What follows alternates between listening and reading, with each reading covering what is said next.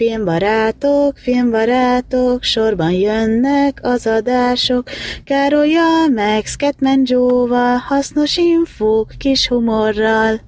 Énekelte nekünk Kata ezt a kis karácsonyi szignát, vagy dalocskát, intrót nevezzük akárminek, ismételten nagyon jó lett, úgyhogy köszönjük szépen Katának. Bár a Scatmannél van egy, van egy pici hiba, nem tudom kinek tűnt fel, Scatman esetében ez még belefér. Belefér. Ott hát, olyan határral dolgozunk, hogy ott ez még megengedhető. Igen, itt a, pont a héten volt valami Scatman cikk is, és nem tudom, hány, hányan betegeltek ö, minket, hogy ö, igazából ez az egész Scat dolog, ez, ez micsoda, és a Scatman John az miért csinálta, hogy a dadogását így küzdje le, de hát az ilyen szakértőnek, mint Sorter, ez, ez semmi újdonságot nem jelent. De akkor már be is mutatom. Sorter, itt van. Papaja, sziasztok! Itt van még Black Sheep is. Sziasztok! És itt van még Gergő is. Sziasztok!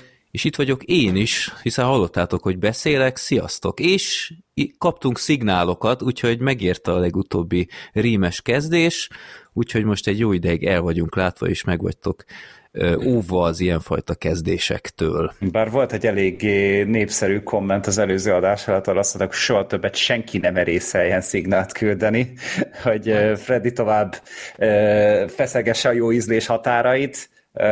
Köszönjük az szépen az áldozatos munkát minden oldalról. Abszolút, és egyébként az egy nagyon emlékezetes adásindítás volt, mert sem Gergő, sem pedig én nem tudtuk azt, hogy itt mi, mi fog történni, tehát a számunkra is abszolút egy gyomorra Én még jött. most tudom. Én sem vagyok biztos abban, hogy az valóban megtörtént ebben a formában, de, de mindenképpen köszönjük szépen Fredinek az áldozatos munkáját, illetve a szignálokat is természetesen, mert azok mindig, mindig nagyon-nagyon jók. Így van. Köszönjük szépen. Itt az előző adás óta itt egy olyan ö, tartalom lett, amiről lehet a csak Spotify-on hallgatók le is maradtak, mert ez ilyen YouTube exkluzív anyag, mert a Gáborral összeültem, és beszéltünk egy kicsit az amerikai látogatásáról, mert ő kim volt, azt hiszem két hetet talán az USA-ban, főképp New York és Boston, és meglátogatott csomó ilyen filmes helyszínt, és ezekről mesélt, és nagyon sok képet is készített, és ezekről dumáltunk, meg úgy kicsit az egész tripről, úgyhogy ezt megtaláljátok most a csatolmányoknál is, de érdemes egyébként tényleg inkább a YouTube-os verziót nézegetni, nem kell végigbámulni, mert azért annyi nem volt, hogy itt 10 másodpercenként valami új legyen, de mindig, ha egy új helyszínre váltunk, akkor érdemes azért ránézni, mert nagyon jó kis helyszíneket talált, itt reszkesetek betörőktől kezdve, szellemírtókig természetesen, meg tégla, úgyhogy érdemes megnézni, szerintem egy nagyon jó hangulatú, olyan 75 perces beszélgetés volt emlékeim szerint, úgyhogy ezt megtaláltok a YouTube csatornánkon, illetve itt legutóbb ugye volt egy beszélgetésünk a Népakaratás filmről, a Dr. Moró szigete, szigete, és ott beszéltük, hogy hát milyen katasztrofális forgatási helyzetek voltak ott, hogy az egész borzalmas élmény volt gyakorlatilag mindenkinek, és mondtuk, hogy de jó lenne, ha erről készülne egy doksi, aztán hát legalább 5-6-an megírták, hogy hát gyerekek, van egy ilyen doksi, úgyhogy el is mondom most a címét, nem egy egyszerű darab, Lost Soul, The Doomed Journey of Richard Stanley's Island of Dr. Moreau. Következő adásban beszélünk róla. Hát ezt mondjuk nem ígérem, mert az évösszegző lesz, de Ja, én mindenképp ráraktam watchlistre, mert elvileg, ha jól olvastam, az eredeti rendező készítette, tehát az, aki eredetileg csinálta volna, és ez neki is voltak fura történései, úgyhogy ő csinálta ezt a doksit, 7,5-ön áll IMDb-n, úgyhogy valószínűleg azért ér is valamit, szóval még egyszer Lost Soul, The Doomed Journey of Richard Stanley's Island of Dr. Moreau. Szerintem Lost Soul-lal megtaláljátok. Úgyhogy ezt még kiegészítésképp, hogy itt valótlant állítottunk. Sosem fordult elő korábban És ezt se ismerjük el. igen, hát ez egy olyan, olyan deepfake akármi volt, hogy, hogy úgy hangzott, mint hogyha azt mondtuk volna, hogy, hogy nem létezik ilyen, de igen, így megtaláljátok. Na, úgyhogy ennyi lett volna. Egy darab borítóképet kaptunk, méghozzá ö, Györgytől, vagy Gézától, bocsánat, itt Gézát írtam, de én Györgyre emlékszem, úgyhogy itt ki kell derítenem, hogy mi Azt az hiszem, igazság. hogy a privát ö, chatünkből Györgyöt írtál. Igen, Ja. de itt meg a jegyzetemben Géza van írva, úgyhogy egy pillanat, és amíg kiderítem, akkor beszéltek addig róla, a zuhanás anatómiájához érkezett ez a, ez a nagyon király borítókép, ahol megint az van, hogy elsőre talán nem is látni mindent, És hát amit, amit én mindenképpen kiemelnék, hogy én nem tudom, hogy ez miért volt rá mekkora hatással, de az az idézet, amit, amit fölírtak, az, az engem, engem teljesen hipnotizált egy napig. Igen. hogy ez hogy jött ide, hogy csak szitálok, és egyre csak szitálok. Zseniális. És ugye megtudtuk, hogy Károly azért nem szerepel mostanában a podcastben, mert hogy Kán fődíjas filmeket rendez. Igen. Hát ez alap. És hát engem valaki megburdált. Hát a bárány volt szerintem. Szerintem Tehát, is én voltam, nem akarom lelőni a poént. Nem volt Black az ezzel volt elfoglalva az utóbbi időkben. Igen, ezért nem voltam legutóbb, mert éppen Egyébként Freddy én- töltem. Én nem láttam még a zuhanás anatómiájának a pertját. A Freddynek a teste az igazi? Tehát az az eredeti test, és az arc van rárakva. Hát szerintem egy bábot használtak amúgy, de amúgy ugyanígy néz ki. igen. A, mert a bárányra azt gondolom nincs rajta. Meglepődnél? Nem, amúgy szerintem ott egy kutya volt azon a részen, Aha. de majd mindjárt azért újra nézem a, a plakátot. Azt hiszem kutya volt, igen. Egyébként Nem, nem, nem, nem, nem. Ö, csak az emberi szereplők vannak rajta. Aha. Aha. Nagyon, nagyon jól néz ki, tényleg ilyen kifejezetten jó ez a vörös szín ezzel a fehér háttérrel. Nyilván az eredetiben is ez volt, de így, hogy a filmbarátok kijön rajta, ez így, ez így tök jól összeáll, úgyhogy, úgyhogy hát köszönjük szépen. Nekem, nekem ez Gézának. baromira tetszik. Közben megnéztem, valótlant mondtam, de helyeset írtam, Géza küldte be, a, amiatt kevertem, hogy egy későbbi adáshoz egy György már küldött kérdést is, meg borítóképet is, úgyhogy szerintem át is térhetünk a, a kérdéséhez, mert egy nagyon kis rövid kérdést raktam be, úgyhogy még egyszer Gézának köszönjük szépen a borítóképet. György meg egy olyan rapid kérdést itt beküldött, a 177. adást hallgatva, ez sem most volt, a Joker kibeszélő közben megfogalmazódott bennem egy kérdés. Ti melyik színész szeretitek Joker szerepében? Jack Nicholson, Heath Ledger vagy Joaquin Phoenix? És most már én is hozzá tudok szólni, mert láttam a, a Phoenixes Jokert is azóta. Jared Leto miért Igen, nem őt, kap? őt jó Nem is értem. Igen. Hát hozzáírhatom, akkor hát Szerintem ha... fölösleges. de- Van olyan, van olyan négyünk közül, aki őt mondaná? Persze, biztos Valaki emlékszik rá, mint Joker? Emlékszünk rá, és ez elég nagy baj. Hát Mi volt a kérdés, hogy ki volt a legjobb? Ki volt Hát- szerintetek a legjobb Joker szerep? Az a baj ezzel, hogy annyira más, hogy nyúltak a, a, a karakterhez, hogy mintha három különböző karaktert játszanának. Tehát nekem, nekem nem mondja senki, hogy ez ugyanaz a karakter háromszor. Ez három tök különböző karakter gyakorlatilag, csak ugyanazzal a névvel. Uh, úgyhogy ezek ilyen, ez ilyen visszatérő dolog, akárhányszor van egy Joker alakítás, hogy ki volt a legjobb. Én így mindent összevetve, mind a hármukat egyébként nagyon-nagyon szerettem. Szerintem mind a hárman kiválóak voltak. Hogyha mindenképp ragaszkodni kéne ahhoz, hogy mondjak egyet, ami szerintem a legjobban fogta meg ezt az egészet, én a Heath Ledger-t mondanám. Ja, én nem fogok itt vitatkozni, szerintem is a Heath Ledger, mert igen, mindannyian kurva jók. Amúgy most eszembe jutott, hogy a Barry Keegan is ugye volt a, a kivágott ö, 2001-es Ja, ja, ja, ja. Batman filmben, vagy az Batman jelenetben, és sőt, az- a, a filmben is talán megszólalt, hogyha jól emlékszem, csak Igen. kicsit többet volt abban a kivágott jelenetben, ott, és tök jó amúgy, meg egy tök jó ígéret, de Heath Ledger az, ami annyira egyedien fogta meg, és mondjuk ez igaz a, a Todd Phillips-esre is, hogy ott is egy egészen más, ott egy, egy drámai karaktert csináltak belőle, míg a, a Christopher Nolanék pedig egy, egy, egy, egy, egy természeti erőt csináltak belőle igazából. Tehát egy, egy, nem egy létező, nem egy ember volt az a karakter, hanem az egy, az egy nagybetűs eszme volt, az egy nagybetűs egy anomália a világban, Mint egy nem tudtál hova. egyébként. Igen, igen, tehát hogy ő bőven a föl, az emberi létezés fölött állt. És ezt rohadt nehéz megcsinálni, kitalálni, megírni, és eljátszani meg még inkább, és itt valahogy ez mind-mind annyira tökéletesen összeállt, hogy tényleg az egy, az egy definitív dolog volt, és ez, ez nem azt jelenti, hogy a többiek rosszabbak voltak, hanem hogy ő volt ennyire jó. Vagy ez a karakter volt Igen. ennyire jó. Tehát a többiek is kiválóan hozták, de hogyha most mindenképpen egyet kéne kiemelni, akkor én is őt mondanám. Pont emiatt, mert annyira ő, ő volt az, aki tényleg félelmetes volt. A, a, a Jack Nicholson inkább a képregénybelit vette alapul, és tök jól csinálta. A, a Joaquin Phoenix ugye megint egy egészen más, teljesen eredeti a karakter. Ez még talán a Mark Hamill lehet egyébként megemlíteni, mint híres Joker alakítás. Mert hát ő, ő neki a szinkron munkája. Igen, Vagy de ugye ő is Köszönöm. Én azért hozzáteszem, hogy az én személyes kedvencem nincs a listán. Hát ugye a Lego Batmanben is láttunk egyet. ő Igen. hol van? Azért szeretnék ennek igazságot. Az a Mark Hamill volt egyébként? Nem, nem tudom. az a Jonah Hill volt, hogyha Jonah jól Hill. Hogy... Um, senki nem mondja Cesar Romero-t egyébként? A... Én még nem mondtam. Neki, neki, a legjobb, neki a legjobb a, a rajzolt mosoly.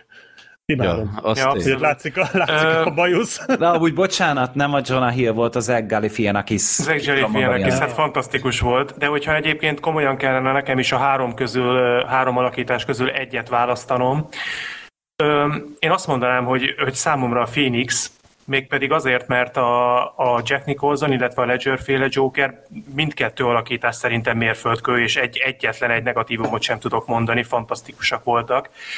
De talán ők voltak azok, akik kötődtek valamennyire a már megismert Joker figurához, és nyilván ezeket az alakításokat is elképesztő színészi munka, illetve rendezői és egyéb munka volt összehozni, hogy ennyire jól működjenek, de a Joaquin Phoenix féle Jokernél érzem azt, hogy a leginkább elrugaszkodtak a már megismert figurától, és talán emiatt azt a karakter kicsit nehezebb lehetett ilyen, ilyen mélységében megjeleníteni, és én ezt a fajta újítási szándékot nagyon díjazom, és hát az alakítás is.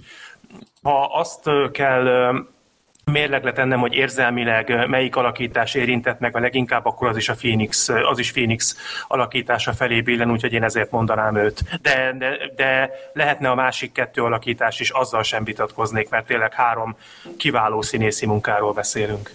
Én pont azt hiszem tavaly megnéztem újra a, a legelső batman a Jack Nicholsonnal, és hát bevallom, egy kicsit csodálkoztam, azt hittem, sokkal jobbra emlékeztem, de valóban a, a Jack Nicholson messze a legjobb dolog volt abban a filmen, és ez szerintem a Sötét Lovagra is igaz, a Heath Ledger. Abban is Jack Nicholson volt a legjobbja. de pff, tényleg szóval mind a három baromi jó, és, és tényleg vicc nélkül a Cezár romero is egyébként bevinném, mert a, én, én voltam olyan minden fogyasztó, hogy én előszeretettel néztem a régi Eden Westes Batman sorozatot is, bár hülyét kaptam tőle, tehát ez klasszikus eset, hogy én is tudtam, hogy, hogy értelmetlen, hogy nézem, mert tényleg mindegyik rész ugyanolyan, mint a Power Rangers, tök ugyanaz volt minden egyes rész, és, és ilyen iszonyat cheesy volt a, a Robin szövegeivel, meg ezek a borzasztó házmászós jelenetek, meg stb., de, de volt abban a karakterben valami különleges, tök jól. Ő inkább az ilyen Jack Nicholsonos vonalat ö, hát nem azt mondom, hogy folytatta, hanem így az utat. Hát képregényes volt nagyon. Igen, igen, igen. Úgyhogy én mindig örültem, ha egy olyan jokeres rész volt, de ha nekem is mondanom kéne, akkor én is a Heath Ledger-t mondanám, mert ő, ő abszolút egy, nagyon jó rácáfolt minden egyes kritikus, én még emlékszem, micsoda hisztéria volt, hogy ennek a nyálképnek ilyen szerepet tönkretettétek, worst Joker ever, és azóta nem, nem szabad hallgatni az ilyenekre, mert szépen megmutatta a történelem, nem egyszer most már, azért emlékszem, a, a, amikor a Ben Affleck lett a Batman, ott is milyen cirkusz ja. volt, aztán jó, én mondjuk nem láttam egyszer sem, mint Batman. Teljesen jó volt. Nagyon jó Batman jó volt. Kedvelt a Ben Affleck, amúgy szerintem mostanra már egy egészen pozitív ö, helyen van a mérleg. Ja, ja, ja. Úgyhogy meg hát a Pattinsonnál ugyanez volt egy jó ideig, úgyhogy nem, ezek a hülye internetisztikre nem, nem szabad reagálni. Ó, pedig van egy pár. Ez folyamatos. Igen. Jó, Na, népakaratát nem sorsolunk továbbra sem, mert azt csak 2024-ben folytatjuk, viszont ebben az adásban fosásig lesznek a filmek. Először lesz két darab ö, aktuálisabb premier, egyszer a Netflixes Sylvester Stallone dokumentumfilmről dumálunk, ez a Sly, és utána, hát elvileg úgy volt, hogy többen is megnézzük a zuhanás anatómiáját, de hát majd kitérünk arra, hogy végül miért csak a Gergő látta közülünk, de azáltal, hogy tényleg ez egy nagyobb cím, szerettük volna, hogy bekerüljön, és utána kezdődik a karácsonyi rovatunk, 12 darab film, és hát megint próbáljuk tartani ezt a az egy többnyire működő ritmus, hogy 10 perc per film, egész egyszerűen különben holnapig itt ülnénk, és akkor hát ezeket ugye legutoljára hallottátok, hogy kiosztjuk, és megnéztük, ki, hogy, hogy haladt velük. Azt hiszem, a Gergő az, aki természetesen mindegyiket megnézte, igen, igen, és az én filmjémet néztem meg utoljára. Tehát, uh-huh. hogy, hogy így, hogy az legyen a legfrissebb, az jegyzetet is, jegyzetet is írtam, de hogy én, én az összes többit úgy megnézegettem szépen lassan. Hát ugye volt időnk, mert hát spoiler nem most volt azért a kis sorsolás. Micsoda? Azért tudtunk rá időt szánni, és én úgy bebírtam szuszakolni őket. Te illúzió romboló. Bocsi. Én azt hiszem kettőt vagy hármat nem láttam. Na. Mondjuk ebbe az is benne van, hogy volt olyan, amit már korábban láttam. Uh-huh, uh-huh. Azt nem mintet néztem újra, de magamhoz képest most egész jól sikerült egyébként ö, ö, bepótolgatnom ezeket. Úgyhogy egész jó most az arány nálam is. Én hetet láttam a 12-ből. Sorter, én úgy csináltam, hogy a saját, tehát az, azokkal a filmekkel kezdtem, amiket én kaptam, és utána igyekeztem egyet-egyet még bepótolni. Volt olyan a listában, amit már láttam korábban, azt nem tudom most így hirtelen számszerűsítve, hogy mennyit tudtam megnézni, de, de lehetett volna egy kicsikét több is, de azért én többé-kevésbé meg vagyok magammal elégedve most. Volt azért, amit sikerült még behoznom. Volt olyan, amit tegnap tudtam megnézni. Uh-huh. Jó, Úgyhogy ezek várnak rátok, érdemes megnézni a filmlistát, mert ott láthatjátok majd, hogy egész pontosan mi várható még, de akkor kezdjük is el szerintem a Netflixes részt, a Sly. Ezt látta a Sorter, a Gergő, meg én, ha minden igaz. Uh-huh. Ugye itt beszéltünk a, az Arnold Schwarzeneggeres doksiról, az ugye egy három részes mini sorozat volt. Mindegyik egy órás volt emlékeim szerint, ugye? Igen, Igen. körül volt. Hát ehhez képest a Stallone kapott másfél órát, hogy... Annyi volt. 95 perc 95 volt. Perc, igen. igen. És ott kicsit aggódtam, hogy na hát itt meg mi történt, de teljesen másfajta megközelítése volt ennek a doksinak, mint a, a Schwarzeneggeresnek, erről majd beszéltük is, hogy ez most jó dolog, vagy nem jó dolog, de tényleg szóval kezdődik azzal, hogy milyen gyerekkora volt, ebben talán hasonlít is a, a Schwarcisra, ami viszont ebben a doksiban nagyon feltűnő volt, hogy az egész test, testépítős dolog, ez ilyen nagyon rövidre lett zárva. Mondjuk nem is voltak olyan sikerei mondjuk, mint Arnoldnak, Hát őnek inkább ez egy kellék volt a színészi pályájánál, és nem úgy, mint Arnoldnál, hogy igen, ő akkor full bodybuilder, és akkor utána jó, akkor akár belevághatok a színészetbe is. Hát igen, Tehát, a... hogy, hogy itt ez tényleg csak egy ilyen potyautas volt igazán neki a, a testépítés. Annak ellenére, hogy nyilván elbaszott jó formában volt az öreg vég akkoriban. Meg hát, igen, hát igen, igen, voltak pillanatok tényleg, amikor ilyen egészen, egészen megdöbbentő volt a, a Stallone, hogy ahogy látod őt a fizikai formájában, hogy az valódi, az az izomzat, ami rajta rajta van, tényleg hihetetlen volt. De való, ez is igaz, hogy az ő életében maga a, a testépítés, illetve az alakformálás az nem volt, nem volt egy élet ciklus, nem, nem volt egy több éven át tartó folyamat és fontos mérföldkő az életében, tehát ezt én nem bántam, hogy ezt nem húzták. Én sem bántam, csak így e, ez volt egy ilyen nagyon érdekes különbség, hogy ugye Arnoldnál gyerekkor benne testépítés, utána színészet és politika. Itt meg ez így kicsit ömlesztve lett, de hát a gyerekkor annak a hát traumatikus velejárója az apjával való viszony, így meglepett, hogy gyakorlatilag ez lett az egész filmnek, a, sőt az egész életének a motívuma.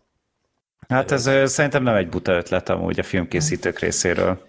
Igen, csak meglepett. Tehát én, mint filmrajongó, mit vártam, hogy kicsit Egyesével a látjuk. filmeket végigvesszük. Hát az, az sejtettem, hogy nem így lesz, mert arra nem lett volna elég a 95 Mhm. perc, de hát erre is kitérünk majd szerintem, hogy a, a filmes szegmensnél nekem volt az egy kicsit hiányérzet, Hát persze. de ö, nagyon izgalmas volt tényleg ez a, a az apja ilyen, hát nem volt egy túl szimpatikus fazon, nagyon érdekes dolgokat mesélt, és kicsit a hi- hidegrázós is volt, hogy, hogy mennyire korcs kapcsolatuk volt valahogy. Tehát az mondjuk nagyon érdekes volt, hogy, hogy ugyanazt, ugyanazokat mesélte, mint az Arnold is, hogy az apja az ugye ilyen háborús traumát nehezen tudta feldolgozni, sokszor a családján éltek ki, meg ilyenek.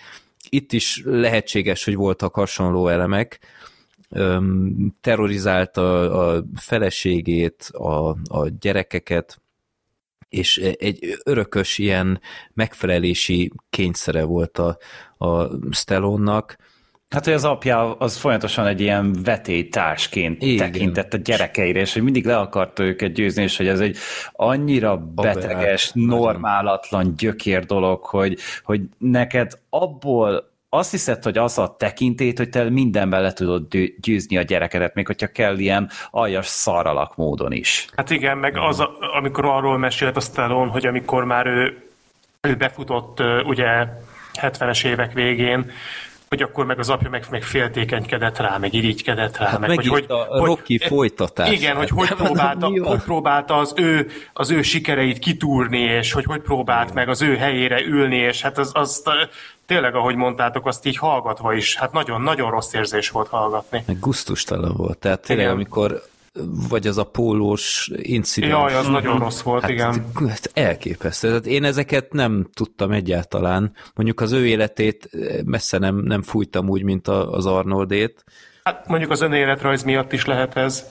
Igen, Ugye- igen. Hát meg ugye neki egy kicsit látványosabb élete volt a, a testépítés, meg a politika, meg minden miatt, meg hát közelebb is volt sok tényezőből itt osztrákként, de igen, szóval ez, ez a film, ez annyiban jobb és másabb, mint a, a Schwa- a Schwarzeneggeres, hogy ez azért jóval intimebb. Ez már onnan is ö, látszik, hogy egyáltalán hogy van elkészítve az egész, hogy nem az van, hogy, hogy ez a talking head módszer, hogy ott ül valaki, hanem ö, tényleg a, a filmnek a nagy része az így egy, egy helyszíntúrán van, hogy a, a Stallone az úgy elmegy a, a Bronxba, ahol felnőtt, és így járják a környéket, és utána kocsiban mesél. Ezt mondjuk lehet is kritizálni valamilyen szempontból, hogy most ez tényleg ez a legstílusosabb módszere, de ha, egy másfajta megközelítés volt. Nem akarom mondani, hogy jobb vagy rosszabb.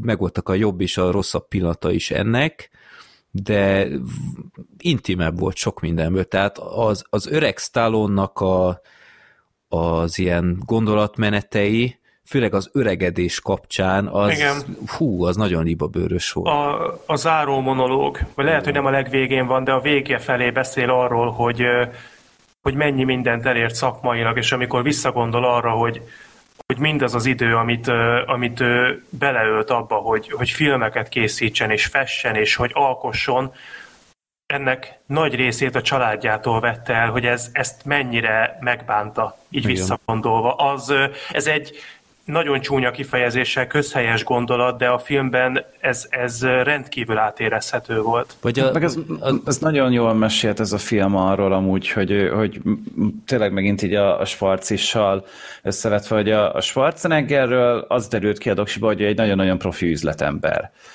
És egy üzletember szempontjából, szemszögéből tud mesélni erről az egészről, míg a Stallone az, ahol, az, amilyen gondolatmenetei voltak, látszott, hogy ő viszont egy művész, ő egy író, egy szerző, egy történetmesélő, és ő mm. inkább ezt az attitűdöt vette föl, és emiatt nekem ez sokkal, ö, tehát, hogy ő egy itt a Sylvester stallone mint embert mutatták be. Igen. A, az Arni doksi az pedig a, a jelenséget mutatta be inkább. Tehát, hogy én, én ugye ezt már annól mondtam is, hogy nekem ott az nem tetszett, hogy eléggé felületes volt, és nem igazán engedett betekinteni. Úgy, úgy igazán abba, hogy, hogy milyen ember is az Arnold Schwarzenegger.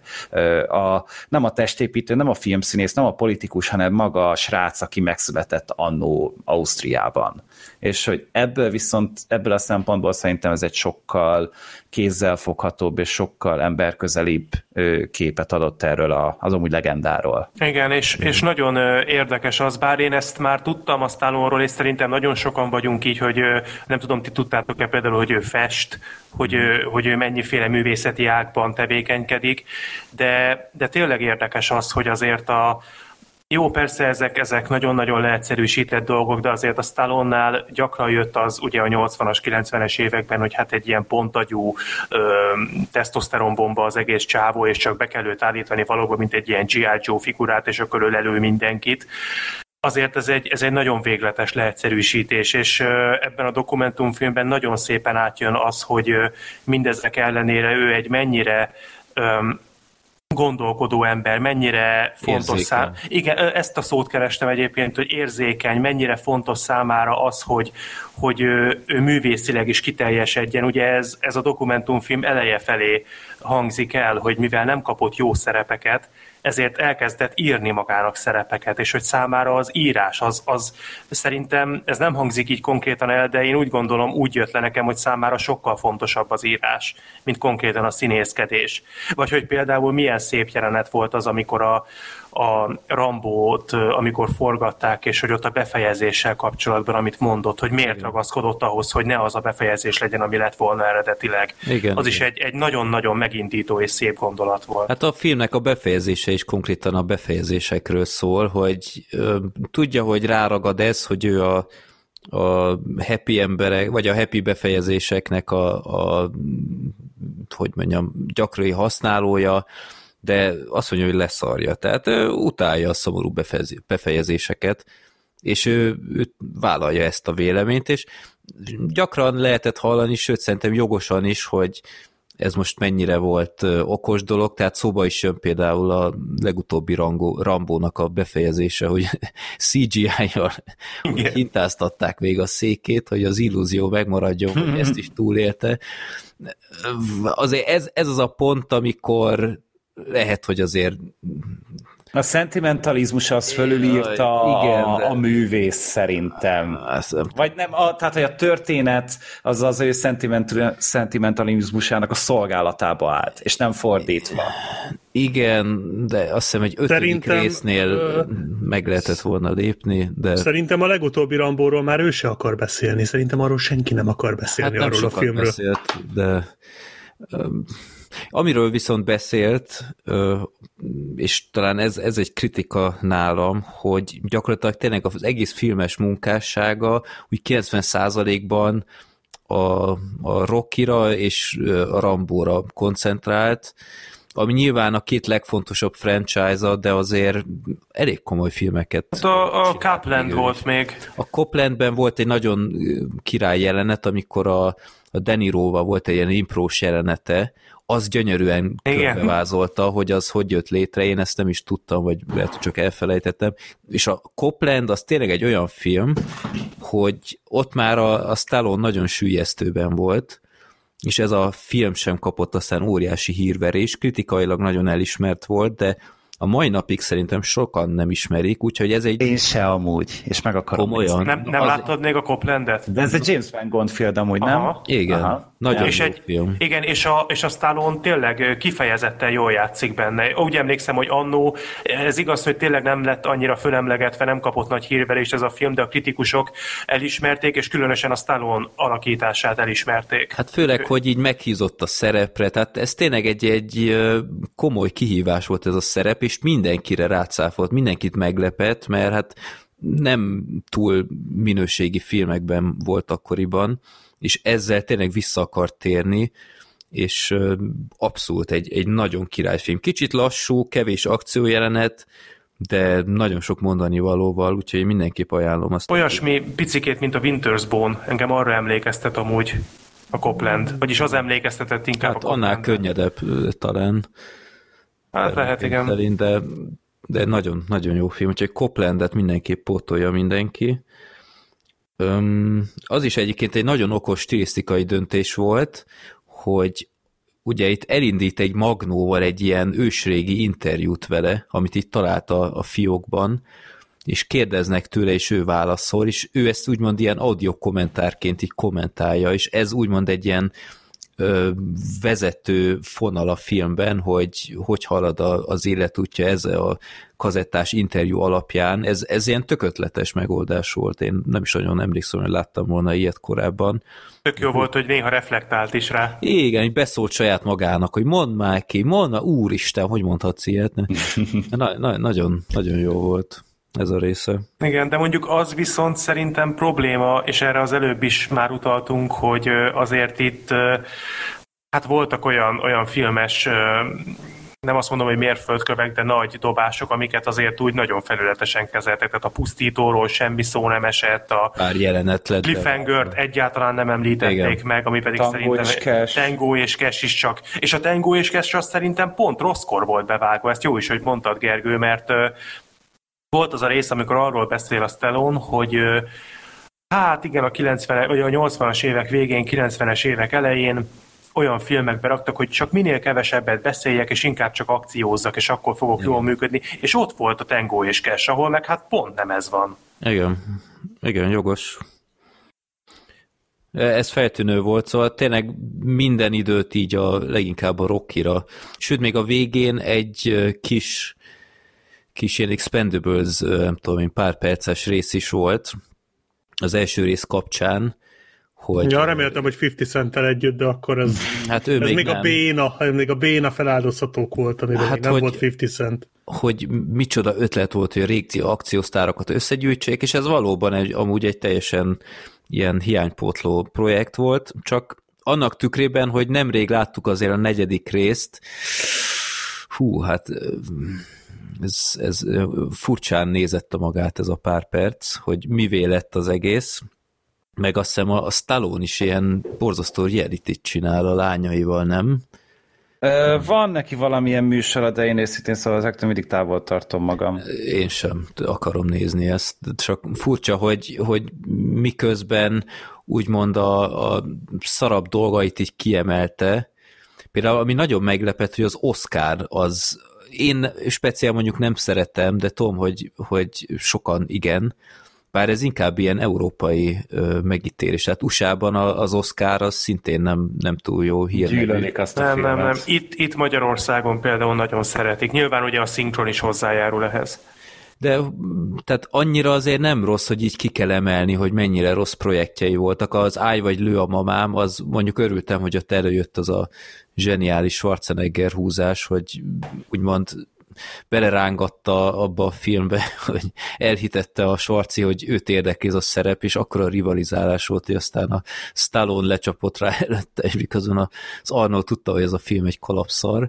Hát mondjuk én azzal is úgy vagyok, hogy én szerintem az nem egy jó film, de egyébként én szeretem. Tehát szerintem az egy tök aranyos, tök szerethető kis putyuta valami, és az például meglepő volt, hogy amikor kérdezték a slide, hogy melyik volt az a szerep, amit a leginkább, amire a leginkább alkalmatlan volt, akkor kapásból azt mondta.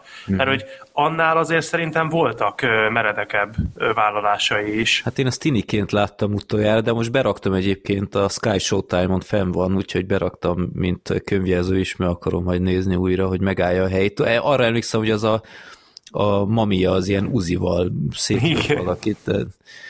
Hát meg kimosta a fegyverét. Igen, igen, a pisztolyt. én, Ja, igen, igen. és ilyen 10 10-12 évesen én kedveltem azt a filmet, de azóta nyilván nem vagyok hajlandó újra nézni, mert valószínűleg epéset, véreset és uh, turhásat hánynék tőle. Tehát nem akarom. Nem, azt a filmet nem kell komolyan venni, az az, az ami ö, bugyuta, egyáltalán nincs átgondolva, sokszor cringe, de én azon az állásponton vagyok, hogy, hogy egy teljesen kis szerethető semmi. Uh-huh.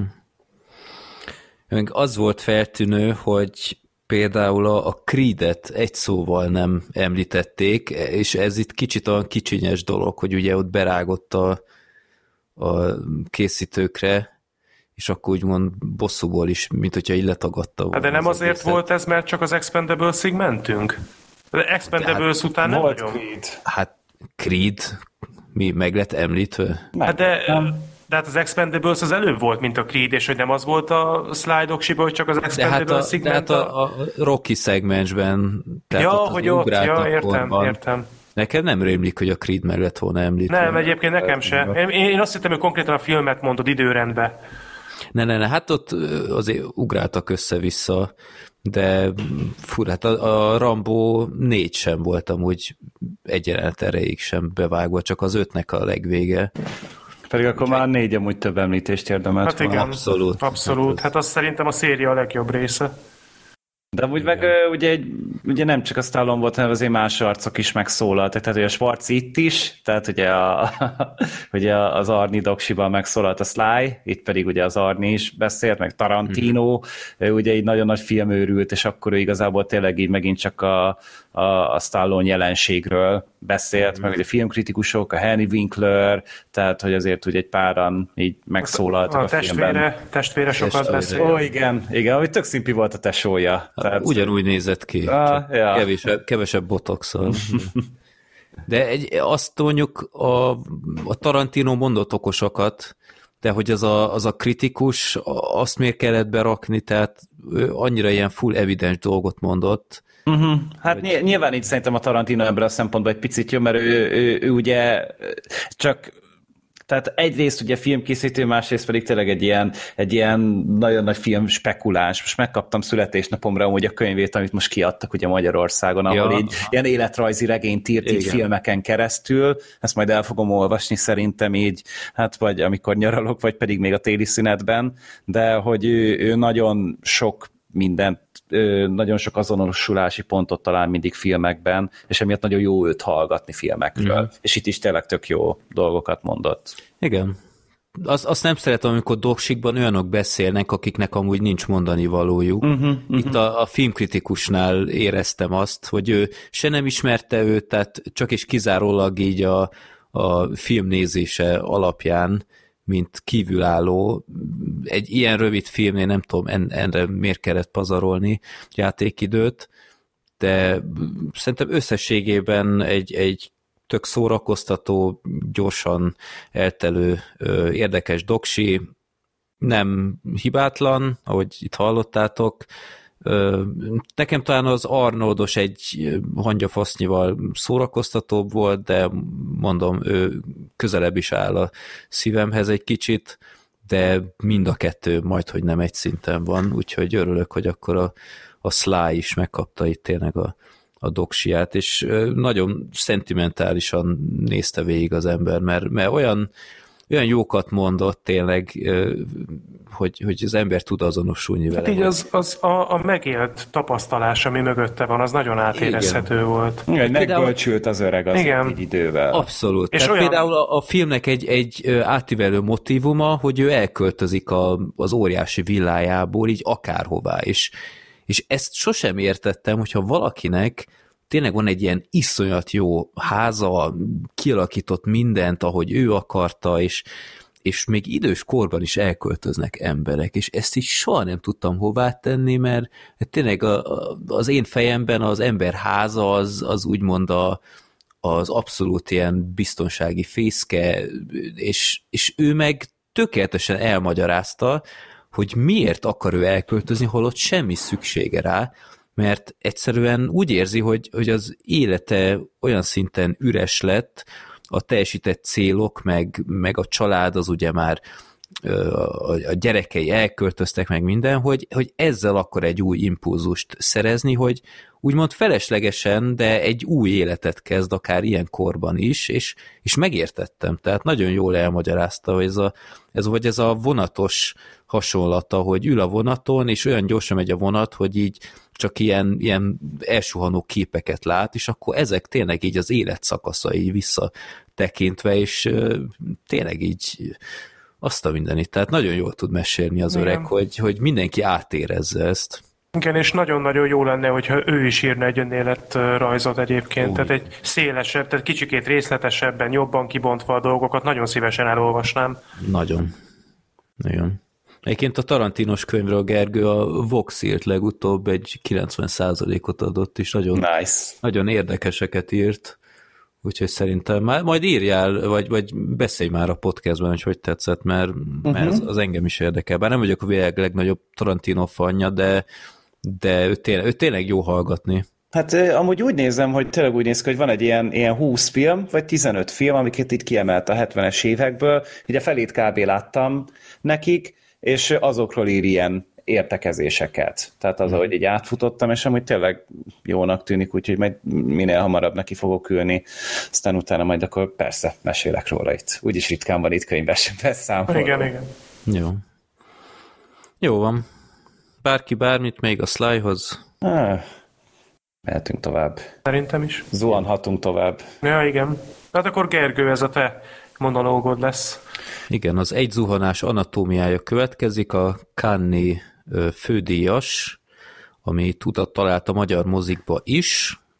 Én meg akartam nézni, már ott ültem a moziban, és semmi nem történt egy ideig, aztán elkezdődtek a reklámok, aztán megint elsötétült a kép, és aztán mindenki nézett, hogy what the fuck, aztán bejött valaki, hogy hát izé, probléma van, hogy újra kell inteni a gépet, kis türelmet, mondom, nagyszerű, amúgy is csak két és fél órás a film, de akkor, ha már itt vagyok, akkor, akkor várok, aztán egy további negyed óra után, hát elmarad az előadás, úgyhogy a Puski mozi eszem másodjára elsüti velem, úgyhogy most már kezdenek gyűlni a mínuszpontok, és hiába vagyok bérletes, egy más mozilánchoz képes voltam oda elmenni, mert jobb időpont, de most ez nem esett jól egyáltalán. Úgyhogy nem tudtam azóta sem megnézni, úgyhogy Gergő, nagyon kíváncsi vagyok, hogy mekkora a hibát követtem el, vagy miről maradtam le, mert te láttad egyedül. Uh-huh. Uh, igen, hát engem érdekelt, hogy a film láttuk, vagy nyilván találkoztunk azért ezzel a kisebb sikerszériával, amit ő már így elért uh, fesztivál szezonban, és hát talán egy pár hónapja Budapesten is nyomták ilyen premier előtt, Test, testvérem akkor látta, én onnan tudtam meg, hogy ezt játszották így korábban is, és hogy végre kapott teljes széleskörű bemutatót is itt Magyarországon. Feliratosan, két és fél órás csöpnyi film, és hát így... Csak felirattal van, ugye? Igen, ez csak így van, ez így van, és hát ugye kell is, mert hogy a filmnek ugye a fele az, hát az franciául megy, ugye Franciaországban játszódik a történet, de a főszereplő viszont nem beszél franciául nagyon, és nagyon sokszor inkább angolul nyilvánul meg, úgyhogy itt lehet, hogy tényleg a felirat a legjobb megoldás ebből a szempontból, mert elég zavaros lesz szerintem. Hogyha tényleg váltogatják a szinkron meg a, az eredeti hangsávokat. A történet az, az, ugye, mint mondtam, Franciaországban játszik, egy ilyen hegyvidéki kis házikóban, ott él a főszereplő hölgy Sandra, meg a férje Sam Sam, Samnek hívják, és éppen egy interjút ad a, a Sandra, egy ö, diploma munkás fiatalnak, egy egyetemista fiatal lánynak. Ö, beszélgetnek igazából a munkásságáról, mert hogy a, a főszereplő nő, Sandra, ő, ő egy író, regényíró, szerző, tehát hogy tényleg így írásból él. Ö, és miközben beszélgetnek, elkezd egy ponton csak így egy 50 cent szám üvölteni teritorokból, de csak az instrumentál verziója, tehát hogy nem, nem hallod magát 50 centet, csak tényleg a zenei alapot, és elképesztően durva hangerővel szól, és kiderül utána, hogy ez végtelenítve megy. Tehát, hogy egyszerűen nem akar véget érni, és akkor hát azért leesik a, a nézőnek, meg a karaktereknek is, hogy a férj ezt azért kezd, kezdte nyomni, hogy el lehetetlenítse az interjút, hogy ne tudjanak felvételt készíteni közben, és hogy idegesítse a, az otthoniakat. És hát neked így ez az első élményed a, a férje, miközben ugye a feleségő pedig hát Hát így nem elég félreérthető módon beszélget az interjúztatóval, tehát szabályosan flörtöl vele, és akkor már így látod, hogy oké, okay, itt nincsenek rendben dolgok, és végül is emiatt az interjú félbeszakad, távozik az egyetemista, és utána pedig ennek a, ennek a párnak, ennek a házas párnak van Na lehet, hogy nem is házasak, amúgy ebben nem vagyok biztos, de tehát az a lényeg, hogy egy pár, és van nekik egy fiúk, aki elviszi a kutyát közben sétálni, és otthon marad ugye a két szülő, mire hazaér a fiú, akkor szembesül vele, hogy, hogy apa ott fekszik, vérző fejjel, holtan a, a háznak a, a ház előtt tulajdonképpen.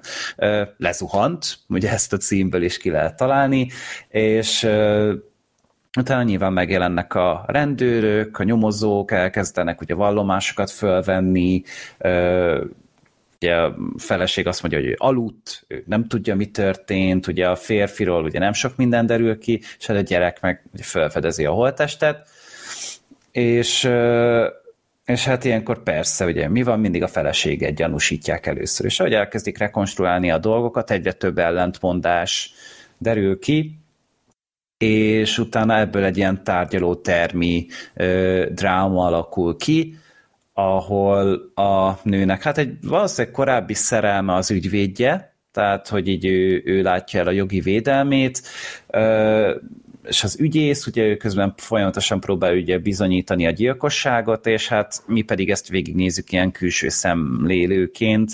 Ugye nem igazán foglal a film állást abban, hogy, hogy nem, nem igazán akarja neked megválaszolni azt, hogy ki volt, mi volt, rád bízza eléggé rendesen, hogy, hogy mi is volt itt a háttérben, de egyre jobban tárja fel nekünk közben a házasságot, akár a nőnek a szerzeményein keresztül, akár ahogy a, a gyerek emlékszik dolgokra, ö, és nem is nagyon beszél, szólal meg amúgy az áldozat, a férfi. Tehát, hogy ő, ő mindig csak így képernyőn kívül van. Az arcát nem is látjuk szerintem az első óráig kb. És egyetlen egy jelenet van, ahol beszél, az meg hát talán tényleg az egyik ilyen legsúlyosabb, legletörőbb drámai dolog a, a filmben, borzasztó dolgok történnek ott és hát tényleg, ahogy mondom, ez egy, ez egy tárgyaló termi dráma, de pont úgy, ahogy elképzeled egy, egy ilyen európai művészfilmes megközelítésben, és itt most nem olyan művészfilmre kell gondolni, ami ugye pejoratívan van használni, hogy a semmiben nézünk perceken keresztül, és így azt hiszed, hogy érzel valamit, de igazából csak próbálod kitalálni, hogy mit kéne érezned, hanem ö, lassan építkezik, nagyon hosszú párbeszédek vannak, ö, a karakterek nagyon próbálnak emberien viselkedni, vagy próbálták emberien előadni őket, és nincsenek ezek a nagy, óriási, katartikus, nagy zenére előadott monológok, hanem tényleg egyre jobban csak tolják fölfelé a feszültséget, és ami egy ponton aztán pattanni fog.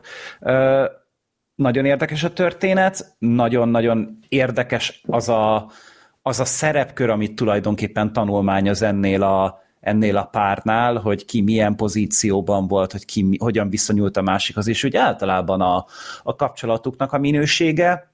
Elég komoly hangsúlyt kap szintén a, a gyermek, őróla. Én az 50. percnél jöttem rá, hogy ő amúgy látássérült. Tehát, hogy, hogy, hogy lehet nem figyeltem, lehet béna vagyok, lehet hülye vagyok, nem tűnt fel, hogy, hogy amúgy a, a, a fiú látássérült, ő neki egy baleset miatt veszett oda a látása, vagy hát romlott meg nagyon erősen, mert szerintem valamennyire rá, lát, nem nagyon mondják ki, de valamennyire lát, és hogy ez is egy baleset miatt volt, ami meg szintén egy újabb ilyen ö, tízmázsás ö, súlyt tesz a puttonyba, ami már így is roskad, vagy ö, megrogyasztotta ezt a, ezt a párkapcsolatot. ö, a párbeszédek kurva jól vannak megírva, a színészek azok óriásit alakítanak, tényleg a, a Szendrát játszó színésznő óriási, a kisfiú, tehát hogy én így, ugye gyerekszínészeket általában azért úgy szokás nem szeretni, nagyon jó munkát végező is, meg hát a, a, a kutya, a, a kutyát nem fogjátok elhinni, amit ebben a filmben lett, mivel olyan kutya alakítást látsz, amit szerintem a Fehér Isten óta kb. nem, nem tapasztaltál. Így. Ugye az Artistban volt még nagyon. Igen, igen, és itt van egy jelenet, itt, itt nagyon sokáig úgy fog szólni, hogy mi a szaromról beszélnek az emberek a kutya kapcsán, és van egy jelenet, amit én, én nem tudom, hogy hogy oldottak meg, Fogalmam sincsen, hogy milyen munka volt mögötte, de minden elismerésem, hogy, hogy ezt így meg tudták csinálni. és hát igen, a, a film ugye hosszú, tehát azért tényleg egy két és fél órát kell vele eltölteni, ami zavarhat embereket, de tényleg szerintem annyira érdekes volt maga az eset, meg annyira jól adagolták az információkat, hogy nem igazán ö, érzed azt, hogy most pazarolnák az idődet, vagy éppen elrabolnának tőled értékes ö, időt a napodból. Úgyhogy Én azt mondom, hogy mindenkinek amúgy érdemes vele egy próbát tenni, főleg, hogyha, hogyha mondjuk így zsánered ez a, ez a tárgyaló termi téma, és mondjuk szereted azt, hogyha egy picit úgy valamit másképpen csinálnak meg benne, szereted azt, hogyha egy icike-picikét eltérnek a formulától, és tényleg lehet belőle sok mindent kapni. A, a karakterek, ők is amúgy tök jól meg vannak írva, de azért arra már így most mond, erre, hogy most készítenék mindenkit, aki rászánja magát, hogy itt te ne arra készülj, hogy te egy szimpatizálni fogsz bárkivel is. Tehát a, szerintem a feleség az konkrétan egy elég rossz ember. Tehát, hogy, hogy eléggé ö, ellenszenves, eléggé visszataszító megnyilvánulásai vannak. A karakter így van megírva, amúgy az konzisztensen van szerintem összerakva, és a színészi alakítás is nagyon-nagyon sokat hozzátesz, de tényleg nem fogsz szimpatizálni igazából senkivel sem. És a, a finálé az pedig, fú, jó nagyot üt. Tehát, hogy, hogy nem, nem úgy ér véget, ahogy te gondolod, de... Hát akkor van megfejtés, nem ilyen, te kitalálod, vagy eldöntöd. De, te döntöd el, nem mondják meg a megfejtést. De az, amikor te ezt így összerakod magadban, az lesz az igazán hatásos. Tehát, hogy az, ahogy be, benned biztos, hogy lesz egy élmény benned biztos, hogy lesz valami, ami, ami úgy összeáll a filmben, és az egy nagyon-nagyon ö, működőképes ö, élmény és emlékké fog fejlődni. Tehát tényleg én is így mai napig így, mert ugye láttam egy pár hete a filmet, de mindig megvan előtt egy csomó jelenet, és hogy hogyan éreztem magam, hogy kijöttem a, a teremből. Úgyhogy tényleg nézzétek meg, valószínűleg az Oscaron ez még vissza fog térni, az idegen nyelvű filmnek garantálom, hogy ott lesz. Ö, a legjobb filmnél is, talán. Tehát most már ugye a Parasite mintájában, meg a Ro, Roma mintájában tudjuk, hogy beférhetnek az ilyen filmek is. Nem tartom kizártnak, hogy ez is meg fogja kapni a lehetőséget. Tényleg egy, egy, egy jó kis ö, Európa, fi, európai film, hogyha szer, visszatérő frázisnál az, hogy jaj, megint a hülye amerikai filmek, itt vannak. Itt van ez is, és ezzel akkor oltatod a szomjadat. Hosszát mennyire érezni?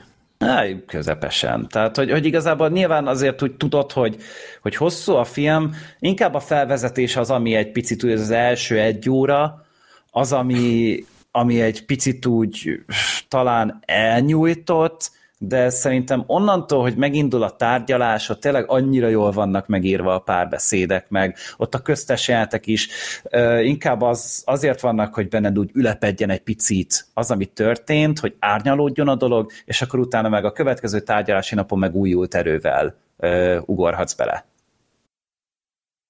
Jó, én, én szerintem megnézem. Én alapból nagyon szeretem a tárgyaló termi drámákat, úgyhogy, és hát nagyon jókat hallani a filmről, úgyhogy ja, ja, ez most még inkább olajat öntött a lelkesedésemre, amiket elmondtál, Gergő. Közpuskin. Hát, ja, tehát, hogy, hogy, hogyha, hogyha találtok rá lehetőséget, akkor, akkor mindenképpen üljetek be rá akár egy pót vetítésre, vagy valami, mert ne, ne jó cucc, jó cucc tényleg. jó, Mindenképp pótolni fogom. Na, menjünk karácsonyozni, mit szóltok hozzá? Yeah! Na, a receptúra az a szokásos, ezt már nagyon sok éve csináljuk ezt a szép tradíciót, mindenki kioszt egymásnak kötelező nézni valót a legjobb szándékkal, és tettük ezt idén is, és 12 film van, mindenki egymásnak három darabot osztott, és a random.org-gal eldöntöttem, hogy melyik film kezd 1 és 12 között, és az egy nyert. Úgyhogy ez nem is volt más, mint a legrégebbi filmünk az összes közül, ez a 1942-es lenni, vagy nem lenni. Ezt én osztottam a Gergőnek, és borzasztó kíváncsi vagyok, hogy hogy tetszett neki, próbáljunk az órára is figyelni, de akkor át is adom a szót, Gergő, hogy mi ez a film, és hogy tetszett. Uh-huh.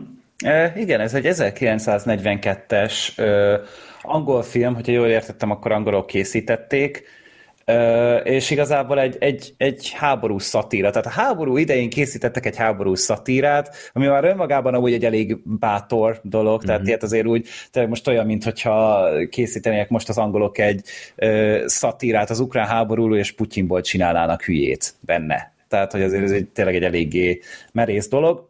A történet röviden egy színi társulat, egy színészpárról szól, akik éppen játszanak egy, előadnak egy olyan műsort, ahol hát Hitlerből csinálnak viccet, és hát ezt leveszik a műsorról, mert hogy hát éppen eléggé érzékeny idők vannak, és hogy nem kéne még ezzel is ergelni a németeket, és akkor helyette a, ugye egy Shakespeare darabot kezdenek el talán játszani, és hát pont ebben az időben szállják meg a németek Lengyelországot, ugye ez Lengyelországban kezdődik a történet, itt lengyel karakterek vannak, és be is, be is vonul a vagy, vagy nem, elkezdik ugye ezt a színdarabot játszani, ezt a pót színdarabot, és itt közben egy, egy lengyel srác elkezd nyomulni a, a főszereplőnek a feleségére, aki hát nem annyira ö, söpri le magáról, tehát hát azért... aki úgy... még hátul van, tehát igen. még nem nincs a, a színpadon. Igen, igen, és hogy ö, hát úgy, úgy elfogadja ezt a, ezt a közeledést. Na de mikor, Gergő, ez a... Amikor a férje ennek a nőnek pont a, a Shakespeare monológot adja elő a lenni vagy nem lenni, ez a, ez a Q-word, ekkor Ki kell fölkelnie. És ezt a színésznek, a férfinak nem bír elviselni az egója, hogy, hogy pont az ő nagy monológiánál megy ki, többször is egymás után. Tehát, hogy így több előadásnál is ez mindig megtörténik, és ez rohadtul frusztrálja. És utána végül ez a, ez a hódító, ő beszáll a, bevonul a seregbe, ugye elviszik Angliába, és onnan levelet küld haza a, a szerelmének, és ez a, ez, a, ez a fickó, aki ugye visszahozza Lengyelországba, hát pont nem ismeri fel a nemzet legnagyobb színészét, ugye ezt a hölgyet, akiben ő szerelmes, tehát, mm-hmm. hogy, hogy nem, névről nem ismeri fel. És akkor innen gondolja, hogy hú, hát akkor lehet nem is lengyel, lehet nem is helyi ez, hanem egy kém. És akkor ebből indul ki utána egy ilyen kémet lebuktatós, ö, ilyen hát komi, komikus ö, bohózat, és ö, hát tényleg már egy ponton én már nem tudtam követni őszintén a történetet. Az, hogy nagyjából megvolt, hogy most ki kit játszik, ki eredeti, ki nem, mit tudom én, Igen. és hogy így a szerepeket így folyamatosan adogatja, hogy a színészek a főszereplők, és ők nagyon sokszor tényleg, hát egy kém történetben egy színész egészen jól tud érvényesülni. Tehát, hogy ezt már a Tarantino is ugye megcsinálta a a Bestelen Briganti, vagy ott is ugye azt hiszem színész volt a Fassbendernek a karaktere. Vagy filmkritikus? Valamelyik, de az anyag, hogy ilyen filmes volt, és hogy, hogy tényleg így kémek ként alkalmaznak színészeket, és hát egészen vicces jelenetek amúgy jönnek ki belőle. Tehát a, a beköszönésnél, a, a, amikor ott a Hitler az saját magának izé szalutál, tehát a Hey Myself, uh-huh. ez, ez egész jól működött, meg, meg tényleg úgy azért a, a filmnek a humora rendben volt, a színészek azok szintén amúgy remekeltek. A történetben ez, hogy tényleg a, a, a női főszereplő, hát őt ő neki az volt az, hogy mindenkit meg akarja dugni. hogy folyamatosan mm-hmm. minden férfi szemet vetett rá, és hogy ki akart vele kezdeni. Hát olyan kettős ügynök szerepbe Igen. To- tolták de roppant izgalmas Igen, egy ilyen, egy, egy ilyen dominó jelenség alakul ki, hogy tényleg akkor így az egyik jelentből mindig következik a másik, az amúgy tök ügyesen össze van hozva, csak mondom, én, így, én egy ponton elvesztettem teljesen a fonalat, és bajban Igen. voltam. Igen, egyébként ez, ez egy valid kritika. Itt filoztam is azon, hogy lehet, hogy amiatt, mert fekete-fehér, lehet, hogyha színes, akkor jobban meg tudjuk különböztetni, Aha. mert tényleg a filmnek a háromnegyedénél vannak olyan pontok, amikor én sem tudom eldönteni, hogy ez most az áruhás színész náci egyenruhában, vagy ezek most tényleg igazi nácik, és, és nem volt mindig egyszerű dolga az embernek. Jó, így is tudtad követni, már csak helyszínileg is, hogy, uh-huh. hogy éppen merre tart a sztori, de, de valóban néha nagyon zavarba ejtő, mert annyira jól maszkírozták magukat, hogy néha még a, a, azt a főszereplő embert sem tudtam felismerni. Ah, én sem tudtam sokszor, pedig oda próbáltam durva. figyelni nagyon, hogy nyilván jó munkát is végeztek, de közben pedig hát a, a rendezőnek meg a vágónak ilyenkor dolga, hogy valahogy azért megpróbálja terelni a nézőnek a figyelmét. Sajnos hát ez nem sikerült annyira jól, meg például ennek a lengyel szeretőnek, tehát ugye ennek a faszinak, aki bevonult a hadsereg, például az ő történetét egy ponton teljesen elfelejti a film. Ő nem volt nagyon jó kidolgozva, ez, ez is jogos. Tehát, hogy, hogy ahhoz képest, hogy mennyire fontos volt, meg tulajdonképpen ő indítja el a történetet, és uh-huh. hogy utána így, így offolják szerencsétlent, úgyhogy emiatt ez így egy picit úgy leestem róla, viszont az tök jó volt nézni a stáblista, hogy tele van magyarokkal. Tehát, hogy ugye magyar forgatókönyvíró is volt, vagy legalábbis egy lengyel nevű Lengyel Merhior. Igen, meg meg ugye az egyik karakter dobosnak hívják, tehát hogy, hogy ezeket így be, beleörökítették a történetbe, úgyhogy ö, nem fogom valószínűleg újra nézni soha, de jobban szórakoztam rajta, mint amennyire vártam amúgy. Tehát tényleg voltak benne azért erősínetek meg. Uh, tényleg ez a koncepció, ez, ez nagyon rock and roll, hogy, hogy ilyen, ilyen időkben készítünk szatírát, uh, úgyhogy, úgyhogy ja, így a maga az, amit így filmtörténeti értéket magával hordozott, én ettől egy kicsit gazdagabb lettem, úgy érzem. Igen, ez volt a célom, tehát én sem állítom, hogy ez most a világ egyik legnagyobb filmklasszikusa, de azáltal, hogy tényleg a háború kellős közepén egy ilyen rendkívül jól megírt, okos film szatírát így előáll egy ilyen, amiben egyébként egy szerintem sokszor piszok izgalmas ilyen story is benne van. Tehát itt vannak olyan jelentek, hogy, hogy pattanásig feszült, hogy úristen, na ebből hogy jön most ki, meg uh-huh. ilyenek. Tehát a, amikor az a, a, a professzor, hogy, vagy nem, várja, a színész bukott le majdnem, most már... A színész bukott le. A, a színész bukott le, de aztán hogy oldotta meg, az, az valami fergeteges uh-huh. fordulat volt, vagy tényleg a, a nőt, ahogy beszervezik, és hogyan, hogyan reagál váratlan dolgokra is, az is nagyszerű, meg tényleg iszonyat fordulatos, és tehát ahhoz képest, hogy tényleg nem klasszikus kém thriller, hanem elsősorban tényleg szatíra, nagyon jól működik ilyen izgalmas filmként is, és, és rohadt vicces jelentek is vannak benne, tehát például a, amikor, amikor kritizálják a színészt, hogy nem, nem túl meggyőző Hitler, hogy, uh-huh. hogy miért nem tud inkább olyan lenni, mint ő is rámutat egy ilyen Hitler képre, hogy olyannak kéne lennie, de hiszen ez az én képem, akkor a kép is rossz. Ilyenek. Meg, hogy, ugye én azt mondtam neked, hogy ne nézz utána, hogy mi ez a film, Ugye az első tíz percben mit gondoltál, amikor ott a Hitler járkál az utcán, hogy, hogy mi a fene zajlik ott? Hát ott én nem kapcsoltam még. Tehát, Aha. hogy ott még én tudod úgy nem volt rá okom, hogy kételkedjek abban, amit látok. Tehát én uh-huh. azt gondoltam, hogy ja, most én a valóságot nézem, vagy legalábbis a filmnek a valóságát, és nem egy, egy megteremtett helyzetet még a filmvilágán belül is. Tehát, uh-huh. hogy, hogy ott azért úgy párszor úgy, úgy fordult velem a, a, a film, hogy na most akkor hol vagyok, mint vagyok, és ugye az egész film az illúzióról szól. Tehát ugye az egész történetnek ez a gerince, hogy ugye kémek illúziót teremtenek arra, hogy ők nem azok, akik. Igen. És, és igen, ez már tök jól megáldja azzal az eleje is, úgyhogy tényleg ez egy, ez egy kifejezetten okosan kitalált és megszerkesztett film. Ö, én is megnéztem ezt, oh, és na. A... Most láttad te is először? Én most láttam először, és a nem kapcsoltam részhez, csak a, egyébként nagyjából egyetértek azzal, amit mondasz, én szerintem is egy szórakoztató film, de én is elvesztettem a fonalat, tehát így körülbelül a felénél már fogalmam nem volt, hogy mi történik, de voltak benne vicces részek, de azért azt én így hozzátenném, hogy én teljesen naívan beírtam a Google-ba, hogy hogy lenni vagy nem lenni videó mondom, ott biztos fenn van, ott minden film oh, van. Sejtem, és hát, mit mondasz. És hát így elindul a film, és én teljesen um, elkezdtem nézni, és hát így teljesen rezignáltan néztem, hogy ó, hát ebben benne van a Mel Brooks, és, és itt tudod, ment 10 perc, amikor így leesett, hogy várjál már, ez elvileg a 40-es évek, a Mel Brooks még nem létezett a 40-es években, vagy legalábbis nem úgy, ahogy és aztán így kiderült, hogy igen, ennek van egy Mel Brooks-os feldolgozása is. Igen. Ami általában nem jó amúgy. Igen, én is utána néztem, hogy ez nem olyan jó, úgyhogy így relatíve gyorsan kapcsoltam, hogy ez, ez nem az, ezek nem azok a, a színészek, akiket én keresek. Uh, úgyhogy igen, én sem voltam képbe, hogy mi történik. Igen, a random Mel Brooks egy kicsit kidobott. Igen, de, de, de, nem, de gondolj bele, tehát de gondolj bele, bele, a régi film persze, hogy benne van a Mel Brooks, és aztán tudod összeraktam, hogy nem, azért... ez még régebbi.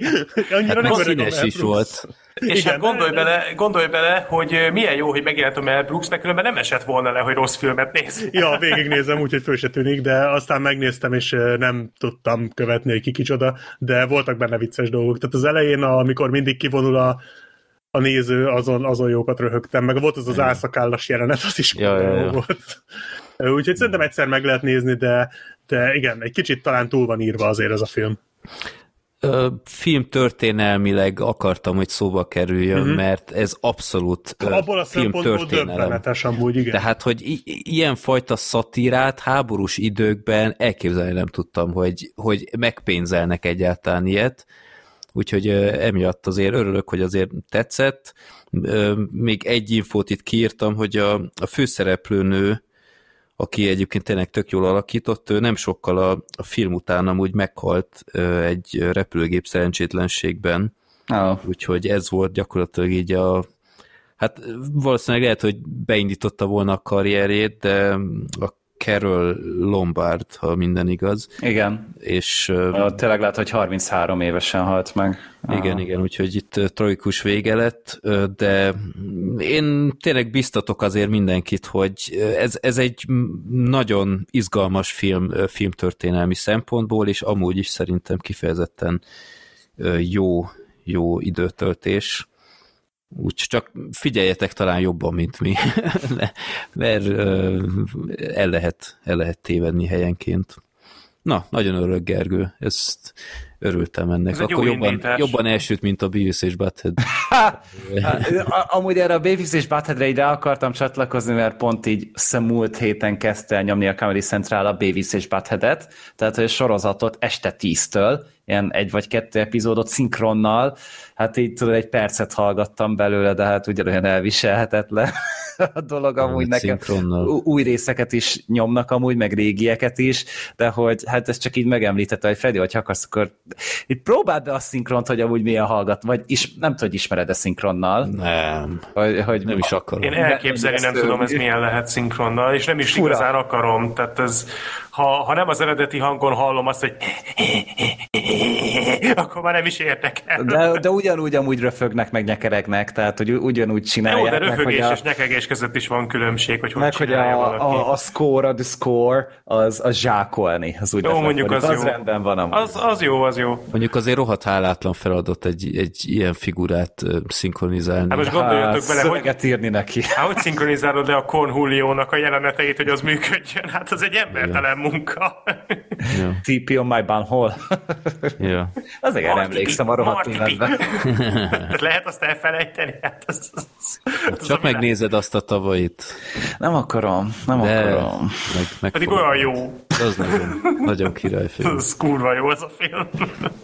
Na, haladjunk, akkor a következő film az a Halál jele. Oh amit uh, most lesnem. Én, adtam én kaptam a Gergőtől, halál jele. Ugye ez a... Memories of Murder. Igen, ugye ez az élősködők rendezőjének az egyik nagy, nagy durranása volt 2003-ban. Azt hiszem IMDb 250-ben is talán ott van. A 191 Hát igen, igen, egy elég elismert alkotás. A halál jele az arról szól, hogy Hát egy valós eseményt göngyölít föl, azt hiszem, ha jól emlékszem, akkor a 80-as évek végétől a 90-es évek elejéig volt egy dél-koreai sorozatgyilkos, és egy rendőr nyomozó csapat próbálta őt elkapni. Tulajdonképpen erről szól. Üm, igen, belefutottam olyan véleményekbe, hogy hát azért ez a film ez nem igazán volt működőképes, mert hát ugye egy az egyben nyújta az odiákust, ami négy évvel később készült, zárójel bezárva, tök mindegy. Tehát, de valóban vannak átcsengések, tehát az a Zodiákusnak a cselekményvezetése és a stílus az, az sok mindent átemelhetett innen. Ezt a nyomozást látjuk, ahogyan a különböző rendőrfigurák próbálják a gyilkost előkeríteni, látjuk az ő személyes drámájukat is, karaktereket megismerjük, a rejtély az azért elég jól van adagolva, mindig történik valami izgalmas, tehát egy klasszikus nyomozós történet. Igazából én örültem neki, Gergő, mikor odaadtad nekem ezt a filmet, mert talán ezt mondtam is, én már szemezek ezzel egy ideje, sőt, mint kiderült, amikor elkezdtem nézni a filmet, akkor kiderült, hogy én ezt már egyszer elkezdtem, amúgy, és nem is tudom, hogy miért hagytam félbe, de most megnéztem. Um, igazság szerint nekem végső soron tetszett ez a film. Az élősködők után, nyilván ez volt előbb, de én ugye az élősködők után láttam, azért azt a szintet nem érte el, de így is egy, egy izgalmas történet volt. Az nagyon tetszett végig, hogy a, a nyomozókat, illetve az egyéb rendőröket is, akár csak a kis közrendőröket, mint például az a kis, kis csajszi, aki párszor besegített nekik, ugye olyan nagyon lelkesen, ők egy abszolút mellékszereplők voltak sokan, de nagyon jól ki voltak dolgozva. Tehát tényleg mindenkit el lehetett különíteni, mindenkinek megvolt a, a saját kis rászabott személyiségjegye, és nem mindenki volt feltétlenül azonosulható, nem mindenki volt feltétlenül szimpatikus, de mégis lehetett nekik drukkolni. Mégis jó volt nézni, ahogyan ők csapatként dolgoznak együtt. És a film több mint két óra, de nem volt unalmas. Egy pillanatig sem éreztem azt, hogy leült volna a sztori, hogy hogy mondjuk most egy kicsikét úgy föl lehetne pörgetni, hanem mindig bedobott új dolgokat, amik miatt odaszögezte a figyelmemet, és egyhuzamban egyébként végig is néztem, Viszont az a baj, hogy van egy dolog, ami nekem ebben a filmben nagyon-nagyon nem tetszett, és ez lehet, hogy az én ö, személyes érzékenységemnek a hibája. De, és ez, ez, a, ez az első felére igaz. Én egy, hát én azt éreztem, hogy ez a film, ez, ez azért elég tiszteletlen. Méghozzá azért, mert itt nem fiktív dolgokról van szó, jó, tudom, hogy beleemeltek a történetbe fiktív elemeket is, és hogy nem teljes mértékig a valós nyomozást látjuk, de a gyilkosságok legalábbis nagy része az valós volt, amennyire tudom, illetve az egész ügy, amit ez a film fel, feltár, az, az valós alapokon nyugszik, és ehhez képest az első felében van az egésznek egy ilyen nagyon nehezen megfogható, de kicsit ilyen karikaturisztikus jellege, ahogy a nyomozókat látjuk sokszor ilyen bagatel és blőd módon látjuk a nyomozást, ahogy kimennek helyszínelni, ahogy ott egymást ugratják, hogy igazából nem veszik komolyan az egész ügyet, és ez lehet annak a a kimutatása és annak a, a bemutatása, inkább így mondom, hogy jaj, hát ők már évek óta megállás nélkül ebben a szarban dagonyáznak, naponta látnak ilyen eseteket, persze, hogy így állnak hozzá, csak egy olyan ügyben, ami, ami ahol tényleg valós eseteket látunk feldolgozva, szerintem ez nem kifejezetten szerencsés, ez a fajta hozzáállás. És megmondom őszintén, ez nekem a film első felét eléggé megmérgezte, dacára annak, hogy ott is láttam a pozitívumokat, Szerencsére a, a második félidőben azért javított ezen, ott ezt már teljesen el is hagyja a film, és nagyon komolyan is veszi magát. Ahogy halad előre a történet, úgy válik egyre zordabbá, és egyre, egyre kétségbejtőbbé, hogy még mindig nincs meg a gyilkos, és aztán úgy tűnik, hogy megvan, de közben meg de lehet, hogy, lehet, hogy mégsem, lehet hogy, lehet, hogy valamit nem vettünk figyelembe, és ez a fajta nyomás, ami folyamatosan nehezedik a főszereplőkre, ez tényleg egy nagyon hatásos légkört eredményez és hát mindenképpen szeretném kiemelni a fináléban az alagutas jelenetet, az, az egészen zseniális. Tehát ott a színészi játék, a hangulat, a, a rendezés és a forgatókönyv is a maximumon van. Az most is kicsikét beleborzongtam, az egy, az egy elképesztően jó pillanat volt, és a lezárás is fantasztikus. Úgyhogy szerintem ez egy jó film, és örülök, hogy megnéztem, de, de sajnos ez az, ez az ellenérzés, ez, ez megvolt bennem, hogy sok, sok olyan jelenet volt a filmben, ahol azt éreztem, hogy nem, nem biztos, hogy ilyen stílusban kéne ezt a témát megközelíteni, és még azzal együtt is föntartom ezt, hogy végső soron amúgy, amúgy nekem pozitív élmény volt ez a film. Uh-huh.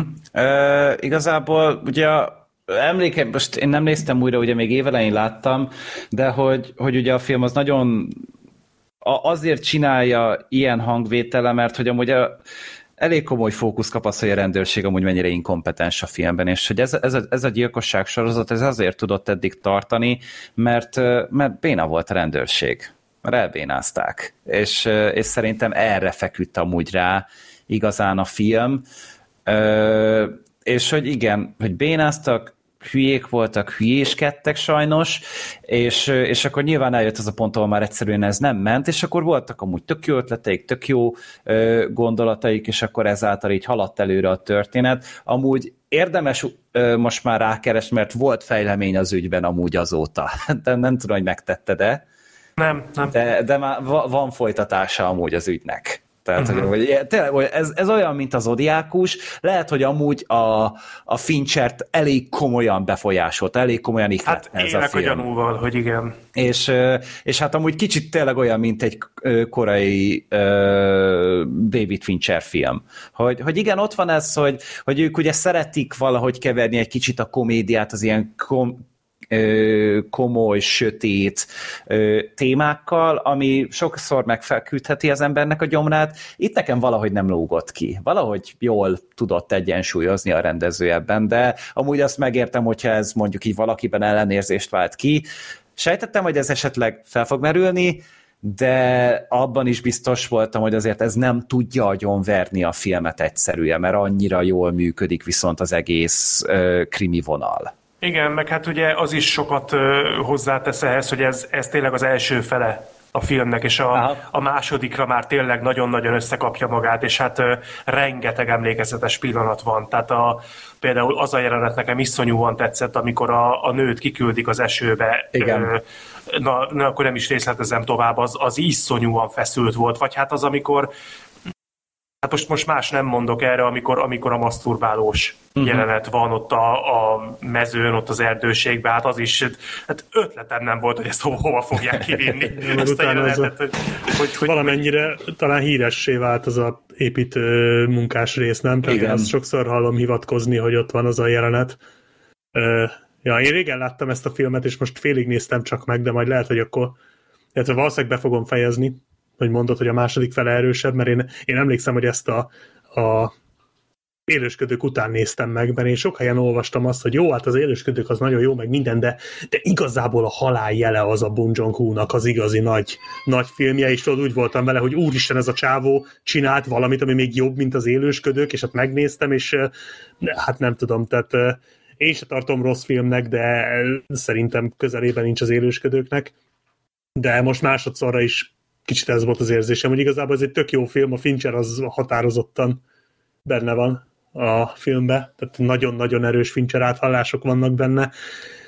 Meg én tartom egyébként, hogy szerintem ezt akarta ábrázolni azzal, amit a Sorter mond, hogy, hogy ezek, a, ezek a csávok ebbe élnek, tehát hogy muszáj nekik humorral oldani, mert különben már mindannyian sorozatgyilkosok lennének amiatt, amiket ők nap mint nap látnak, és hogy egyszerűen ezt mutatja be a film, és igen, hát a koreai humor az, az kicsit fura. Engem Tehát... ez az egész csak azért zavar, mert itt egy valós dologról van szó. Tehát igen, engem ez az egész ez csak is, azért... Nekik ez is csak egy hétköznap, érted? Tehát, hogy ő nekik ez csak egy meló, ez csak egy, egy, egy újabb nap, amikor ezeket a szarságokat kell csinálni, belefáradtak, belefásultak, kiégtek, a sajnos, és sajnos muszáj nekik valahogy, valahogy oldani egymásban a feszültséget, mert különben rámegy az idegzetük. És szerintem Igen, ezt próbálta mondjuk... a film ábrázolni. Mondjuk ez egy ö, hetediknél nem zavar, itt, itt viszont ö, följött. Hát mint, igen, mint probléma, de ez... hát a hetedik azért visszafogottabb, de hát a hetedik az igen. egy amerikai film, ez pedig nem. Tehát Pontosan, ugye, tehát lehet, hogy emiatt. Ezért, ezért ezzel is kezdtem, hogy ez lehet, hogy csak az én hmm, személyes defektem. Van könnyen lehet, hogy másnak ez egyáltalán szemet sem szúrt, és most egyáltalán nem értik, hogy, hogy én ezt miért hozom föl problémának, és én ezt teljesen elfogadom. Mondom, ez az egy, ez az egy komolyabb negatívumom volt, és van ezzel a filmmel kapcsolatban. De tényleg egyébként köszönöm szépen, hogy megkaptam ezt a filmet, mert, mert tök jó, hogy megnézhettem, és az is kétségtelen, hogy, hogy itt azért voltak olyan képsorok, amiket nem fogok elfelejteni soha, és nem is igazán szeretnék elfelejteni soha. Úgyhogy ha valami, akkor ez mindenképpen egy, egy komoly elismerés. Uh-huh. Jó, ennek nagyon örülök, mert igen, pont ez, hogy, hogy valószínűleg ez tényleg egy olyan műfaj kavalkád, aminél nem fog minden egyes emele, eleme megugrani a, a lécet, de viszont tényleg közben, amikor meg nagyon erős, amikor erős a film, akkor meg tényleg odabasz, és iszonyatosan kemény jelenetek vannak benne, és azért is szerettem volna ezt akkor így adni legalább valakinek, hogy megemlítsük itt az adásban, hogy igen, én ezt láttam, én ezt nagyon szerettem, és hogy hát, ha tudunk másnak is még kedvet hozni hozzá, mert, mert nem tudjuk eleget méltatni amúgy a kórai filmgyártást, szerintem. Ámen. Hát lehet, hogy fogjuk is még ebbe az adásba. még az is előfordulhat. Jó. De nem most mert most egy annál sokkal annál sokkal komolyabb film következik, és komolyabb, igen. Na, a 2022-es a Hercegnő, amit a Sorter adott a Black Sheepnek, és Disney Plus-on megtekinthető. Hát hol és máshol, a Hercegnő hol máshol lenne ugye, megtekinthető, mint a Ugye Disney. megletteskedve a Sorter, hogy többet Steven Seagal filmet nem ad, de azért azért vannak kiskapuk, tehát azért... Uh-huh. A 2022-es Steven Seagal szellemiséget lehet, azért elhozta. Be lehet uh, csempészni azért Steven Seagal-t anélkül, hogy maga Steven Seagal megjelenjen, mert ez egyébként az. Ez a hát csak film... azért a színvonalban van egy néhány emeletnyi különbség. Igazából most ezt, ha nem bánjátok, akkor rövidre fogom, mert a film az egy nem nevezhető különösebben bonyolultnak, főleg no, így a lenni vagy nem már. lenni, és a halál jeléhez képest ez azért egy kicsit egy Úgy gondolod, hogy egyszerű volt a történet? Itt tulajdonképpen arról van szó, hogy a, a rendező úr kitalálta, hogy akkor ő összekeveri az aranyhajat a, a The Raid-del, és és agy baj, hogy ezt így megcsinálta, de hát nem baj. Jó ez. És hát arról szól a film, hogy van egy hercegnő a várkastélyába, éppen valami nagyon gonosz, nagyon csúnya bácsi átvette az uralmat a királyságba, és bezárta a hercegnőt a toronyba, és akkor a film elején a, kis, a hercegnő kitalálja, hogy akkor ő kiszabadul, és gyakorlatilag másfél órán keresztül végigveri magát a, a zőrségen, és mindenkit kinyír, és így e, e, ennyi a film, tehát hogy ez így erről szól igazából ez, én tud, tudtam, hogy létezik ez a film, csak elég negatívak a kritikái, és így nem néztem meg végül, mert én azt gondoltam, hogy ez tipikusan az lesz, hogy egy jó alapötlet, jó, hát szóval, hogy egy ilyen tök jó agyatlan trash alapötletből kihoznak egy közepes filmet, és ezért nem néztem meg a, most az adás előtt, és igazából én ennek tudatában én úgy kezdtem el nézni ezt a filmet, hogy én annyit szeretnék, hogy legyenek jók a harcjelenetek, mert ennyi a lényeg. Tehát, hogy egy filmnél, amiben tényleg a játékidő 80%-a azzal megy el, hogy emberek egymást ölik, akkor legalább ezek az ölések ezek legyenek jók, és ezt a film az nagyjából úgy hoz, hozta szerintem. Tehát ez egy szerintem ez egy oké okay kategóriás akciófilm, nem egy The Raid, de ennél sokkal rosszabbakat is láttam már. Ez egy streamingre gyártott teljes mértékben csak arra kihegyezett film, hogy másfél óráig agykikapcsolva nézded a hentelést, és azt nagyjából hozza a film. Szerintem oké okay volt, de semmi kiemelkedő. A a koreográfiák azok ilyen, ilyen rendben vannak, tehát azért nem megyünk el olyan magaslatokba, mint a The Raid filmek, vagy hasonlók. Jó, de az ahhoz mérni nem is igazságos. Tehát itt a, a Raid az, az annyival hát figyelj, van, most a... legfeljebb egy John Wick 4-et tudsz a Raidhez helyezni. Jó, tehát csak, ez... csak ha már kitalálsz egy ilyen filmet, akkor az a minimum, hogy olyan kaszkadőröket ö, szerződtes a filmhez, akik lehozzák ezeket az hát figyelj, azért, de egyébként, hogyha nem feltétlenül mérjük a réthez, vagy hogyha akár a réthez mérjük, akkor sem értek veled mindenképpen egyet ebben, mert ö, az a baj, hogy nem mostanában láttam ezt a filmet, úgyhogy nem vagyok most túlságosan összeszedett. De nem emlékszel a történetre. Hát a történet az megmaradt. Hát a, te az előbb olyan szépen összefoglaltad, hogy most előttem van. Ö, azért például az a vágatlan jelenet ott a lépcsőknél, azért az nagyon igényesen van földébe meg a, megcsinálva. A film, tehát szerintem oké, okay, tehát hogy ez így. Ez de nem, így én okay. most túlmennék az azon, hogy oké. Okay. Tehát azért az oké, okay, az mondjuk az egy Ongbak 3. Ez azért azon hát, az bőven túlmegy. Ez annál jobb. Ez annál jobb. Szerintem, szerintem ez rendben volt. Tehát ez, ez így tudjad, hogy mit kezdesz el nézni, ez a film, ebben a filmben azt fogod látni, hogy másfél órán keresztül hentelik egymást emberek, és ez igazából szórakoztató. De ennyi ez a film ez ennyi. Tehát nem, a... fogod, nem fogod szerintem, én, én nem dobtam el az agyam tőle, nem néztem tátott szájjal az, amit, azt, ami történik. Nyilván nem szerencsés, hogy a, a Extraction 2 meg a John Wick 4-nek az évében nézem meg ezt a filmet, de mint egy ilyen B-kategóriás, akciófilm, ez teljesen oké okay Hát volt. meg az jó, szerintem. hogy tudja, hogy mit vállal. Igen, Tehát, hogy igen. Nem is akar többnek Nem látszani. akar ami, többnek látszani. amire még kíváncsi lennék, hogy van-e róla esetleg komolyabb véleményed, hogy Nekem, ami nagyon-nagyon tetszett ebben a filmben, többek között, az a főszereplő. És szerintem iszonyúan szimpatikus ez a nő. Az, De annyira, mert- annyira lehet neki drukkolni végig, Hát hogy... persze, ö, mert minden ellensége, érted, ilyen tipikus, ilyen Z-kategóriás, gonosz, Főleg a főgonosz, hát az egy vicc az a csávó. Hát, hogy nyilván, amikor a, mindenki, akit, akit ki akar nyírni, az egy ilyen, ilyen iszonyúan eltúlzott képregényszerű Épp gonosz, csak akkor- nem oroszok amúgy. Hát igen, hát, hát, Igen. A, hát a főgonosz, a főgonosz az a, az a Gerald Butler a legrosszabb napjaiban. Igen, így, így könnyű, de nyilván e- e- ide ez bőven elég szerintem, tehát ez, ez ennyi ez a film, nem volt rossz, de nyilván ennél láttam már jobb filmet is, ez jobb volt, mint az a Steven Seagal film, amit kaptam, hogyha ez megnyugtat. Hát mondjuk én Úgyhogy- annyira nem vonnék párhuzamokat egyébként a Steven Seagal-ral, ezt be- bevallom őszintén, ezt nem teljesen értem ezt a párhuzamot, mert, Hát mert azért, kb. annyira bonyolult ez a Igen, film, mint egy annyira bonyolult, Seagal de film. egy történet meg egy film nem csak azért lehet jó, mert bonyolult, hanem azért, mert mondjuk stílusos és jól van elkészítve. Szerintem ami ez ebből a szempontból oké. Okay. Tehát legtöbb Szegál filmről mondjuk nem mondható el, tehát ez, ö, e- erre akartam csak utalni. Ö, igen. Hát Illetve, ez, ez, amit még, ja bocs, mondja, nem akarom. nem, ez, ez egy semmivel se bonyolultabb akciófilm, mint akármelyik Steven Seagal vagy Jean-Claude Van Damme film. Hát csak azért igényesebb. Egy fokkal igényesebb, igen, de, de ennyi. Úgyhogy mondom, amire- részemről ez...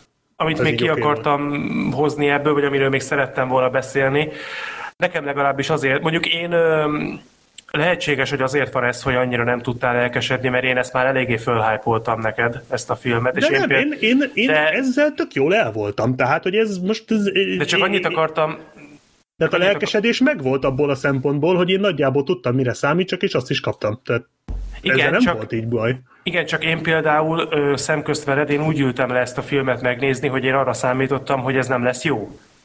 Tehát, hogy én egy effektíve nem jó filmet vártam ettől, mert ugye a kritikák és a vélemények nagyon lehúzták. Tehát számomra egy abszolút kellemes meglepetés is volt, illetve nekem nagyon-nagyon tetszik ennek a filmnek a stílusa.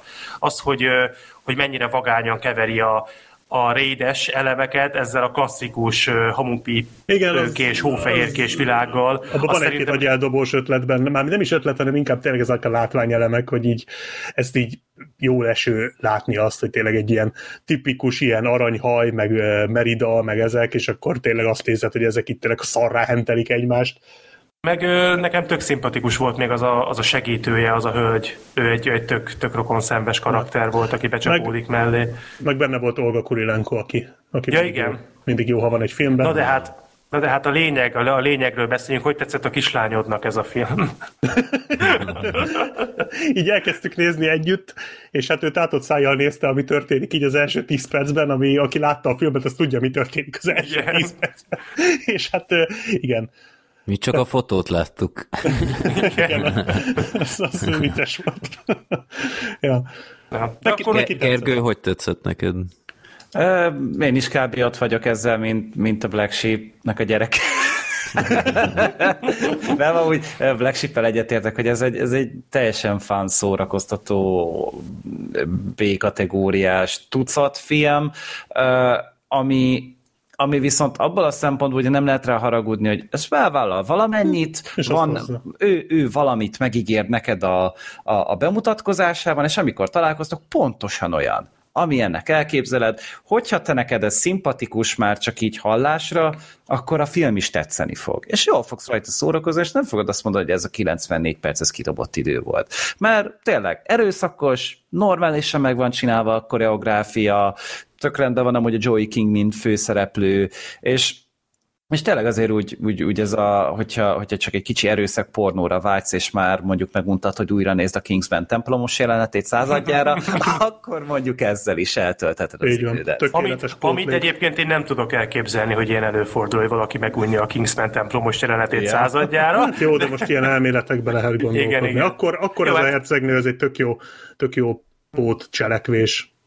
Hát akkor végül is arról van szó, hogy ez a film ez megígért valamit, amit számotokra hozott, számomra pedig egy kicsikét többet is hozott, ami egy Nem ígért sokat, arány. nem ígért sokat, de azt tokkal vonalval leszállította. Ja, akkor végül is jól volt. szórakoztál. Én rajta. tök jól szórakoztam. Rajta. ennek örülök. De Jó nyilván ki tisztában voltam vele, hogy ez, ez nem a magas Hát művészet. valószínűleg De az nem, az nem véletlen, hogy a Cannes Filmfesztiválon ez valahogy nem indult annó. Nem véletlen a zuhanás anatómiája, Igen. bár ebbe is volt pár zuhanás. Hát volt Ezt pár hozzá. zuhanás, igen. Anatómia is volt. Az is volt, Igen. igen. Na jó, Anatomi, meg anatomizálták egymást itt a karakterek rendesen. Jó. Na, akkor a következő film az ö, rám vár. Itt a Black Sheep-től kaptam az 1944-es Gyilkos vagyok című film noirt. Na, Bill ezt ne vágjátok ki, és ne használjátok fel Freddy ellen ezt a kijelentést, a filmnek a címét. Igen, itt pont gondolkodtam sokszor, hogy rágoogliztam a, a film címére, hogy gyilkos vagyok, hogy ez, ez milyen fajta titkosszolgálati Oda kell írni a évszámot, vagy ezt érdemes megjegyezni, hogy van egy másik címe is, ugye kettős kárigény, ami az eredeti címnek a fordítása, úgyhogy két címen létezik ez a film. De ezt őszintén szóval szerintem csak a kormányablakban használják kb. ezt a címet. A múltkor én is ott beszélgettem az ügyintézővel erről a filmről. Jó volt. Ja, az 1944-es Billy Wilder film, és az azt hiszem ott került szóba, hogy a, a gyilkosság telefonhívásra uh-huh. volt terítéken, és akkor dobta be a Black Sheep, hogy van ez a film, ami hasonlít rá, és hogy ez az egyik kedvenc filmed, vagy mi, vagy Hát a rendezőtől az egyik. rendezőtől az, Az. Alkonysugárút mellett én ezt a filmet nagyon-nagyon-nagyon szeretem a Billy Wilder-től. Egyébként nagyon sok filmet szeretek a Billy Wilder-től, de szerintem ez a kettő az, ami, ami tényleg, tényleg mestermű kategória, legalábbis Mhm. számomra. Szerintem akkor a watchlistemre is rakta, mert talán pont kérdeztem is, hogy ismertek-e jó filmnoárokat, az olyan igazi klasszikusokat. Ö, Úgyhogy ez, ez kifejezetten jól jött ki, mert tényleg akkor a watchlist, watchlistemről is törölhettem, miután megnéztem. Miről szól ez a film?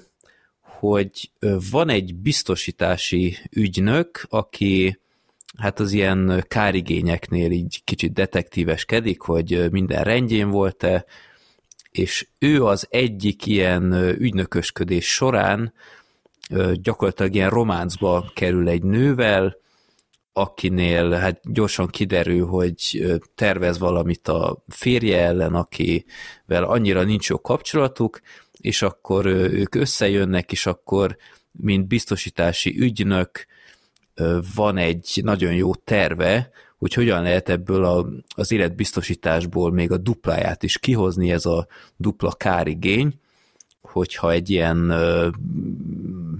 hogy is mondjam, egy olyan helyszínen van, ahol, mint például a filmben egy vonat, vonatút, hogy ha ott történik valami, akkor valamilyen nem tudom, a szerződés szerint akkor dupla összeg jár, most itt nem akarok belemenni a részletekbe, szóval gyakorlatilag kitalálják a tökéletes gyilkosságot. És akkor erről szól, hogy hogy zajlik az egész, és hogy sikerül-e kitervelni, a, vagy hogy megúszni a dolgot. Gyakorlatilag a film elején már kiderül erre a válasz, de ebbe most nem megyek be. Ez tipikus noir, hogy már a film elején tudod, hogy mit, mi fog történni, vagy legalábbis sejted. Igen, hát ez tényleg azáltal, hogy 1944-es a film, tehát itt az ember hajlamos 2023-ban rávágni, hogy ez egy tipikus filmnoár sablonokat használja, de olyan régi ez a film, hogy gyakorlatilag ő fejlesztette ki ezeket a, első. a sablonokat. Igen, úgyhogy ezt nem lehet gyakorlatilag felróni a filmnek. Hát Black Sheep azt, azt mondtad, hogy ez talán még jobb is, mint a gyilkosság telefonhívásra. Nekem jobban tetszett. Nagy szó, mert én azt rendkívül imádtam, azt teljesen ledöbbentem, mennyire királyfilm. Úgyhogy ö, voltak elvárásaim, és hát bevallom őszintén, én néztem a filmet egy jó ideig, és ajjaj, tehát ö, az első 40 perc az nem volt könnyű. Tehát amíg nem történik meg maga a, a gyilkossági rész, én még azt is megkockáztatnám, hogy ez a film szerintem egy kicsit száraz volt. Itt a Freddy nével együtt néztem, és És így pont így, mint hogyha összebeszélünk volna, egymásra néztük, és ugyanazt gondoltuk, hogy most már azért lassan elindulhatna a film. De onnantól kezdve, ez úgy kb. tényleg a 40. perc környéke, onnantól kezdve, hogy elindul maga a, a, a kitervelt gyilkosság, ami egyébként ilyen atombiztosnak tűnik, tehát mm. elképzel nem tudod, hogy itt mi, mi mehet félre. Aztán elég hamar kiderül. Hát aztán a történnek De nem dolgok. tervezett tényezők, igen. Igen, de utána egy kifejezetten izgalmas film lesz, úgyhogy ott nagyon megkönnyebbültem, mert ha odáig nem is mennék, hogy olyan jó, mint egy gyilkosság telefonhívása, mert azt szerintem azért jóval szórakoztató, mint ez, de egy, egy nagyon pörgős, izgalmas film kerekedik belőle, ilyen tényleg klasszikus film noir, tehát ezekkel a hosszú monológokkal, ilyen érzelemmentes dialógusok. Fanfatál, a ballakabátos, de tehát most itt nem detektív van, de ugye detektív funkciót tölti be ugye a a nyomozó, a társa, Igen. aki, a, azt imádtam azt a csávót, a, hogy gyakorlatilag... az egy főnyeremény. Az, és ő, ő nem nyomozott, hanem ő egyszerűen tudta, hogy valami nem stimmel, Kombinált. mert már annyi ilyet látott, és igen, hát ez volt igen, a munkája. Igen. Az a csávó, az zseniális volt. Az, az ellopta a sót gyakorlatilag. Abszolút. Pedig, pedig nagyon sokáig csak egy ilyen mellékkarakternek tűnik, de aztán ahogy halad előre a film, így tényleg így magával ragadja az egészet, és, és hogy tényleg hát fantasztikus nézni az ő játékát, meg hogy milyen eszes ember. Úgyhogy nem az, az nagyon ahol. tetszett. É, abszolút, igen. Öm, igen, és nagyon érdekes is nézni 2023-ból, mert hogy a, a film sok szempontból rendkívül rosszul öregedett, de ez nekem csak egy, egy külön szórakoztató tényező volt, tehát például ez a ez a töltső, töltséres fonográf rögzít, hogy utána kellett néznem, hogy mi az Isten ez, amiben beszél állandóan. Ennyire mi sem vagyunk, először. Ennyire hogy... mi sem vagyunk boomerek. Igen, már a gyerekkorodban is volt, ja. még, még Na. hagyjam abba az öreg vicceket, jó? Na, azért ez ki ez, ez a film még Freddy-nél is boomerebb. Igen. Nem, de tényleg, mint a, mint a Flintstonesból ilyen, ah. ilyen szarva beszél gyakorlatilag, és rákerestem, mi a fene ez a készülék?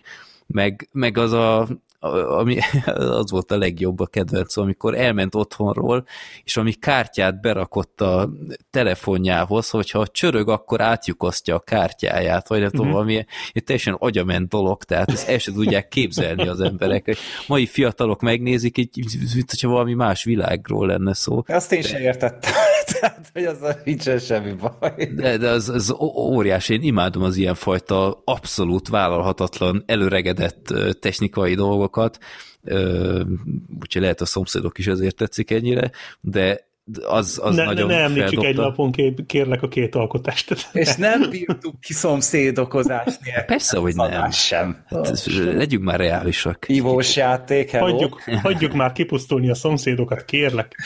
Költözzünk már el. Ez, ez nem fog megtörténni. Tudom, tudjuk, tudjuk. De azért reménykedhetek. Na, egy dolog, sőt két dolog is, akkor kezdem a kisebb bajjal, tehát itt a, a film nem tudom, kétharmadánál itt egy ilyen extra szálat nyitott a film a, a az áldozat lányával, a, azt szerintem rendkívül erőltetett, és nem, nem teljesen értettem, hogy erre most... Jó, értettem, hogy a sztori szempontjából miért volt fontos, de annyira jelentéktelenül lett valahogy felvezetve, meg besűrítve, azt úgy annyira nem értettem, hogy ez most miért kell egy ilyen fajta sztoriba, meg én bevallom őszintén, nekem a főszereplő játéka, a Fred McMurray egyáltalán nem tetszett. Hm. Tehát oké, okay, hogy ilyen, ilyen ultra sztereotíp film noir, akárki, aki csak így érzelmentesen motyog maga elé. Baby, baby, baby, állandóan babe, tehát gyerekek, így ivójátékozni akartok enni a filmnél, minden babynél, jó? És kész, ki vagytok csapva egy hétig, tehát annyira ez a románca a nővel is ilyen nulla kémia volt köztük, oké, okay, femfatál, értem. Meg hát azért ő is a pénzre ment, nem annyira a nőre. Tehát szerintem ott egy idő után már őt is inkább, neki is inkább azt tetszett, hogy leakaszthatja majd a végén a... Könnyen lehet, a de, biztosítást. mm, ahhoz képest meg nem színészkedtek jól egymással szemben sem. Nem tudom, szóval az ő, ő száll, ezt, ezt lehet egy, egy Cary Grant, vagy akárki sokkal jobban eljátszotta volna. Én ezt a, ezt a Fred McMurray-t egyáltalán nem ismertem.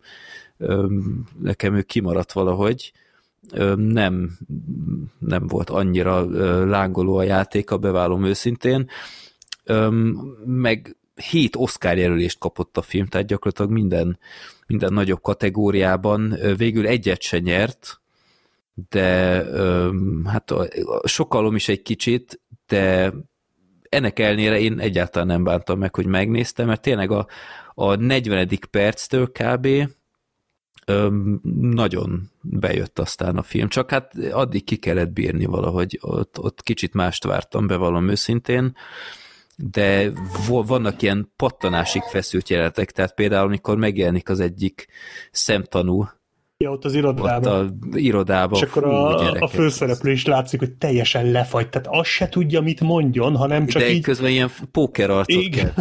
Az óriási jelenet. Ja, úgyhogy Mm, végső soron jó élmény volt, köszönöm Black Sheep, hogy végre letudtam egy ilyet, ha ismersz még ilyen echte filmnoárokat, nyugodtan ajánljál. Nem csak, hogy ismerek, hanem berakok egy linket a, most itt a chatbe. A jó. kritikus tömegen van egy tök jó grafika, hogyha kicsit megnyitjátok a linket, és kicsit lejjebb pörgettek, ez a kritikus tömegnek a fóruma a filmről, van mm-hmm. egy tök jó grafika, ahol 40-es, 50-es évekbeli noárok vannak összehasonlítva, és kihozták, hogy ez az abszolút film noár. Hát, gyilkos vagyok. Hogy az összes hm. kötelező elem benne van, bár én hozzátenném, hogy egy kicsit szerintem azért itt megengedőek, tehát szerintem nem minden van benne, de, de hogy az összes noárnak, az, hogy, hogy melyik noárba melyik melyik tipikus noir klisé van benne, az itt föl van sorolva, és az alapján a Double Indemnity a, ahogy így, az Ultimate Noir. Ahogy így ránéztem elsőre, azt hittem, hogy ez valamilyen asztrak, ilyen dominókép, de ez, egy, de ez tök jó. Igen, úgyhogy ha, ezt, ezt, majd esetleg majd, a, esetleg majd a csatolmányok közé rak be, itt van egy csomó yeah. hasonló uh, cím, okay. úgyhogy ezeknek a nagy részét még én sem láttam, nem is ismerem. Nyilván a Máltai Solymot, meg a uh-huh. egy-kettőt azért tudok, de a Big Heat például, tehát nyilván egy-kettőt ismerek, de ezek például mind szerintem hasonló cuccok, illetve az alkony sugárutat én ismét szeretném megemlíteni, az egy, az egy szenzációsan jó, jó film, szintén alkony, Billy Wilder-től. Alkony sugárút az már túlmegy ezen a szinten, tehát az egy, az egy egészen más frekvencián mozog, tehát az, az forgatókönyvírás és rendezés és színészi munkaterén is egy egészen, egészen egyedülálló remek mű. Igen, úgyhogy azt is nagyon ajánlom. Van. Gergő, neked hogy tetszett, ha már mindent láttál?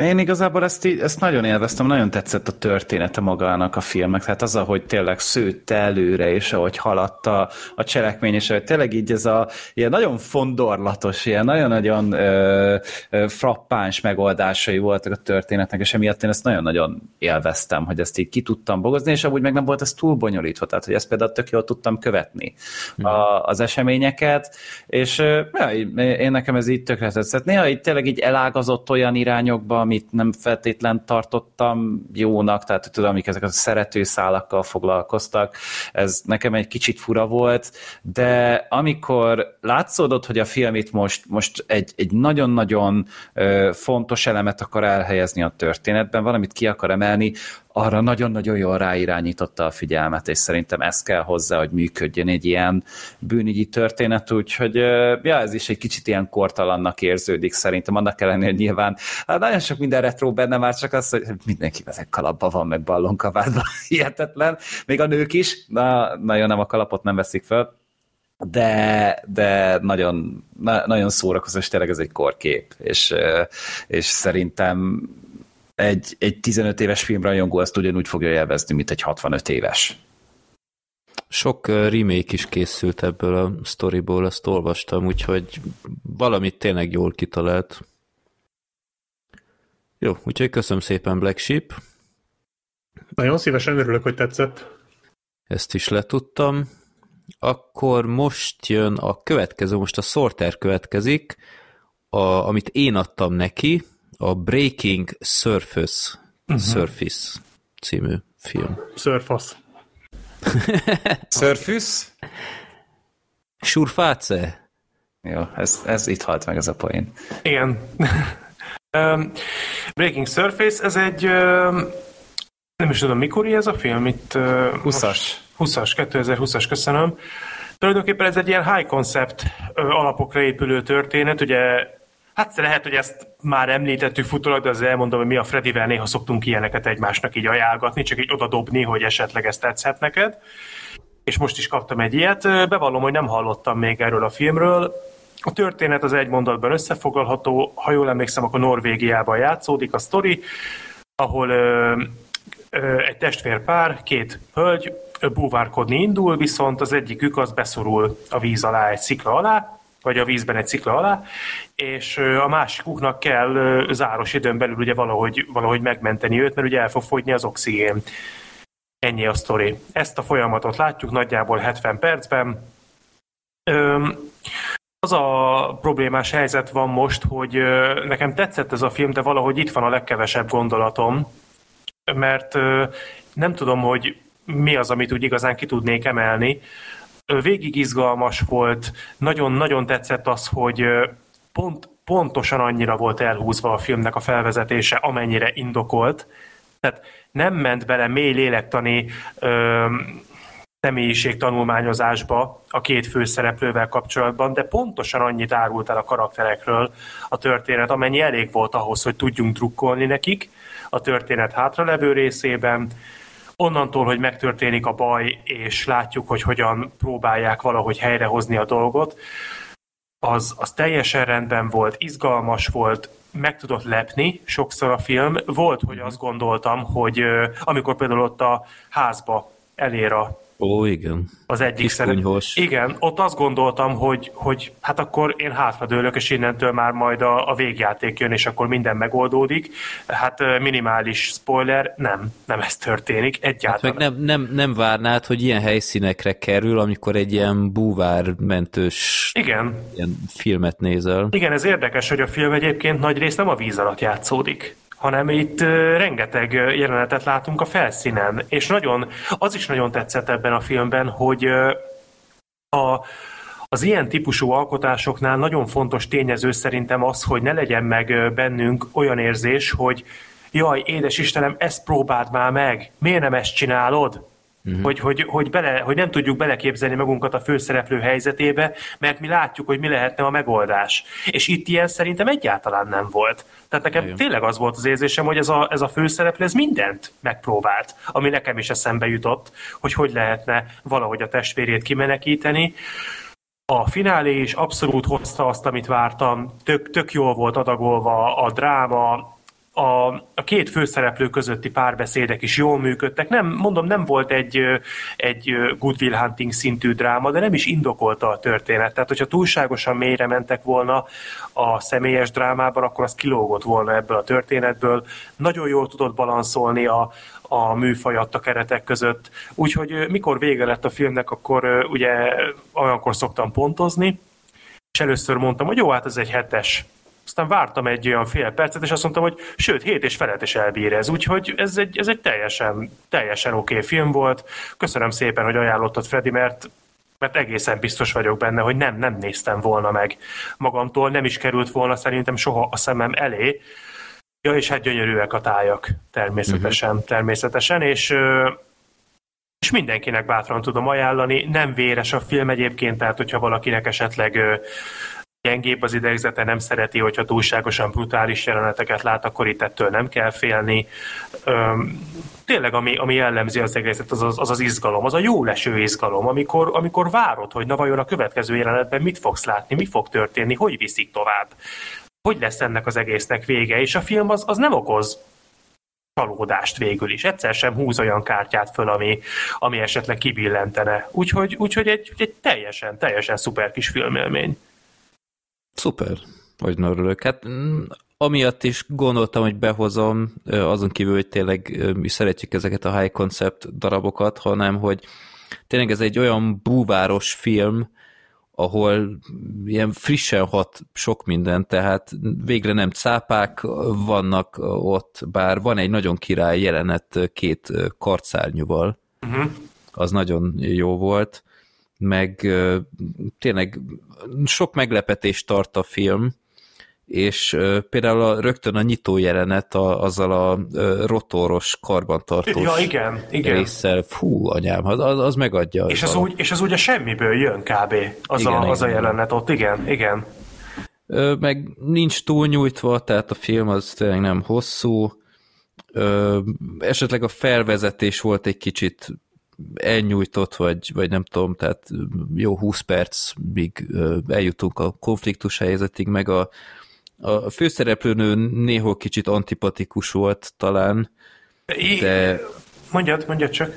Nem, szóval alapvetően tényleg ez egy, ez egy nagyon izgalmas kis film, nagyon kevesen ismerik, mert tényleg ez egy, egy európai koprodukció, de abszolút profi, úgyhogy IMDb-n 6,2-nál, tehát ez megint az a fajta film, hogy nem teljesen értem, Egy picit lehetne több, igen. Mi bajuk volt, de úgyhogy én, én tényleg ajánlom um, mindenkinek. Sok szempontból emlékeztetett egyébként a nemrég bemutatott Fall-ra, csak ugye Aha. mondhatjuk, hogy ez annak a negatívja, mert ott ugye a magasságban voltunk, itt meg ugye mélyen vagyunk, de, de a koncepció nagyon hasonló, és egyébként színvonalban is szerintem nagyjából egymás mellé tehető a kettő. Na, szuper. Örülök neki. Gergő? Nekem is tetszett amúgy a film, így igazából kicsit jobban beleértem magam, mit kellett volna, mert hogy én elég érzékeny vagyok a hidegben, ezek meg folyamatosan a hidegben voltak, tehát ezek így, így így ment, mindig keresték, hogy hol lehet egyre szarabb és szarabb, és én, úristen, hát én nyáron néztem ezt, és szinte betakaróztam közben. Tehát, hogy jó, hát ugye még ősszel néztem valamikor, de hogy, hogy azért úgy, ez próbára tett, de tényleg maga a helyszín, meg a közeg, amit találtak hozzá, az nagyon érdekes, meg hogy, hogy így, így folyamatosan üvöltöttem, hogy na de mi van a keszonbetegséggel, és jó, tehát hogy, hogy beemelték végül, hogy azt hittem, hogy nem fognak vele foglalkozni végül, de, de tényleg így szerintem amit ki lehetett ebből hozni, azt beletették, de hogy, hogy amúgy meg elég minimalista szerintem maga a karakterrajz, meg tudod az, ahogy viselkednek, meg tényleg itt csak ott van egy ember, akinek meg kell oldani egy helyzetet, és ennyi. És hogy nyilván itt személyiséget nagyon nehéz felvázolni, emiatt egy kicsit minimál a dolog, de szerintem a célnak megfelel. Ez is egy kicsit olyan szerintem, mint a hercegnő. Egyetértek. Én is nagyjából így voltam vele, én is megnéztem, és oké okay volt. Még az, az tetszett, hogy egy csomószor nem odafuttatta ki, mint ahova én gondoltam, tehát hogy például bement ugye a csaj a házba, és akkor ott történt valami, és arra később nem tértek vissza, pedig annyira adta volna magát, hogy majd, majd jön a háztula, és majd hó, micsoda izé lesz, hogy Igen. nem segít, mert, mert ugye történt, ami történt, és hogy nem és az például nekem tetszett, hogy ott azt úgy nyitva hagyta a film, mert az nem annyira lényeg, meg nem akarta egy ilyen, ilyen olcsó húzással ott a végét még tovább húzni. Úgyhogy ja, jó ja. volt. A táj az, az azért elég sokat vitt ezen a filmen. Igen, hát még 80 perc az egész. Hát igen, rövid. Nem, nem hosszú. Jó, örülök neki. Úgyhogy ilyeneket, Akkor... ilyeneket legközelebb is nyugodtan dobhatsz be. Úgy lesz. Akkor a következő film, azt a Sorter adta Gergőnek, a 2014-es Last Shift. Uh-huh. Uh, igen, ez egy, ez egy, hát egy ilyen kisebb low-budget horror film, amúgy ez is egy eléggé baráti játékidővel operált, amennyire én emlékszem. A, az alaptörténet az szerintem tök érdekes, vagy nekem az nagyon tetszett ez a közeg, amit így megtaláltak hozzá, hogy tulajdonképpen egy bezárás előtt álló rendőrörs a helyszín, ahova egy újonc ö, első napos kezdőt ültetnek be, hogy akkor jó, te leszel most a recepción, már itt igazából nem történik semmi, de reggelre fogjuk ezt bezárni, elköltöztetjük a cuccokat, úgyhogy tiéd a, az utolsó műszak, amit ugye a, a, a film is ígér, és nagyrészt ugye ezt a főszereplő lányt követjük, akinek van is egy egy ilyen kis, kicsit ö, sötétebb múltja, vagy legalábbis történt vele meg úgy a családjával, az apjával egy elég szörnyű dolog. Történt egy gyilkosság, egy ilyen három fős ilyen őrültek által elkövetve, akik utána felkötötték magukat ott a, a fogdában, és elkezdenek ilyen hát különböző kísérteties, spooky dolgok történni, és hát ezt, a, ezt az estét követjük végig. Ö, nyilván a hölgy az ö, ö, bejárja a helyszínt, közben kap ö, telefonhívásokat egy bizonyos helyről, megpróbál segítséget szerezni, és ez mind-mind egy eléggé ö, sajátos helyzethez vezet. Nyilván egy horrorfilm, mi a fontos, hogy ijesztő a film egészen jól működik ebből a szempontból a Last Shift. Tehát azért úgy volt benne kettő olyan jelenet, amire hogy azt mondtam, hogy na ez, ez működik. Tehát így van egy, van egy ilyen szűk, szűkös jelenet egy, egy hajléktalan egy cellába, az azért úgy, az azért úgy eléggé kiugrasztott a gatyámból, meg volt még egy, ahol egy csomó fényképet alkalmaztak, és az is úgy, úgy egészen jól működött és abban is biztos vagyok, hogy pont emiatt, hogy, hogy egészen hatát sosem van megteremtve az atmoszféra, meg néhány jelenet, ez moziban biztos, hogy rohadt jó lett volna. Valószínűleg dobott volna egy pontot minimum az értékelésén. Pici, amit ugye mondta, hogy low a film, hogy ez, ez amúgy abszolút igaz rá, tehát hogy azért elég olcsónak hat maga a látványvilág, a díszletek, a, a jelmezek, a minden, tehát hogy tényleg sokszor úgy érződik, mint hogyha egy magyar amatőr filmet néznél, ezt most sajnos pejoratív értelemben értem, és viszont ezzel, ezzel, ebből meg néha így ki tud lépni a film, tehát hogy, hogy nem részben azzal is, hogy tényleg működnek bizonyos jelentek, hogy a főszereplőnő amúgy nagyon-nagyon jól játszik. Tehát, Igen, hogy és, és, ja, bocs, mondjad. Ja, csak annyi, hogy, hogy tényleg így a, ahhoz képest, hogy egy milyen filmet nézek, ő abszolút túl teljesíti amúgy ezt a filmet, és ez amúgy emel rajta elég sokat. Hát főleg ugye, hogy ez egy majdnem egy szereplős film, tehát itt uh-huh. rengeteg volt az ő játékán, és nem, nem tudom, hogy ezzel egyet értesz, de maga a figura, akit játszik, ő is nagyon szimpatikus végig, uh-huh. szerintem. Tök, tök azonosulható. Igen, tehát hogy azért úgy, ahol megijedottam úgy jogosan, ijed meg, és hogy próbáltam hogy mindig gyakorlatilag lenni, meg próbáltam valami megoldást találni, és hogy nem volt egy ilyen életképtelen ö, gyökér a főszereplőm, ugye mindig fontos egy horrorfilmnél, ö, és tényleg tök, tök jól működött ő is, ö, a film így nem tud ellaposodni, szerencsére, hogy ennyire rövid, és amúgy tényleg azért, hogy mindig próbál valamit villantani. És hát a, a finálé az meg eléggé erős megint csak ennél a filmnél, tehát az eléggé jól működik az, ahova kiviszik. Meglepő, nem lepő, attól függ, hogy milyen mentalitással állsz hozzá, de, de, de jól működött. Úgyhogy én, én szok, ez, ez a tipikus ilyen szombatesti horrorfilm, amikor itt nincsen dolgod, nem mész sehova, otthon vagy, már lement a nap, és hogy akkor még fekvés előtt, még mit van egy még egy két óra múlva tervezel lefeküdni, mondjuk aludni, akkor ezzel még mondjuk ki lehet tölteni az addig való időt. Úgyhogy, úgyhogy ez, egy, ez egy ilyen kis, kis, kis kellemes spooky night anyag szerintem bárkinek. Ez fenn van egy streamingen? Mm, én nem találtam meg. Uh-huh. Na, ennek egyébként örülök, mert bevallom őszintén, most már elmondhatom, itt, itt volt bennem talán a legnagyobb rizikó. Ugye ezt mondtam is a kiosztásnál, hogy, hogy nagyon-nagyon sokáig vaciláltam, hogy a hercegnőt kapta és a Les Shiftet a Black Sheep, vagy fordítva, hogy ez hogy legyen. Aztán, mint kiderült, jól döntöttem, mert ugye a hercegnőt te már láttad. Igen. De, itt nem voltam biztos benne, hogy, hogy ez valóban egy jó döntés lesz, hogy neked ez valóban tetszeni fog, de akkor örülök, hogy azért inkább igen. De ha ami... Black Sheep meg megkapja, akkor az lett volna a Black Shift. Igen. Egyébként ő is megnézte, majd beszél róla. De amit szeretnék még kérdezni, Gergő, hogy az a jelenet hogy tetszett, mert szerintem az volt a film csúcspontja. Nem szeretnék spoilerezni, amikor, amikor átjön egy látogató Uh-huh, uh-huh. Ja, ja, ja, igen, ott azért az, az megint csak tök ügyesen van megcsinálva, vagy megint elindul egy módon, és akkor utána úgy egy, egy pördít rajta a film, és akkor úgy te is úgy meglepődsz rajta, és egy kicsit úgy kihoz a, a komfortzónádba, hát, úgyhogy ez ügyesen volt adagolva. Ott, ott nálam azért a libabőr az rendesen fölkúszott uh-huh, abban uh-huh. a jelenetben, és egyébként az egész filmnek van egy kicsikét ilyen Lovecrafti hangulata Aha. amúgy, amire tök ügyesen rájátszik sokszor. Igen, van, van benne egy ilyen megfoghatatlan, mert ugye azért elég nehéz úgy bekategorizálni, még úgy ilyen horror kliséken keresztül is, hogy pontosan mi van itt a háttérben, mi történik, mit tudom én, hova viszi ki a történetet. Ismerős, de mégis van benne valami kis sajátos íz. Úgyhogy én nekem ez így tetszett. Na, jó, szuper, örülök, tényleg, ez tök jó.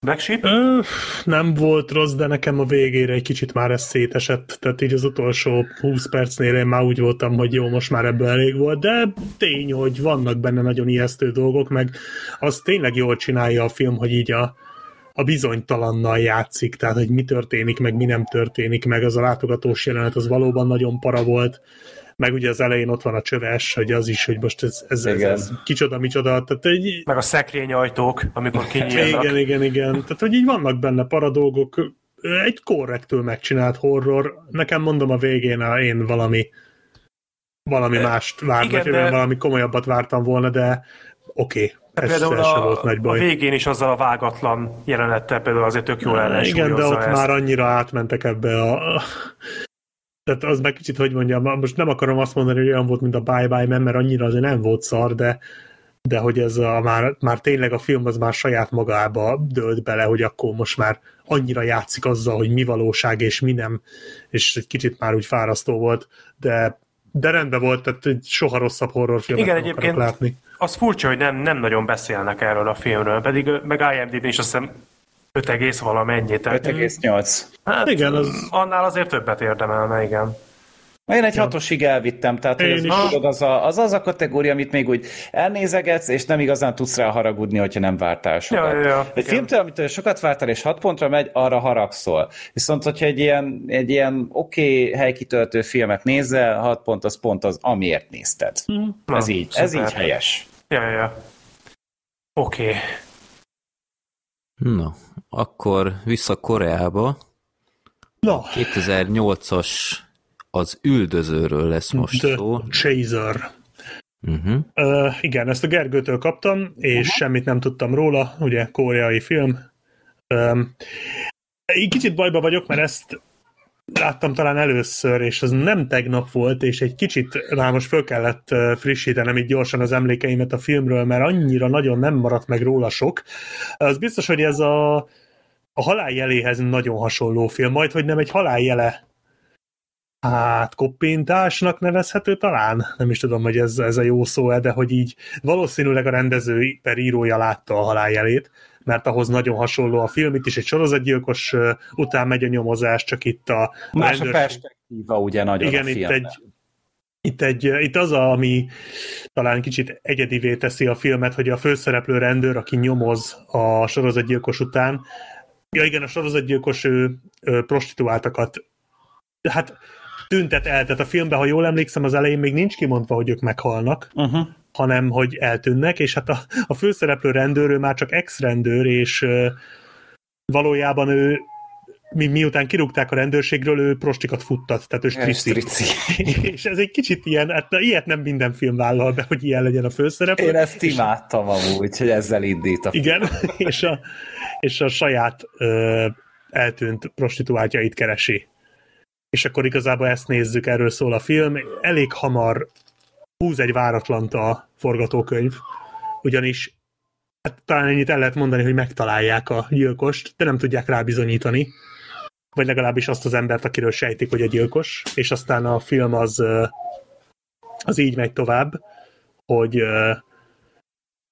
tehát a film közepe az erről szól, hogy igazából próbálják megtalálni a, az eltűnteket, vagy legalábbis a holttesteket úgy, hogy közben a gyilkos elvileg ugye megvan, hogy rá tudják bizonyítani, és hát ez egy kicsit érdekessé teszi. Bevallom, a film az szerintem inkább volt érdekes, mint jó, de, nem volt rossz, de nekem egy kicsit ott a közepén leült, hogy aztán a végén egy elég csúnya gyomrossal fejezze be. A tipik Korea. Igen, tehát így a, a vége azért az úgy nem esett jól, maradjunk annyiba.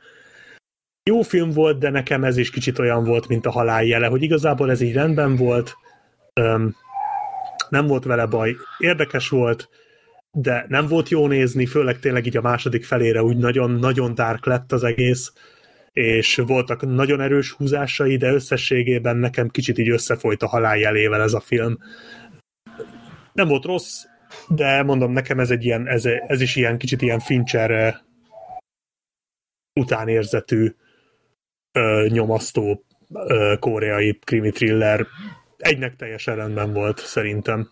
Uh, igen, szerintem, hogy, hogy, hogy itt is inkább a különlegessége az, hogy, hogy igen, ez egy ilyen tipikus thriller is lehetne, csak ugye korábban mindig egy kicsit messzebb viszik ezt a koncepciót, és igen, bevállalják, hogy mondjuk tök antipatikus a főszereplő, ilyen esetben ugye tényleg egy, egy, egy, egy strici, és hogy ő is köz, a film közben is azért csinál eléggé ellenszenves dolgokat, és uh, így, így, így, így egy picit úgy megborítja az egész azonosulási formáját, de, mert, de közben meg nyilván a célja, amit el akar érni, az meg, egy, az meg egy olyan dolog, amivel meg tudsz azonosulni, és tudsz neki szurkolni, és emiatt ilyen nagyon komoly ellentmondás alakul ki a nézőben, és igen, ez a váratlan, hogy, hogy amúgy hogy az, ahogy a nyomában vannak a gyilkosnak, és az, ahogy elkapják, az abszolút nem, nem úgy zajlik le ahogy te elképzeled, mielőtt elindítod mondjuk a filmet, vagy ahol, amit mondjuk 10 perc alatt elképzelsz.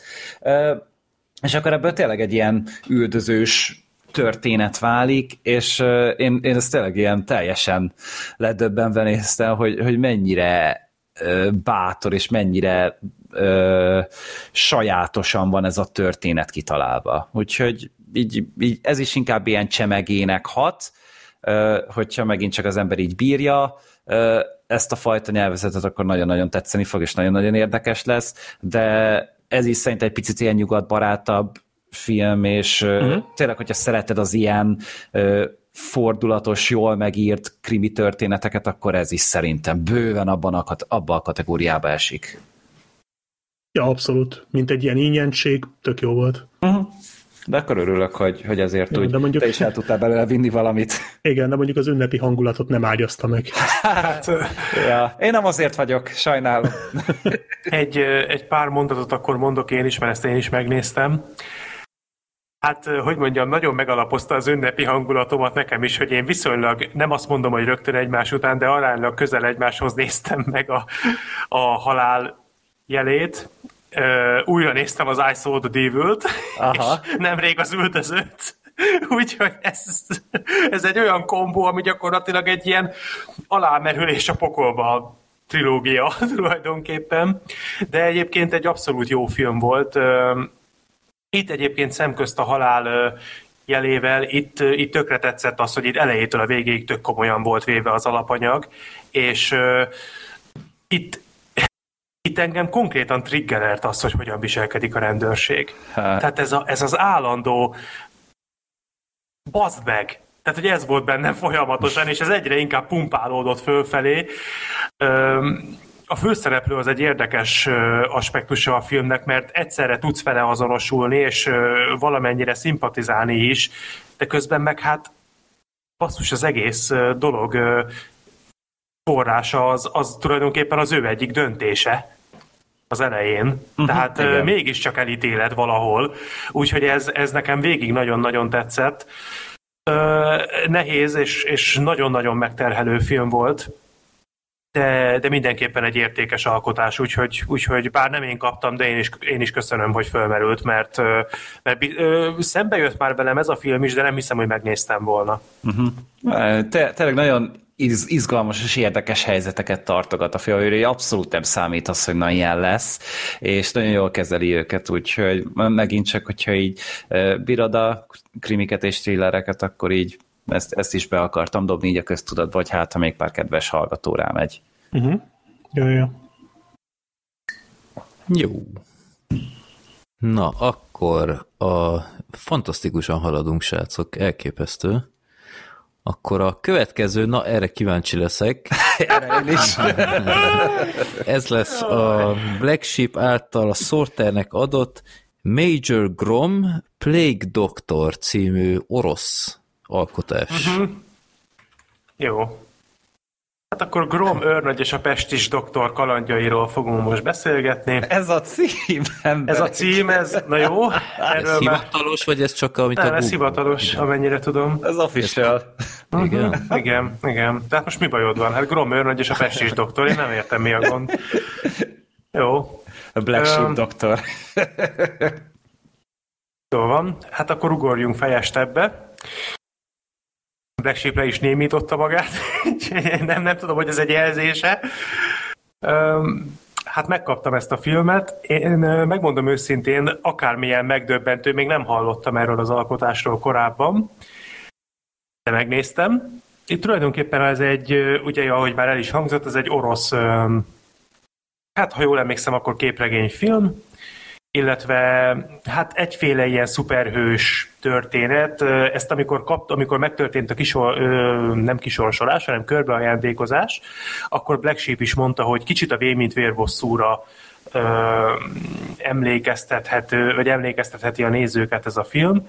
És ebben van átfedés, mert mert tényleg hasonló kicsit a sztori. A lényeg annyi, hogy van a Grom őrnagy, aki hát egy ilyen úgymond szuper rendőr, akinek fantasztikus a letartóztatási rátája, csak hát szereti megszegni a törvény kereteit, vagy áthágni a törvény kereteit, de nagyon eredményesen dolgozik, emiatt ugye nem bocsátják el. De aztán feltűnik a színen egy, hát igazából igazságosztó, de, de nem a klasszikus értelemben, mert egy olyan emberről beszélünk, aki azért ártatlanokat sem rest megölni. Ő a pestis doktor, aki hát mint, mint a pestist úgy fogja eltüntetni a bűnözést az emberiségről, és emiatt minden eszköz bevet, hogy ezt elérje, és hát nyilván a Gromör nagy kezd el nyomozni, hogy ki lehet ez a rejtélyes figura, és hát próbálják megállítani. Azért mondtam a többes számot, mert kezdetben egyedül van, aztán ugye hozzácsapódnak különböző társak. Tulajdonképpen ezt a történetet látjuk. Na most, amivel kezdeném, az az, hogy a film szerintem iszonyúan jól néz ki. És itt nem csak arra gondolok, hogy jó a CGI, ami nem egy lebecsülendő dolog, ez egy fontos aspektus, de nem csak erről van szó, hanem nagyon jók a jelmezek, nagyon jó az operatőri munka, nekem kifejezetten tetszett a vágás, illetve a film elején a, a főcím kiírás az nagyon stílusos, és az is kétségtelen, hogy az egész történetnek van egy hangulata, van egy bevonzó ereje. Öm, az nem annyira tetszett, hogy most nem igazán tudtam eldönteni, hogy ez, ez a film ez inkább komolyan veszi magát, vagy inkább parodisztikus, mert minden páros jelenetben parodisztikus volt, minden páratlan jelenetben meg komolyan vette magát, de, de azért úgy nagyjából el lehetett ettől vonatkoztatni, úgy fogtam föl, hogy ez egy ilyen kicsikét szatirikus, kicsikét végjátékba hajló képregényes nyomozós sztori, és ezzel úgy ki is tudtam békülni. És igazából így, így az alapok szintjén minden rendben van. Tehát a karakterek, senki nincs elmélyítve, senki nem komplex figura, de működnek a történet jól adagolja a fordulatokat. Van a filmben egy fordulat, ami nem azt mondom, hogy hátas dobtam tőle, de azért... Uh-huh, tudod, meglepő. Hát addig nem engem mennék meglepett. el. A engem meglepett. hatodik érzék végső fordulata volt meglepő, erre azt mondtam, hogy hm, ez hm, érdekes. Nem vagyok biztos abban, hogy ez át volt gondolva egyébként, mert ha most mélyen belemennék, szerintem 50 ponton tudnék belekötni, hogy ez hol nem stimmel, de, de mindegy, akkor is ott tényleg jól működött. És igazából az egész történet az, az egy ilyen nagyon kellemes kis másfél órás mm, élményt tud nyújtani. Csak hát az a probléma, hogy ez a film ez nem másfél óra. Ez nagyon nem másfél óra, hanem több mint két óra. És, és hát ez egy, ez egy nagyon nagy baj, hogy, hogy ez a film ez miért 130 perces? Miért? Mi? Ez, ez a történet, ez miért indokolta ezt? A, a végén, amikor, az a baj, hogy most nem akarok spoiler, spoilerezni, de de hát a végén, amikor a Kromőr nagy bajba kerül, mert meggyanúsítják azzal, hogy az, az miért kellett oda? Az, az, az miért? Hát, hogy mindenképp kitöltsék a két, és, a két órát 130 percet. De nem kell ennek a filmnek 130 percesnek lennie, ez egy 90 perces történet. Ebbe ennyi volt. Na, ezzel és egyébként egyet. Olyan mesterségesen volt túlnyújtva az utolsó 40 perc, hogy én megőrültem. Tehát az, az, az utolsó negyede a filmnek az már nagyon fárasztott. Főleg azért, mert voltak ezek a szándékosan időt húzó jelenetek, amiknek tényleg semmi értelme és semmiféle kifutása nem volt. De mellé még a finálé sem tetszett. Tehát a végső összecsapás a főgonosszal, az is mindenfajta kreativitás nélkülözött, ami egyébként pedig korábban a filmben megvolt. Tehát a korábbi akciójelenetekben voltak ötletek, voltak jól megvalósított gondolatok, tehát a, a pestis doktornak a feltűnései azok azért elég emlékezetesek voltak. Nekem még az is tetszett, hogy behozták a képbe ezt a, ezt a kisfiút, aki a Gromör nagyjal ö, szegről végül azért kapcsolatba kerül, és hogy az ő életútja hogy alakul, az ő sorsával mi lesz. Az is egy tök jó ötlet volt. És, ö, és a Gromör nagy meg az ő társa, illetve az a újságíró hölgy, vagy riporter hölgy, és, és tök jól működtek addig a pontig, amíg ez az egész elkezdett túlnyújtottá válni. De most, most tényleg, tehát a, a fináléban itt olyan töltelékjeleneteket, olyan töltelékjeleneteket halmoztak egymásra. Volt olyan, hogy nem számoltam, de nagyjából ilyen három vagy négy jelenet követte egymást, nem rövid jelenetekről beszélek, és mindegyiknél az volt az érzésem, hogy jó, de most ezt miért kellett megnéznem? Most ez, ez semmit nem vitt előre. És azért, amikor már több mint 100 perce nézel egy sztorit, és azt érzed 20 perce, hogy sehova nem halad, akkor azért az egy, az egy elég kellemetlen érzés. Úgyhogy sajnos ez, ez, ez elég sokat rontott az összképem, illetve hát engem, engem borzasztóan zavart az az ötlet. Annyira nem kellett volna ebbe a filmbe az a agyaj, agyaj, agyaj. Az, az, az idegesített, bevallom Ja, a őszintén. Sherlock Holmes-os megoldás. Hát az, amikor, amikor úgy tűnt, hogy aztán kiderült, hogy dehogy. Mhm. Az, az annyira idegesített, az, az, az, már, már azt gondoltam, hogy wow, a film bejátszik valamit, ami... Ja, nem, nem, nem, nem játszik be, mert ezt az olcsó és teszkós húzást alkalmazza, hogy, hogy nem, mégsem, az mégsem úgy van. Most ez nagyon hülyén hangzik, ahogy így elmagyarázom, csak tényleg nem akarom elsütni, hogy most miről van szó konkrétan a filmben, de aki megnézi, tudni fogja az főleg a fináléban engem, engem már nagyon-nagyon fárasztott. Mindezek ellenére egyébként ez a film sokkal jobb annál, mint ami ennek elsőre gondolja szerintem az ember. Sokkal jobban, sokkal igényesebben össze van rakva. És, és az érződik egyébként a túlnyújtottság ellenére az egészen, hogy itt volt egy szándék az egész mögött, volt egy rendezői vízió. Meg volt az, hogy, hogy mit szeretnének ebből az egészből kihozni, mit szeretnének átadni. És bár a, a hangulat néha ingadozott, és azért a színészi játéktól sem olvadtam el, de, de mindezekkel együtt ennek a filmnek tényleg volt egy hangulata, volt egy egyéni stílusa, amire lehet, hogy hosszú idő után is vissza fogok majd tudni emlékezni. Ö, azt nem mondom, mert úgy tudom, hogy itt egy sorozatról van szó, tehát azt hiszem ez a Gromör nagy, ez, ez, egy, ez egy széria odakint, és talán több része is van ennek, ennek a figurának. A és, képregényben, filmben hát csak igen, ez az egy van. Ja, a filmen csak ez az egy. Ö, Úgy tudom. tehát a, ahhoz azért nem kaptam kedvet, hogy elmélyüljek ennek a karakternek a, a rejtelmeiben, de az kétségtelen, hogy ez az egy, ez az egy film, ez, ez így oké okay volt. Viszont arra most ez, ez, ezzel lehetne poénkodni is, hogy hogy miért adtad nekem ezt a filmet Black Sheep, de engem őszintén érdekelne, hogy, hogy miért, miért gondoltad azt, hogy ezt nekem szeretnéd adni. Csak úgy. Ja, ennyi? Ez, Igen, ez volt a... Megnéztem a filmet, úgy voltam vele, hogy ez tipikus olyan, hogy egyrészt jó poén a címe.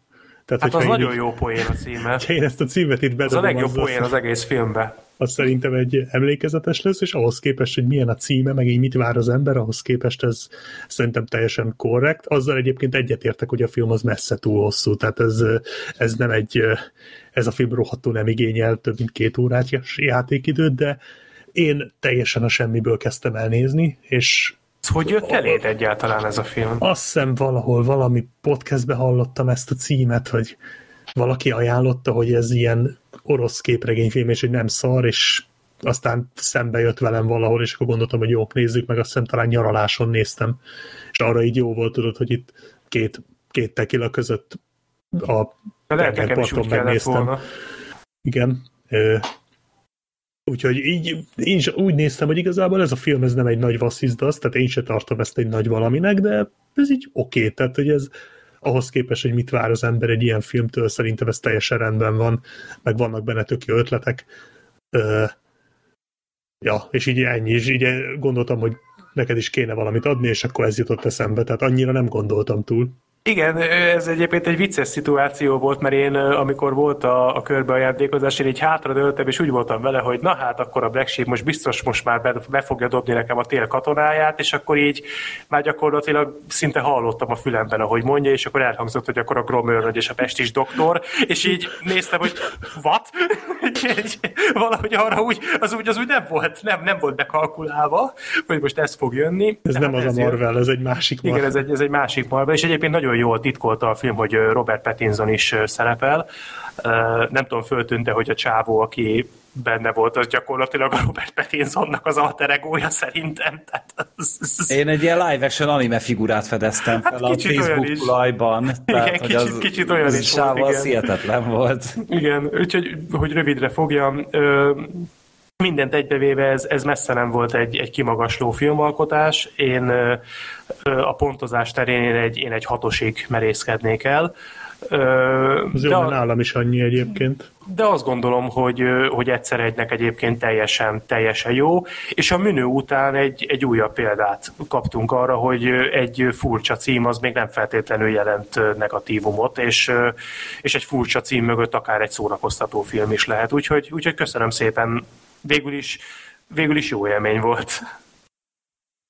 Ja, amúgy, amúgy ez tényleg egy eléggé érdekes film volt, és kurva hosszúnak tartottam, de viszont tényleg, hogyha ezt a, ezt a cheesy B-kategóriás, C-kategóriás hülyeséget ezt szeretett, te tudsz ezen szórakozni, akkor ebben amúgy meg lehet találni a szá, számításaidat, mert, mert ezt csinálja, csak amúgy egy tök magas színvonalon. Tehát, hogy, hogy úgy szerintem a, a színészek is tök rendben vannak, meg tényleg a játék, hogy el vannak készítve, tök, tök igényes produkcióról van itt szó.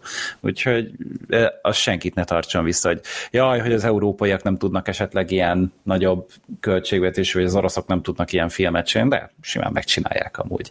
És az is érzé, az az érzés is bennem maradt, hogy hogy ezt nem is akarták ennél jobbra megcsinálni. Ők pont ilyennek akarták. Igen, és egyébként technikailag sem ugrik le, hogy ez, uh-huh. egy, ez egy európai film. Tehát yeah. abszolút simán oda tehető hollywoodi filmek mellé is akár. Valamely nem egynél még jobban is néz ki. Úgyhogy, yeah. ja, ja, rendben van. Egyszer egynek teljesen oké. Okay.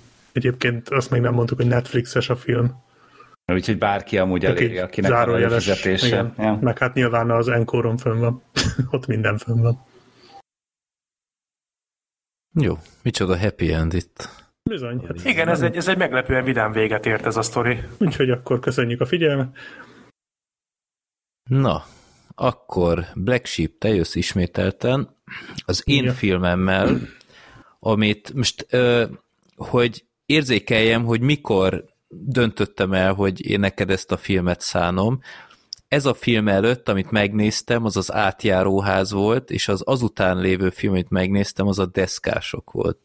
Tehát... Atya úristen! Egész pontosan 2022. december 13-án döntöttem el, hogy 2023 karácsonyra tőlem a francia, az Odu, alias Le True, ezt a börtönfilmet kapod úgyhogy át is adom a szót neked.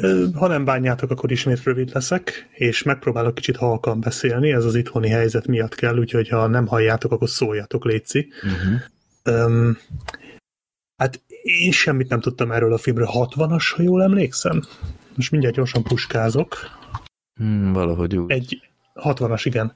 Egy francia film, börtön szökésről szól, egy csapat börtön lakó egy cellán osztozik, és arról szól a film, hogy az elején egy új fiút raknak a cellába, ott ők megismerkednek egymással, bemutatkoznak egymásnak, elmesélik egymásnak a történeteiket, és aztán egyikük felveti, vagy hát nem egyikük, hanem így a, a már korábban ott lévők beavatják az újoncot a szökési tervükbe, ami egy nagyon alaposan átgondolt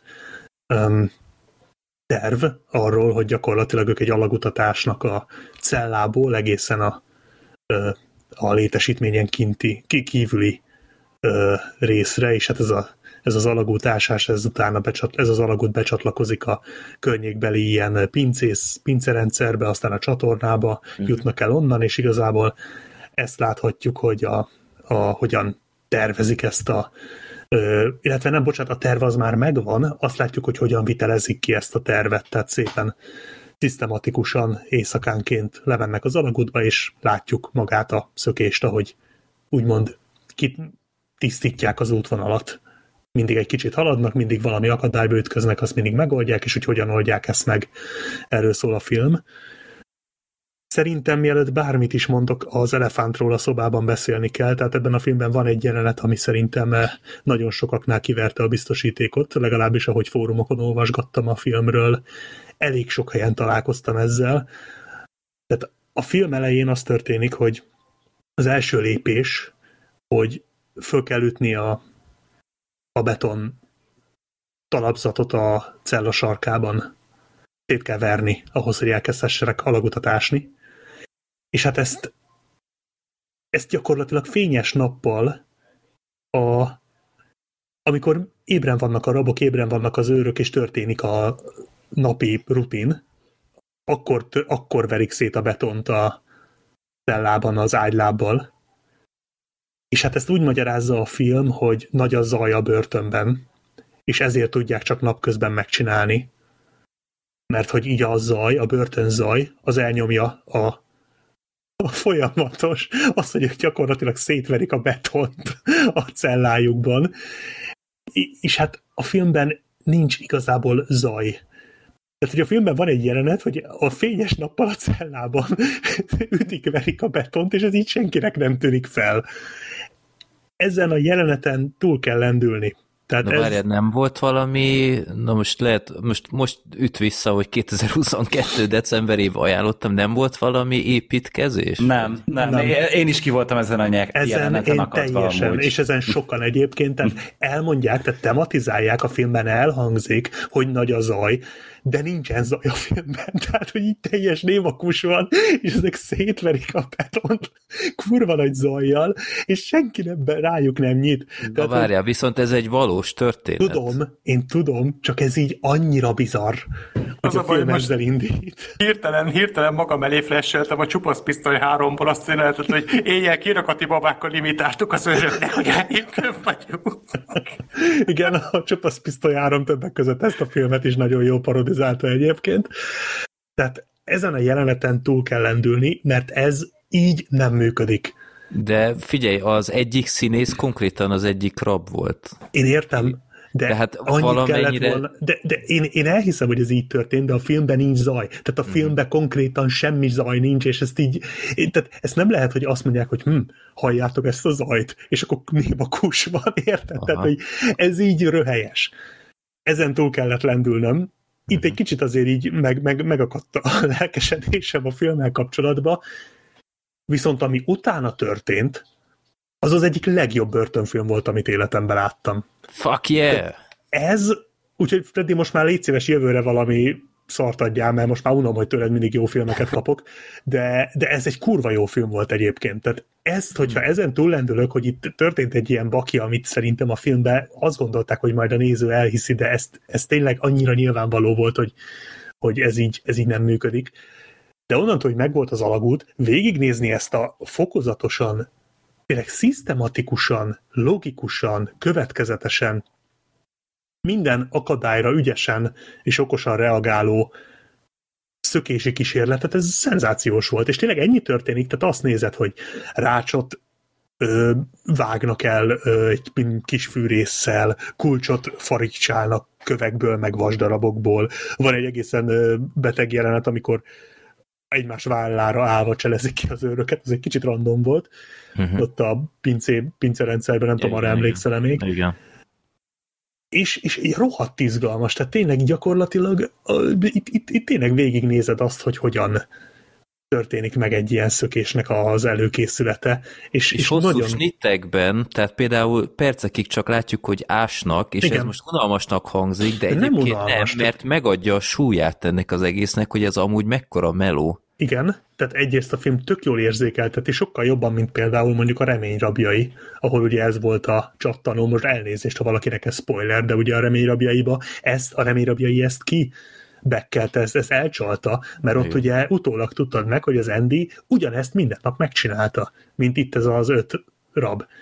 És tök jó, hogy tényleg ahogy, ahogy látod azt, hogy, ke, hogy mindig valaki más megy le az alagútba, ugye tök jó kitalálták, hogy a, ha az őrök néha éjszaka benéznek hozzájuk, akkor hogyan ö, csinálnak úgy, mint hogyha ott lennének, Ó, ugye valaki mindig fönnmaradt, és Ja, akkor ja, ja. kurva jól ö, megcsinálták a, a dobozokat, hogy ugye dobozokkal rejtették el a, a, a lyukat. Mhm. Szóval nagyon jól ki van találva a dolog, és, és tényleg ez adja a filmnek a szépségét, meg ez adja az izgalmát, ahogy te is gyakorlatilag belehelyeződsz ebbe az egész szituációba, hogy ezek építik maguknak a kiutat. És, és nagyon magával ragadó volt, tehát annyira nézeti magát a film, és ez se egy rövid film, konkrétan ugyanolyan hosszú, mint a Gromőr nagy, csak itt értelme is van a, a játékidőnek. Annyira belevonódtam én speciál ebbe az egész szituációba, hogy így gyakorlatilag így rátapadtam a képernyőre, tehát tényleg amikor így, amikor így minél közelebbről próbáltam nézni, hogy, hogy, hogy eltűnjön a, a, a külvilág a perifériás látásomba, és, és így belekerüljek még jobban ebbe az egész szituációba. Félelmetesen berántott a film. Úgyhogy nagyon-nagyon tetszett, és szerintem a vége is jó volt egyébként. Szerintem jól a zárták le a vége sztorit. az, az Egy, hidegrázós. igen, úgyhogy Van egy, van egy olyan epic jelenet, én nem is értem amúgy, már csak ez a jelenet miatt is, hogy ez a film amúgy miért ilyen rohadt ismeretlen. ezt én se értem. Tehát ez simán ott van a legjobb börtönfilmek között, amiket láttam. Miért nem hallani erről a filmről? 8,5-ön van IMDb-n, oké, okay, BAFTA jelölések oké, okay, de kemény 20 ezer szavazata van, ami azért egy 60-ban készült filmnél az elég nulla. Igen. Érthetetlen. Azt hiszem a top 250-ben nincs is benne. Nem hát kerül be, nincs elég szavazata. emiatt. Igen, igen, igen. Pedig megérdemelné, tehát ez, ez tényleg ez simán, simán toplistás. Uh, és nagyon jól öregedett ez a film. Abszolút. Nincsenek ilyen nagy fonográfok, vagy mik. Azt tetszett még nagyon ebben a filmben, hogy amúgy egy nagyon érdekes betekintést is kapunk a börtönös hétköznapokba, uh-huh. hogy milyen a börtön élet, tehát hogy például hogyan küldtek át így egyik cellából valamit a másikba, így a, Jó, rácson keresztül. jó, igen, ilyen, igen, igen. ilyen lengetős megoldással, és, és zseniális, hogy hogyan kell takarítaniuk, hogyan borotválkoznak, meg, meg az, az, az, őrök az nagyon is, hogy, hogy az őrök is mennyire úgymond tehát a jól viselkedő rabokkal az Így őrök van. mekkora haverok voltak, hogy Hát ugye volt, amikor ilyen- kirabolták őket, és akkor visszaküldték a rablókat, meg ilyenek. Tehát, hogy így, hatalmas jelenet. igen, Tehát, hogy ők ki, ki érdemeltek maguknak egy ilyen úriember Igen. státuszt, mert rohadtul nem problémásak, és ezért ilyen kiváltságosak lettek az őröknél, és ők ezt hogyan használták ki. Na, nagyon izgalmas tényleg ez a betekintés, Igen. és tényleg van a, va- van a filmben egy kulcsjelenet, ott ott ledöbbentem, tehát az a végén. atya ég. Igen, igen. Aha. Most nem, véletlenül Nem, nem, nem, akarok nem, ezt nem utalni, szabad elmondani, vagy, ezt meg kell nézni. pozitív vagy negatív értelemben, ott lefagytam. Tehát az, az olyan szinten döbbenetes az a képsor. Egyedül talán a, a karakterek olyan, olyan kicserélhetők, tehát itt túl sokat nem tudunk meg róluk, a, a film ezt így beáldozta azért, hogy csak is kizárólag szinte a, a szökésről szóljon az egész, úgyhogy ez most egy ilyen fajta film, itt ilyen reményrabjai-szerű karakterábrázolást ne várjatok. Nem, viszont annál sokkal erősebb szökés jelenet van a filmben. Vagy hát nem jelenet, hanem hát ez a film tulajdonképpen. Tehát ez a tényleg a, a, remény rabjai végén a csattanó van itt egy két, több mint két órás filmbe belerakva. Itt a film elején jól emlékszem, hogy maga a, a, az az ember, aki ezt átélte, mondja a bevezetőt? Az itt van? Vagy ezt csak behalúzom most? Nem rémlik. Szerintem lehet, ő hogy- volt az. Ő volt. Mert mint hogyha valami ilyesmire emlékszem, hogy így ez a történetem, vagy valami. Tehát így, így már az elején tisztázza, hogy ez egy valós uh, sztori. Igen. Egy- Nagyon, tényleg nagyon-nagyon jó. Tehát abszolút Hmm. nem, nem is van erre egy jó szó, de most nem fog eszembe jutni, de tehát hipnotikus a film gyakorlatilag. Annyira annyira oda ragasztja az embernek a, a figyelmét, hogy teljesen, te, én teljes hipnózisban voltam a film alatt. Úgyhogy nagyon jó volt. Szuper, szuper ajánlás. Ez szerintem az összes között a legjobb volt.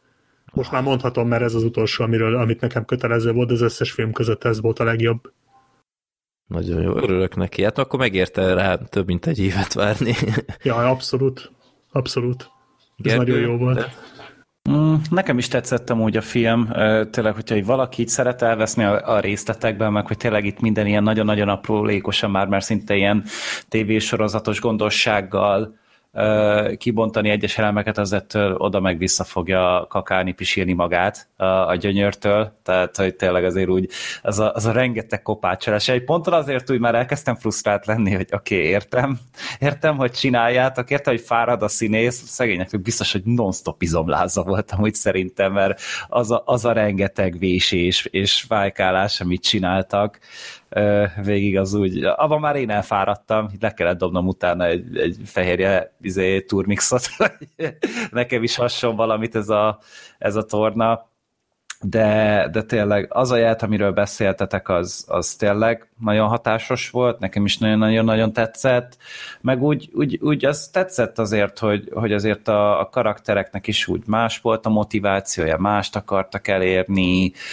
meg ez a, ez a kis közeg, ez a kis saját város, egy saját kis ország volt a börtön, és, és hogy, hogy tényleg az a, az a tolvajos jelenet, ahogy azt úgy megengedték nekik, hogy elintézzék, tehát és így, amúgy nem, nem sok hatása volt olyan történetnek arra, de viszont gazdagította a világot. Tényleg azt érezted, hogy ez egy, ez egy élő lélegző ö, hely, és emiatt így nem bánod igazán azt, hogy oké, okay, most ezt a 15 percet hozzátoldották a filmhez, azért, hogy, hogy neked ez a, ez a börtön, ez egy sokkal valóságosabb helynek tűnjön annyira valóságosnak, hogy ugye egy valós helyzetről is volt az egész mintázva. Úgyhogy az autentikusságnál itt szerintem tényleg fontos volt ezeket az erőfeszítéseket megtenni a filmkészítőknek. Uh-huh. Jó. Nagyon örülök. Itt ennél izgultam, hogy, hogy jó süljön el, mert ennél speciál nagyon örülnék, ha minél több hallgatónk is ö, megnézni. Ezt érdemes, valaki, igen. valaki írta is a kommentároknál, hogy nagyon örül, hogy bekerül, mert az egyik legjobb börtön szökős film.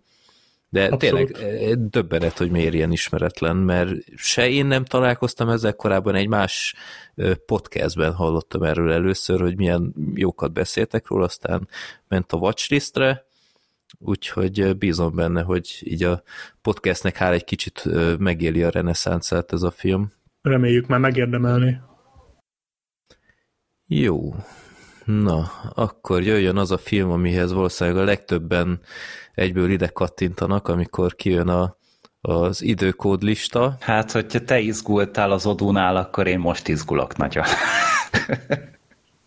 Igen, ö, hát várható volt, hogy nem úszom meg valamilyen formában. Nem engedhettem sajnos. Igen. The Suicide Squad az öngyilkos osztag, méghozzá az új, a 2000, 21-es. 2021-es verzió, ami rögtön egy nagy felkúrással kezdődött, hogy mentem fel HBO Max-re, na akkor megnézem, nincs fenn ez a film. Pedig tudom, hogy fenn volt, Hát konkrétan a premier napján amúgy fölkerült. Ez még abban a Warner időszakban Ja, igen. volt, amikor jött Aha. a moziba és streamingre egyszerre, és sokan ezt is felelőssé teszik abban a, abban a tekintetben, hogy nem lett anyagilag óriási nagy siker a film. Uh-huh, uh-huh. Jó, úgyhogy ö, elég pipa voltam, úgyhogy odáig fajult a dolog, hogy megrendeltem a filmet. úgyhogy az a furcsa helyzet állt elő, hogy nekem megvan, hentesnek hála a, az első Suicide Squad ilyen Deluxe Editionben, amit egyébként pont holnap tervezek megnézni. Nice. Öm, most már nem halogatom tovább, és megvan a folytatás is DVD-n. Szerintem, hogy ez egy nagyon egyedülálló dolog, hogy valaki mind a kettő filmmel rendelkezik amúgy otthon lemezes formában. Úgyhogy Freddy, te egy igazi elhivatott őrült vagy? Ja, Hát bumerán kapitányér minden. De pont akciós is volt, akkor mondtam, Igen, hogy lesz. csak a, a te esetedben ez boomer kapitány. Igen. Jó, Jó úgyhogy akkor most DVD-n néztem meg ezt a filmet, és hát a filmbarátok 216-ban beszéltetek már erről a filmről elég részletesen. A sztori gyakorlatilag ismét egy ilyen piszkos 12 szerű helyzet, hogy ilyen öngyilkos jelölt küldetésre keresik az embereket, rabokat, és ha túlélik, túlélik akkor hogy is volt? 5 vagy 10 évet rövidítenek a... Aha. Az Tehát még csak nem is szabadok, hanem Aha, csak ja. rövidebb Enyhítenek rajta, ja.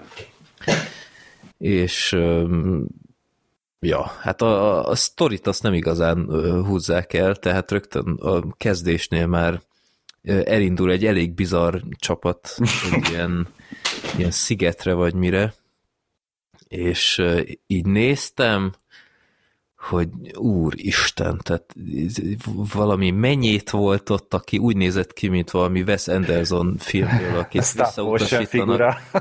Igen. Volt egy TDK, ami the... Detachable Kid, azt hiszem. Detachable Kid, az, igen aki így a szerveit tudja föllevenni, nagyon bizarr, aztán... Az a Nathan Fillion amúgy. Kicsoda? Ja, akkor nem ismered Nathan Fillionnak a neve, nem mond sokat neked?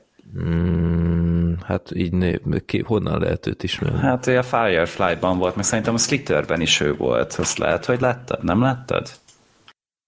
Mm. Jaj, most nézem. Megvan? Hát így, így ismerős. Na, az ő volt amúgy.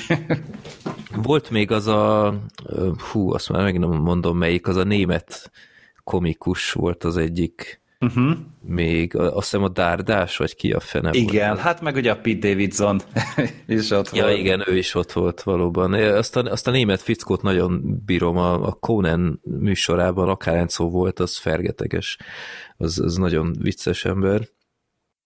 Szóval ők, meg Bumerán kapitány természetesen. Meg Michael Rooker. a mestert.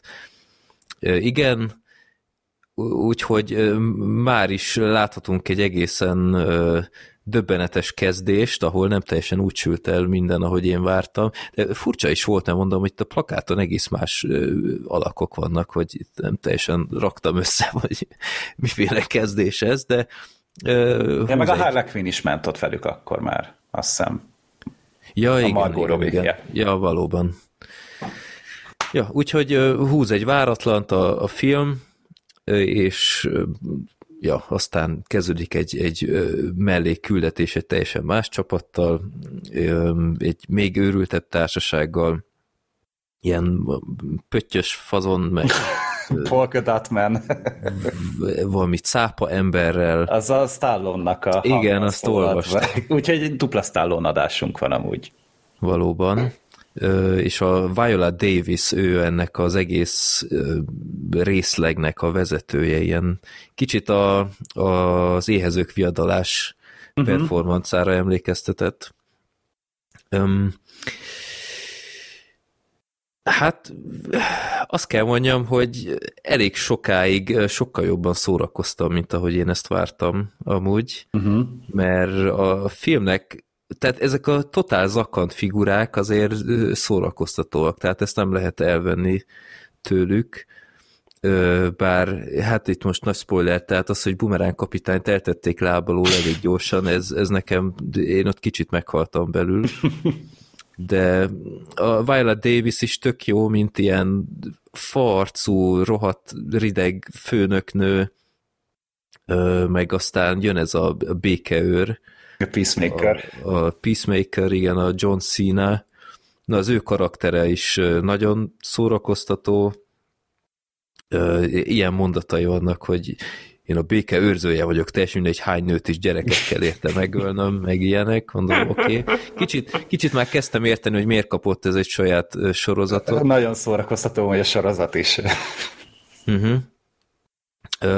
Volt ez a ez a polkás ember, ez a polkapöty, vagy mi, ő egyébként egy sokkal érdekesebb figura volt szerintem, mint amit végül kiosztak belőle. Tehát én, én belőle sokkal többet néztem volna.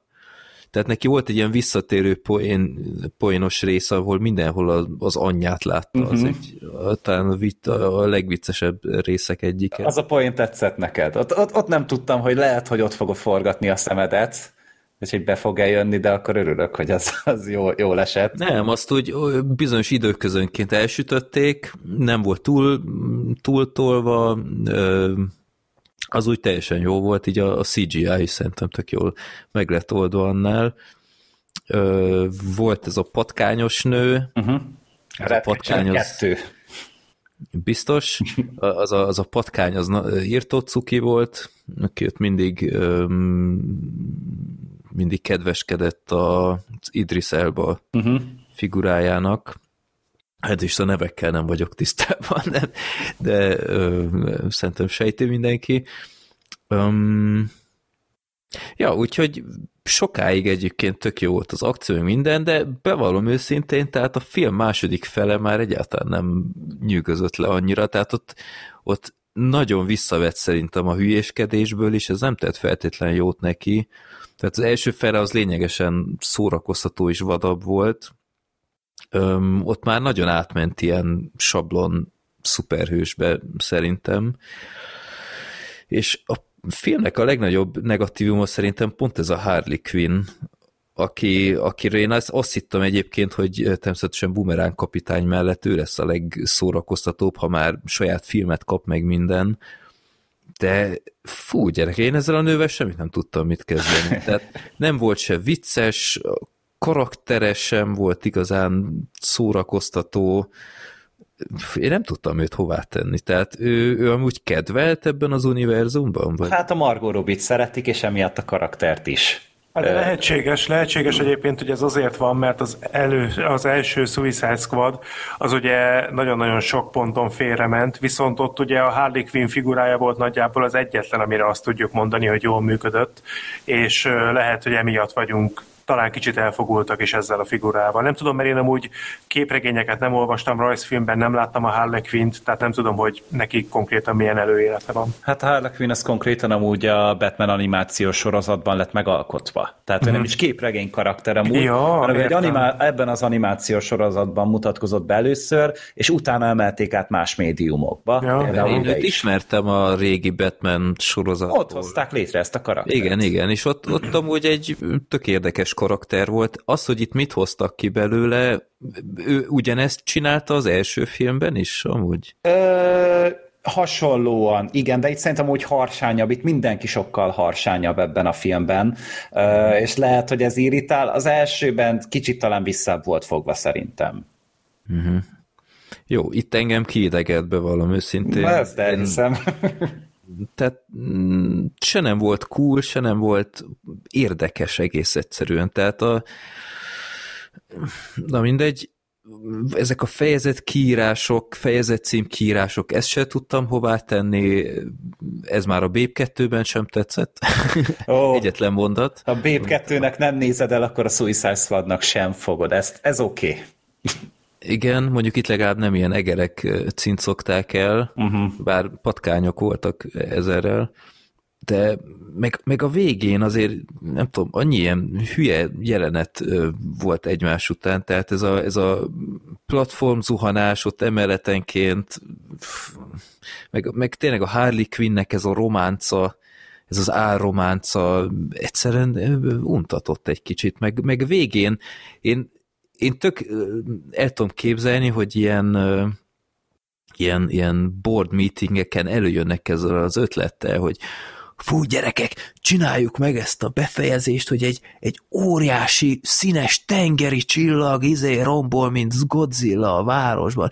Hú, ez nagyon király, és, izé, és megcsinálták, és így pff, nem tudom, ez, ez vicces volt? Vagy... A szuper kretén. Tehát, hogy ez igazából az a fajta ö, meréség, amit általában nem látsz ö, egy ilyen nagyobb költségvetésű filmben, és tudod így, hogy ez egy annyira elvetemült, ez egy annyira hülye ötlet, hogy már azt csodálod, hogy ez, ez egyáltalán létezhet. Ezt megengedték, valaki erre a filmre elvert 175 millió dollárt, hogy egy óriás tengeri csillaggal küzdenek a végén.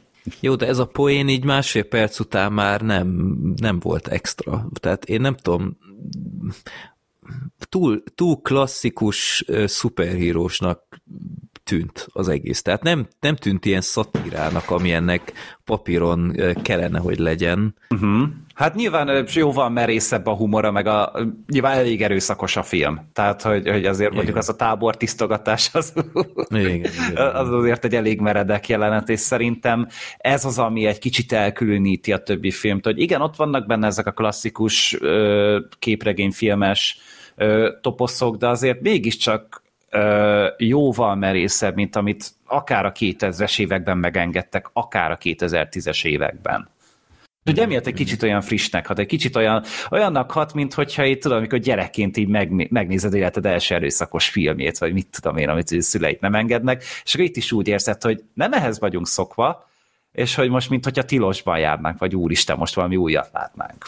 Uh-huh. És ezt adja vissza szerintem nagyon jól. Jó. Nem, mondom, az első fele az kifejezetten tetszett.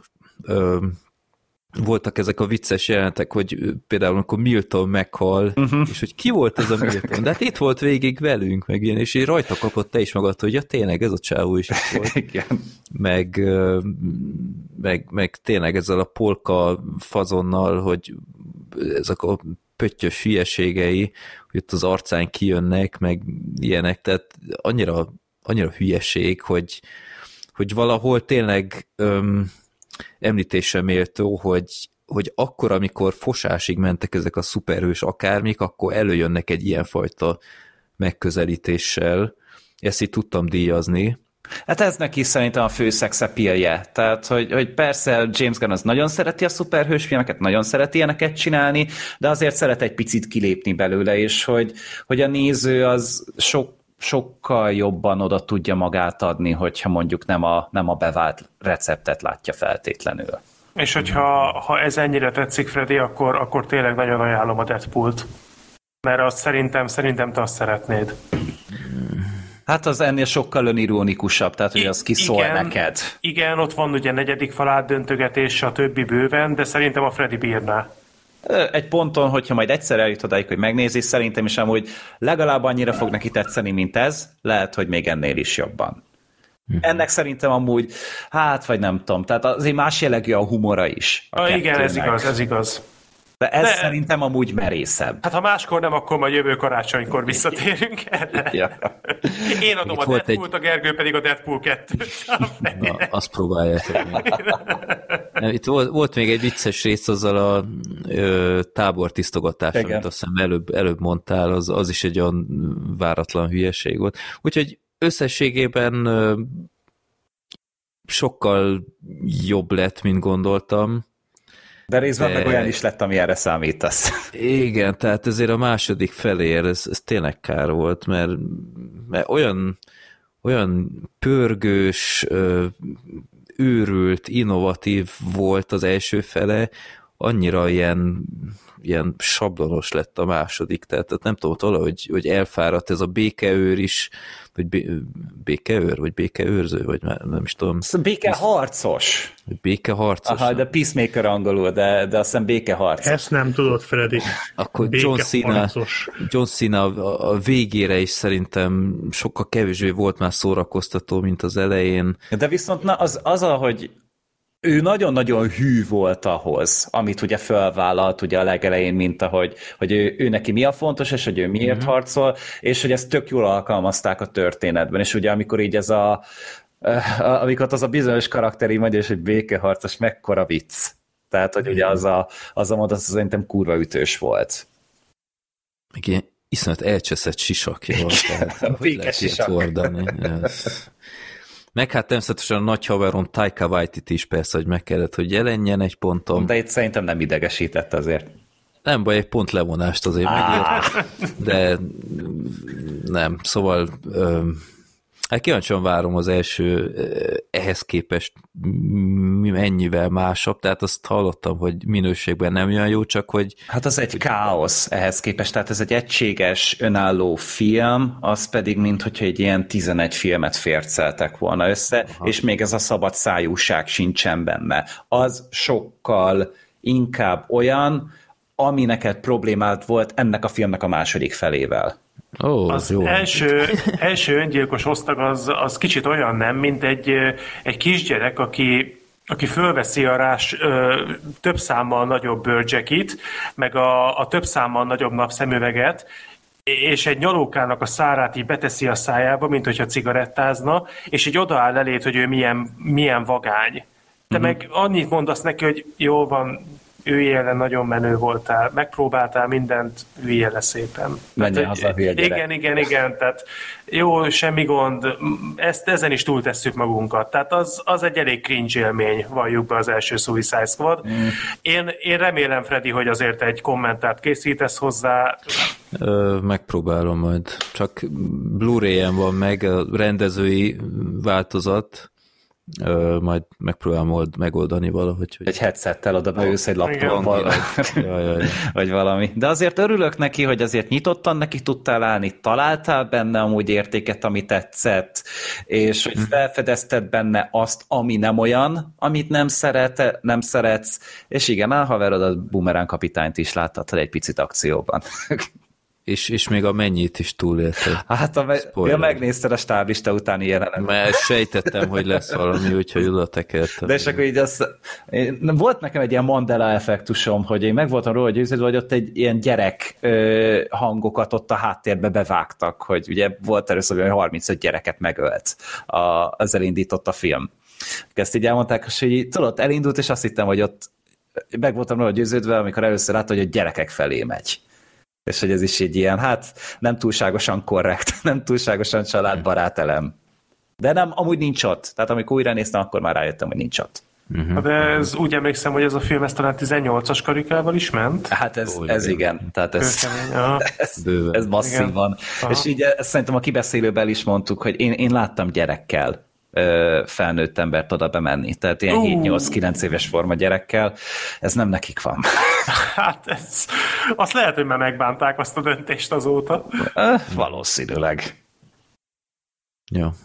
Jó, úgyhogy megvan DVD-n, úgyhogy majd ki tudja, hát ha még egyszer megtalálja az utat a lejátszomba, ha már hatodjára is megszereltettem nemrég.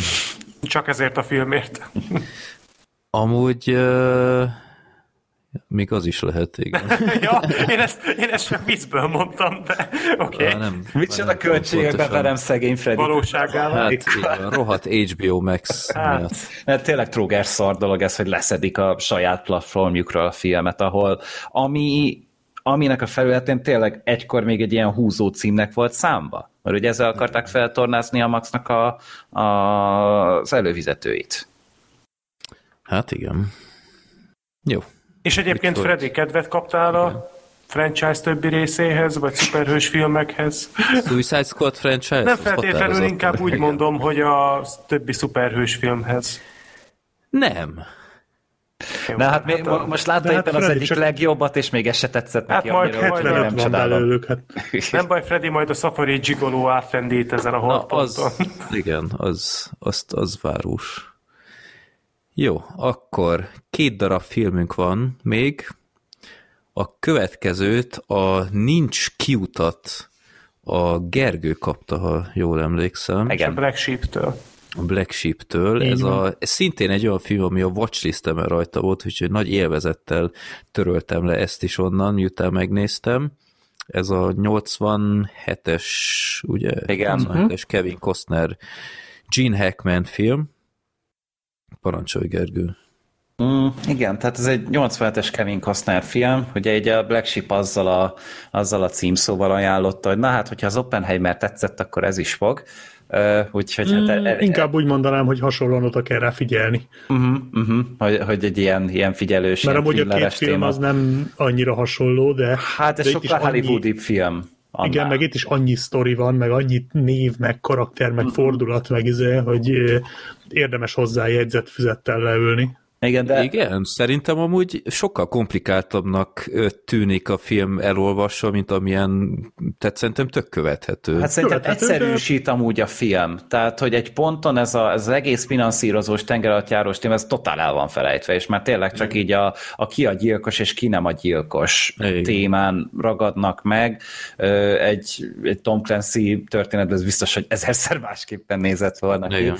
De a, a történet röviden annyi, hogy van egy, van, van egy tisztünk, tengerész tisztünk, akit a Kevin Costner játszik, és őt, ő kap egy munkát a CIA-nél egy, egy ilyen hőstettet követően, és oda kerül Washingtonba, és hát nyilván ott elkezd akkor bratyizni ugye a fejesekkel, és az egyik ilyen partin ö, találkozik egy, egy fiatal hölgyel, őt Sean Young játsza, ő ugye a szárnyas fejvadászban volt a a szerelme ugye Harrison Fordnak, és hát közöttük kialakul egy viszony, egy kapcsolat, és hát már itt is úgy pedzegetik, hogy ennek a nőnek van valaki más is az életében. Tehát, hogy igazából a Kevin Costner csak egy szeretője neki, vagy egy ilyen titkos, titkos kis afférje viszonya, és hát egy ponton kiderül, hát egy elég hamar kiderül, hogy ez a bizonyos ö, férfi, másik férfi az életében pedig hát a, a Kevin Costnernek a főnöke. Tehát az, aki megbízást ad neki itt, hogy a CIA-nál dolgozzon, és itt ebben a hírszerzési műveletben éppen egy ilyen tengeratjáró finanszírozási ügyben próbálnak valamilyen féle pénzt kicsikarni, és hogy ez az egész ugye veszélybe kerülne. Ö, az események miatt, amik utána a filmben megtörténnek, mert hogy a, a ugye ez a magasrangú főni, ő megöli a, ezt a hölgyet, megöli a sónyángot, ugye a Kevin Costnernek a szerelmét, Véletlenül. Véletlenül, és utána megpróbálják eltusolni a, az esetet, Ö, és hát pont a, a Kevin Costner bízzák meg azzal, hogy nyomozza ki, ő ugye titkolja ezt az egész viszonyt, és hogy hát pont vele volt azon a hétvégén, ugye a hölgy, úgyhogy úgy, hogy ő nyilván egy első számú gyanúsítottá válik, azáltal, hogy ugye ő a, a párja ennek a, a, az áldozatnak, Úgyhogy ebből a szempontból egy picit amúgy így most eszembe jutott a zuhanás anatómia, hogy itt is a szerelmet veszik elő, hogy, hogy ő, őt, őt kezdenék egy gyanúsítani azonnal, hogyha ez kibukna. Úgyhogy így úgy néz ki, hogy a Kevin Costner keresi a valódi elkövetőt, közben próbálja leplezni, hogy ő neki amúgy nem volt köze a nőhöz, és hogy közben pedig még ugye a, a, a képviselő, tehát hogy ez a, ez a magas rangú arc, ő pedig közben próbálja elterelni magáról a figyelmet. Tehát így három történet száll, így három ügy kavarog ebben a filmben, és ez amúgy már önmagában szerintem tök király, hogy, hogy tényleg nem spórolták ki a sztorit. Ugye azért így uh, szerintem már ebben az adásban is felmerült néha, hogy picikét, hát vékonyka egyes filmeknek a története, itt viszont abszolút nem spóroltak rajta. Tehát azért úgy folyamatosan fűzik, uh, vonják össze a történeteket, csatlakoznak, találkoznak, bekerülnek új elemek, tehát ez egy nagyon uh, érdekes, történet tök jól van megcsinálva, tehát azért úgy a maga hollywoodi módján, tehát ez egy nagyon hollywoodi film, ezt még egyszer el kell mondanom, hogy, hogy itt azért nincsen olyan hiperkomolyan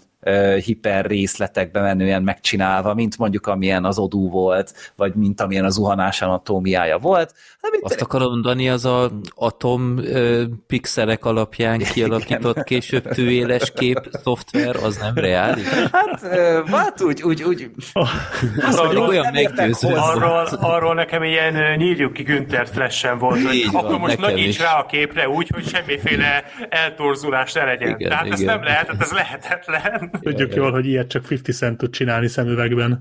Így Úgyhogy ez így nem. Vagy, vagy, szemüveget 50 Cent sajnos. Vagy Hugh Jackman, aki elrejtette a kartal vírust, arra emlékszünk szerintem.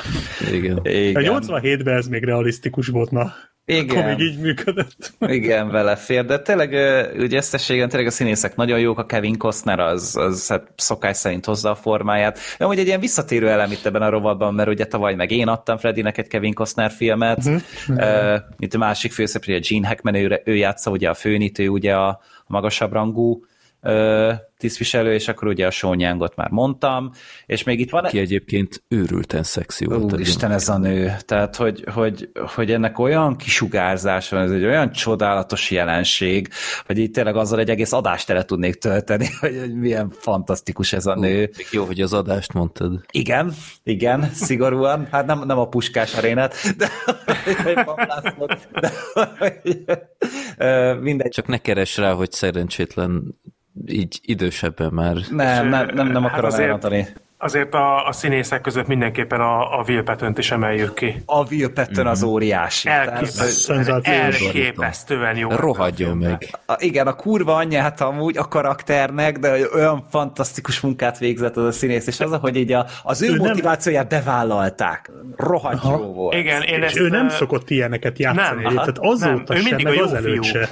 Uh-huh. És, és tehát én ezt olvastam is már egy helyen, illetve én is ezt gondoltam, hogy persze elcsépelt frázis, főleg az én számból, de itt a Petőnnek egy, egy Oscar jelölést simán adtam volna ezért a szerepért. Simán. É, rohadt nagyot teljesítettem úgy a, a, a fasz, és emiatt így, hogy, hogy tényleg ennyire erős így a színészi gárd, ez nagyon viszi előre a filmet, ez nagyon sokat segít rajta. A Sean Youngra még visszatérve, amúgy ajánlom, hogy ilyen régi korabeli interjúkat is nézzetek vele egy abból a korszakból. Hát folyamatosan nyilván kábítószer hatása alatt volt, de ő volt így a korának a Jennifer Lawrence-e az, uh-huh. az egy hihetetlen jelenség volt így, a, a, imádta a kamera azt a nőt, és nagyon-nagyon sokat segített ezen a filmen is. Ö, tényleg tök jó lendülete van neki, pörög a történet, izgalmas, úgy, hát úgy, szerintem egy picit több gyilkosság, meg lőfegyver, meg üldözés van benne, mint amennyi amúgy szerintem indokolt a történetbe, Igen. tehát itt azért egy kicsit úgy elszaladt a ló, itt is megint csak ez a, itt, itt pejoratívan fogom használni a hollywoodi szót, uh-huh. ez nekem egy kicsit rontott rajta, mert ez amúgy is izgalmas lett volna, hogy, hogy valakit végigkergetnek a folyosón, meg ilyenek, vagy az nem, nem szorult a film ilyen bazári igen, megoldásra. Igen, igen, igen, hogy mint hogyha nem bíztak volna annyira a forgatókönyvükbe, és akkor, hogy ilyen fura, indokolatlan akciójáteket bele akartak szuszakolni. Nem most... rontotta el, de nem éreztem azt, hogy ez kell. Azokra a jelenetekre gondoltok, amikor például a, a hölgyet kergetik? Például. Vagy, aha, aha. Hát, vagy a végén a izé, fogocskáztak ott. Jó, hát igen, az, a, a vége az tényleg, az tényleg komikus volt, igen. Mondjuk az, az viszont nagyon fasza volt, hogy tényleg ott így próbálta folyamatosan elkerülni a, az ellenőröket, mm. hogy meg ne lássák az arcát, meg ilyenek, tehát az egészen uh, kreatív volt. És hát utána meg hát a Hát a végén van még egy elem, amit bedobnak. Én arra amúgy azt mondom, hogy ez is totál fölösleges, de amúgy megint Ú, csak... nekem, igen. De megint csak fantasztikus amúgy, hogy ez így... Oké, okay, tegyük be, tökösek Szerintem vagyunk, szarok tök rá. jó plusz igen. Volt. Nekem Plusz réteg, tényleg. Igen, nekem az nagyon nem jött be. Hát én nekem így, így örült, örültem Igen. neki, hogy meg tudtak lepni, és hogy, hogy persze azért azt hiszem, hogy oké, okay, akkor így még volt valami kis Szerintem pompon, is, valami Szerintem kis, is, de kis drazsét ad a film, de hogyha belegondolsz, hogy nem, nem ad hozzá semmit valójában a történet, nem, ez nem de, változtatja meg. Hát de az élményt azt hogy záadja? hát meg, maga a meglepődésnek az élmény. Igen. igen. Meg azért ez a sztori följön a filmbe, és ez tök jó, hogy ezt így lezárják. Igen. Tehát, hogy itt, itt kikerekedik azért, tehát ezt nem a semmiből dobják ez be, nem, hanem ennek nem, van nem előzménye. Csak uh-huh. ez egy olyan dolog, amit a film a közepénél ugye elveti ezt a sztorit, Ja. És, vagy hát nem is az, hogy elveti, de hogy utána más nem lesz hozza a... föl. Tehát az elején, az elején tesz rá egy utalást, és a végén visszatér hozzá. A közepéig, a közepén és, valóban nem említi, de nem felejti el. És egyébként, a, a, ha végig gondolod, egyébként full logikus. Tehát ez így, ez így ki van találva egyébként. Tehát a forgatókönyvbe kijönnek a dolgok. Úgyhogy ez egy szerintem egy rohadt okos fordulat. Az biztos, hogy hogy ha nem lett volna benne ez a fordulat, akkor is működött volna a film. Uh-huh. De nekem rohadtul tetszett, Igen. hogy ezt így kikerekítették a végére. Tehát annyira hát, nem számítottam. Kicsit erőltetett, erőltetett. Nem, nem volt szüksége ennek a egyébként nagyon királyfilmnek erre, de de szerintem nem meg, is volt megértem. zavaró, mert logikusan követ. Hát, Tehát, hogy mondjam, nem, nem, nem jutották túl azután, azt mondjuk értékeltem. Meg de... nem volt, tehát nem jöttél rá arra, hogy végig gondolod, mint például Gromer nagyba, hogy oké, tök jó, van benne egy ilyen meglepő, de de hogy így, ha belegondolsz, akkor nem is jön ki a matek. Itt, itt kijön a matek egyébként. És, Tehát, és hogy ez, ez igen, belefér és, szerintem. És nekem az nagyon tetszett, hogy, hogy itt, itt tényleg nem arról van szó, hogy, hogy, hogy a seggükből kirángatták ezt a fordulatot, hanem ez, ez nekem is megvolt ez az élményem. Már építették amúgy. Igen, hogy a végén, a fináléba jutott eszembe, hogy bassza meg tényleg, hát, hát a, úristen az elején így indult. Tehát, hogy az, az, az tényleg meg, meg volt alapozva, csak a film az, az nem építi a nézőnek a figyelmét konkrétan erre a fordulatra, hanem így a végén így beadagolja, mint egy mellékesen, és emiatt üt akkorát. Szerintem Semmilyen is. nem rontottuk el a hallgatót. Nem hiszem, Írjuk hogy ez ki, bárki. talán írjuk ki, hogy spoiler. Nem hiszem, hogy Ja, ez ja, bárki kitalálná Ide, egyébként. ide Én lehet, tudtam, hogy, hogy lesz, írni, igen. én tudtam, hogy lesz benne fordulat, mert volt a, a Voxnak egy tök jó cikke erről a filmről, és ott, Ja, ott, ott mondták, hogy van a film végén egy nagy fordulat, és én már mindenre föl voltam készülve, de ezt abszolút nem találtam ki. Hát meg Nem ahogy nézed, így ne, ne, utána már nem is gondolsz, hogy de várjál, itt még lesz valami. És uh-huh. ebből a szempontból amúgy szerintem ezt ügyesen csinálták. Lehet erről vitatkozni, hogy kell, nem kell. Én nekem pozitívan csapódottam úgy le a dolog. Úgyhogy tényleg így összességében ez egy, ez egy tök király kis thriller volt, ezeket én, én nagyon szeretem, amikor így tényleg így a paranoiára építenek meg, uh-huh. hogy ennyi szálon megy a történet, és hogy ennyire ütköznek a motivációk, és hogy tényleg így, így teljesen érthető, hogy mit, miért, ki, hogyan csinál. Úgyhogy, úgyhogy ja, így köszönöm szépen, ez egy, ez egy tök jó kis élmény volt örülök neki. Számomra. Ja, ez a volt amúgy a kedvencem azok közül, amiket kaptam. Na, Na, király, szuper. Igen, ez jó, jó, jó lenne több ilyen filmről hallani, mint ezben. Ez is így a semmibe el volt tűnve, én is Hát mint az Arlington Road volt, amit ott tavaly hoztam. Ja, ja, ja, Igen, ja, igen. Ja. Igen, Az jutott igen, eszembe igen. néhányszor. Ö, adok, egy, adok egy tippet, nem tudom, hogy ki látta, Black Sheep, tudom, hogy igen. Ö, Hát nem biztos, hogy száz százalékig remake, de van a Denzel Washingtonnak egy filmje 2003-ban forgatta, jól emlékszem, az a cím, hogy Időzavarban. Igen. Az nagyon hasonlít erre a filmre. Fú, annak a faxos jelenete, Az az, az a leg kibír, tehát pozitív értelemben Igen. az egyik legkibírhatatlanabb. Feszül- iszonyúan feszült. Feszült, izgalmas jelenet, amit szerintem valaha Én is, én, is, én is kedvelem azt a filmet, nem annyira jó, mint a Nincs kiút, ezt, ezt aláírom, igen. De- de, de biztos vagyok benne, hogy sokat merített ebből a történet. Elég cheesy lesz egy idő után, Igen, de, de a de kb. a feléig a nagyon kiváló. Igen, a mm, Michel Rodriguez van. Nem, az benne. Éva Mendez van benne. Éva Mendez. A igen, másik. igen, Összekeverem őket. De A másik egy, Michel Rodriguez. egy abszolút, abszolút korrekt és jó film. Ja. Igen, a... Hú, pont valamelyik film kapcsán. Sőt, a, pont ennek a filmnek a kapcsán pont megneveztük mi is Freddy nével, mert vele néztem a Nincs kiutat, hogy ez a jelenet a, a végén pont olyan, mint a, a időzavarban faxos jelenete. Igen. Amikor ott szorul a hurok nagyon. Igen, ott a nyomtatóba a patron, hogy kifogy, meg Igen, minden, igen, igen, igen, meg a papír, igen. Fú, gyerekek, az a rész. Hát az a leizzadsz, igen. A, a, ami ebben a nincs kiútban ilyen rettentő zavarba ejtő volt, viszont az a, az a szexjelenet a, a kocsiban. Tehát az mi az Isten volt? Tehát, Iszonyat horni amúgy a film, rengetegszer így az erotikát beletolják a, a Oké, sztoriba. okay, nem azzal van a problémám, de hogy konkrétan ö, ilyen kényes kényes szerelmi kapcsolatba kezdenek, és mit csinálnak? A, a sofőr előtt kezdik el csinálni, akinek bármikor eljárhat a szája, vagy uh-huh. akármi, mert, mert mint megtudjuk, azért a nő egy elég befolyásos emberrel kavar, tehát ezek hogy lehetnek ilyen hülyék? Tehát azt, azt úgy abszolút nem tudtam hová tenni. Nem bírtak De- a vérükkel. Ja, tehát, tehát gyakorlatilag már lehúzták a gumit, amikor mondták, hogy húz fel azt az elválasztó szírszart, és az meg ott röhögve nézi őket a visszapillantó. Pervers disznó. Az, az ilyen nagyon fura jelenet volt, de amúgy nagyon ajánlható film, én is tökre élveztem, hogy megnéztem. Ja, ja, tényleg, tényleg egy szuper kis film, és, és mindenkinek ajánljuk. Nagyon-nagyon király. És ez is feledésbe merült, tehát Egy kicsit igen. Én se hallottam ezelőtt róla, amíg így nem kellett utána néznem, meg beszereznem a Black Sheepnek az ajánlására. Vagy utasítására, itt inkább az van.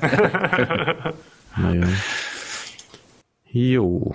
Na, egy darab filmünk van mára. Ez, Rendezvúzzunk egyet. Igen, a Sorter adta nekem a rendezvút, a 2018-as verziót, mint kiderült, ebből van kb. 5000. Hát van egy 22-es, címmel. meg van egy 18-as, azt hiszem. Hát ez is 2018-as. Hát erre mondom, hogy van ez, meg van egy 22-es. Nem, hajó. van, van még több is, én Több is van. továbbiakat. De mindegy, a 2018-asról fogunk beszélni, ami fenn van HBO Max-en is amúgy. Én is ott néztem. Igen. Jó, na, itt elhozom a jegyzetemet. Ö, igazából a film az, az ilyen nagyon furán indul, mert ja, bocs, ezt nem, nem mondtam, ez egy azt hiszem argentin film, ugye? A mexikói, azt hiszem. Mexikói? Azt hiszem, uh-huh. igen. Igen. Öm, hát úgy indul, hogy egy, ö, egy fiatal srác és egy fiatal lány itt találkozik, egy rendezvúra, milyen meglepő, és öm, aztán onnan a, a srác az késik mindenféle ürügyjel, és a nő az ugye először szkeptikus, de aztán ő mégis dumágatnak, és tök jó a, a, a hangulat közöttük, meg minden, kialakul egy szimpátia, és aztán elmennek a, a srácnak a házába, és aztán ott tovább dumágatnak, ott főznek, meg minden, iszogatnak, és aztán történik a filmben egy, hát egyre több ilyen gyanús dolog van, hogy valószínűleg nem jó szándékú a, a férfi, és hát nem tudom, itt most borzasztó nehéz erről a filmről beszélni amúgy, mert tartogat meglepetéseket, nem mindig jókat. Lehet, hogy kitehetnénk, hogy spoileres, és akkor megkönnyítjük a magunk dolgát. Uh-huh. Jó. Na akkor, igen, akkor ez is kírom, hogy spoiler. Azt el kell mondani a filmről, hogy vágatlan, és hogy ez most mennyire indokolt vagy nem, erről szerintem hamarosan fogunk beszélni, mert őszintén annyira nem éreztem itt szükségesnek, ez csak inkább egy ilyen marketingfogás.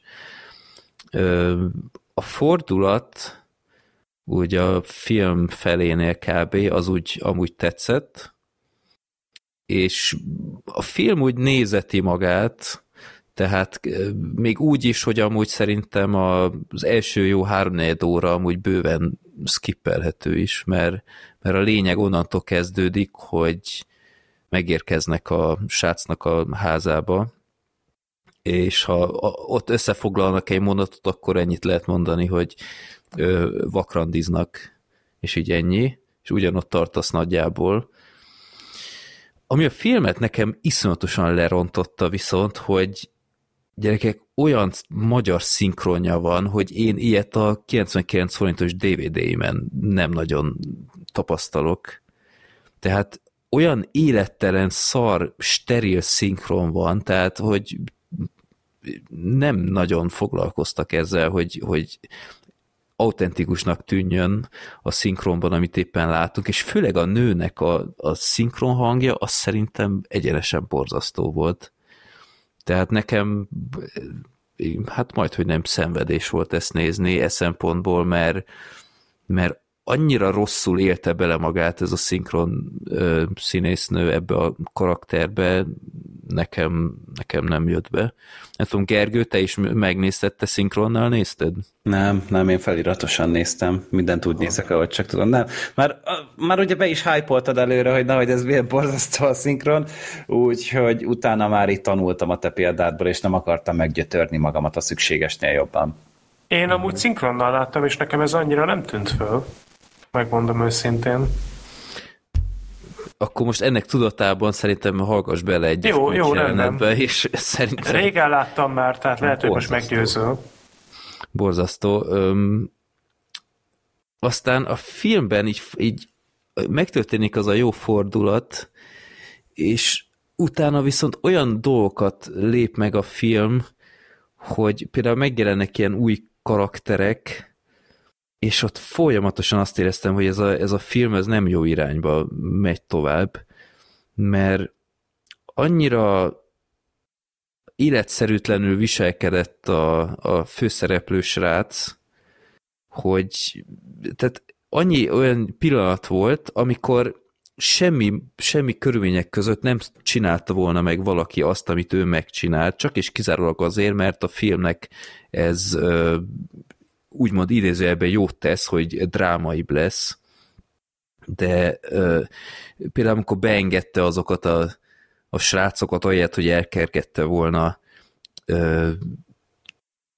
nem nem zárta be az ajtókat, amikor be kellett volna ö, hát szerintem most itt érted, akkor mire célzok a, Persze. a lányjal.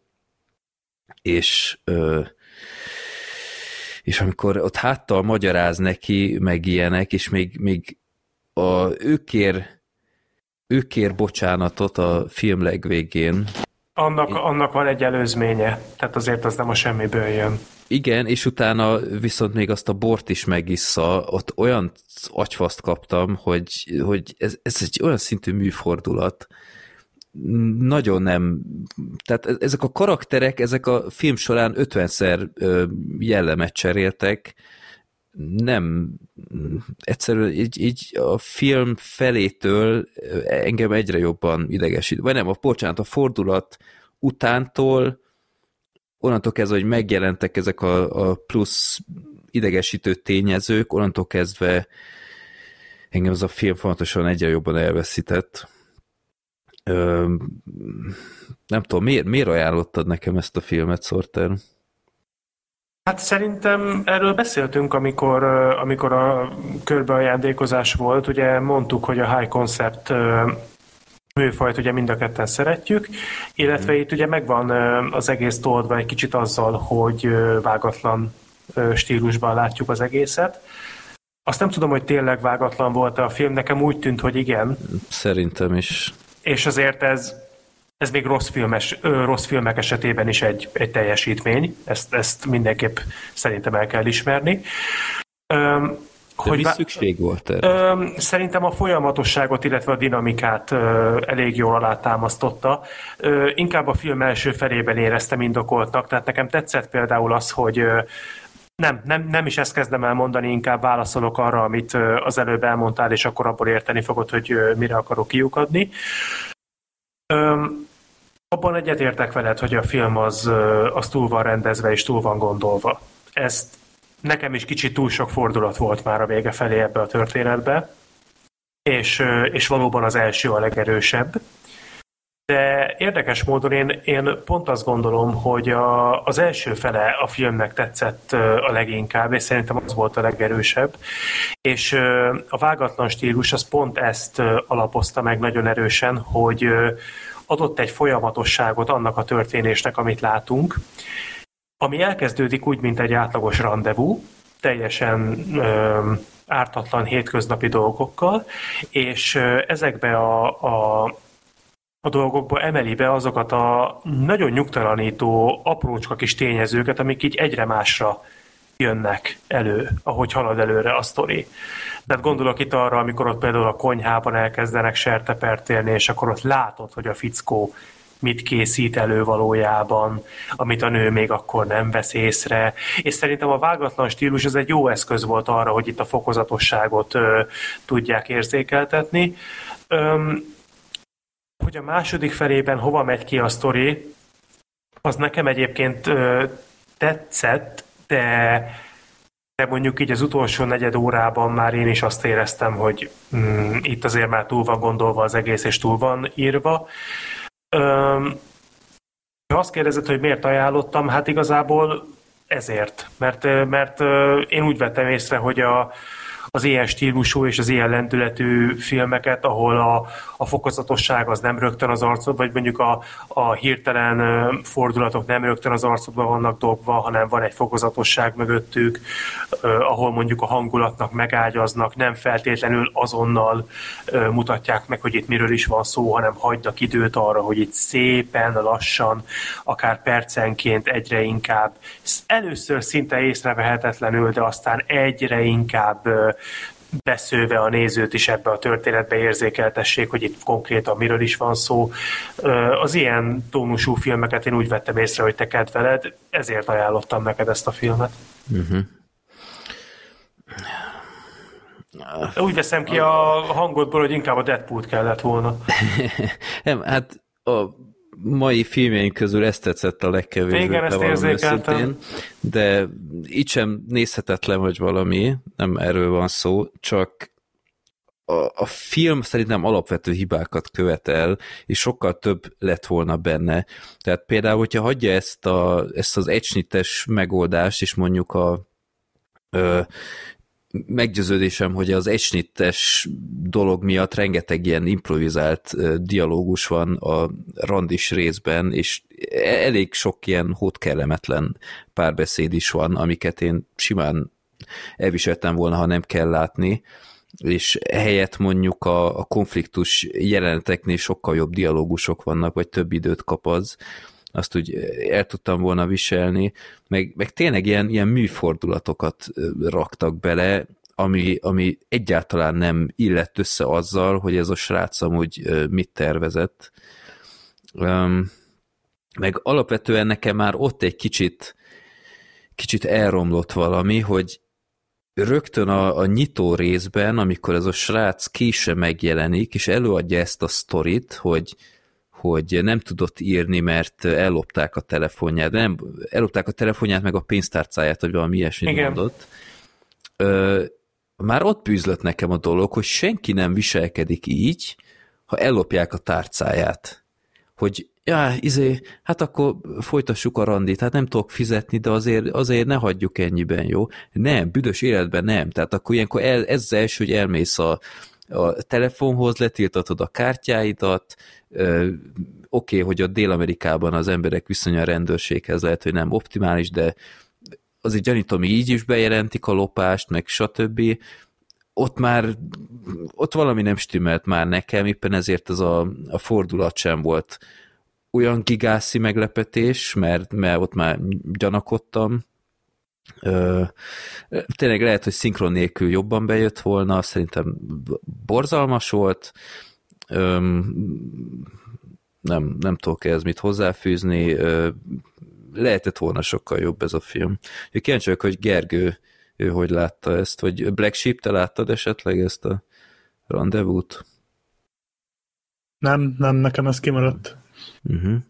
Gergő? Mm, én megnéztem, mert én is nagyon sokszor azt éreztem, hogy, hogy itt viszont sokkal többet vállaltak, mint amit, amit ők meg tudtak valósítani. Tehát tényleg ez a, az esnittes dolog, ez egy, ez egy gimmick, tehát hogy én mostanában azért úgy kezdem, kezdem unni az ilyen jeleneteket, amikor nem, nem azért van, mert hogy valamit úgy pluszban mesélni akarnak, hanem azért, mert ez a menő, mert ettől ilyen színpadias, színházi hatást fog kapni a, a film.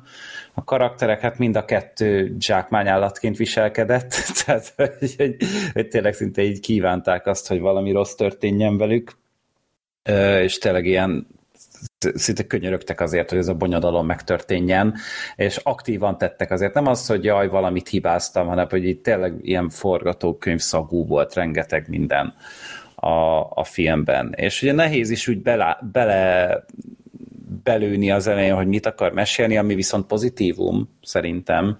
Tehát, hogy, hogy csak így tudod, vannak ilyen apróságok, amikből lehet következtetni erre meg arra, de azért úgy egészen hatásos az, amikor megtörténik a leleplezés. Szerintem az, az jól működik de az, ahova meg végül eljut, és akkor egyre frusztráltabbá válik a néző, és tudod, nem az, hogy feszültség, vagy izgalom, vagy mit tudom én, amit mondjuk egy nincs kiútnál éreztél, vagy, vagy bárhol, hanem inkább, hogy már fölidegesíted magad, hogy, uh-huh. hogy, hogy én ezt nem veszem meg. Igen.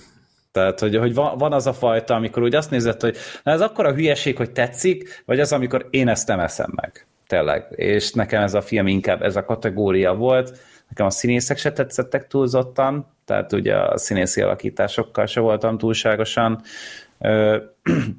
úgy viselkednek, ilyen 12 évesek, akik, akik nem tudnak az első randin, hogy mit mondjanak egymásnak. Tehát ilyen felnőtt emberek nem viselkednek szerintem így. Uh-huh, igen, tehát hogy nem, nem volt annyira életszerű, életszagú, miközben hát meg legfeljebb Tommy Wiseau a The Room-ban. De... Igen, né- néha olyan hatása voltam, hogy őszintén, és, és hogy nagyon sokszor azt éreztem, hogy itt nem, tényleg nem a nem, nem, nem természetesek a reakciók, hanem ahogy azt a forgatókönyvíró elképzelt, és annak úgy kell lennie, mert annak úgy kell történnie. Aha. És emiatt így tényleg elvesztette azt a, azt a képességét, amivel engem be tud rántani a történetbe.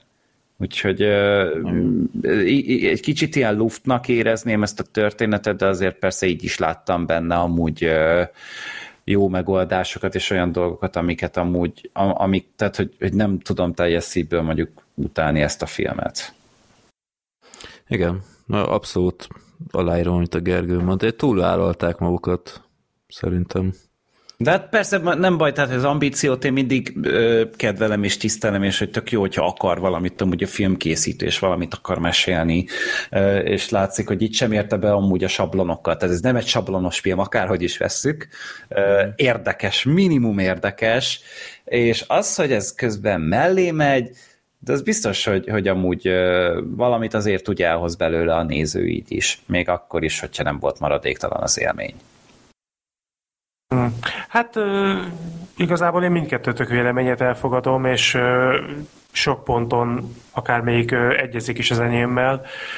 Rám valahogy az egész összhatás az nagyobb, tehát bennem valahogy több impulzust előhozott, valahogy nagyon sodort magával végig ez a sztori, és nekem nagyon-nagyon tetszett az, hogy hogy, hogy nem tudtam, hogy ez hová fog kifutni, hogy mégis mit fogok itt látni, amikor megtörtént az első fordulat, akkor nem tudtam, hogy ez hogy fog folytatódni. Engem végig le tudott kötni, titeket nem, ez, ez valószínűleg egy ilyen személyes ízlés kérdés. Könnyen lehet, hogy nektek van igazatok egyébként, mert amennyire utána olvastam, ez a film azért nem lett széles körben elismerve.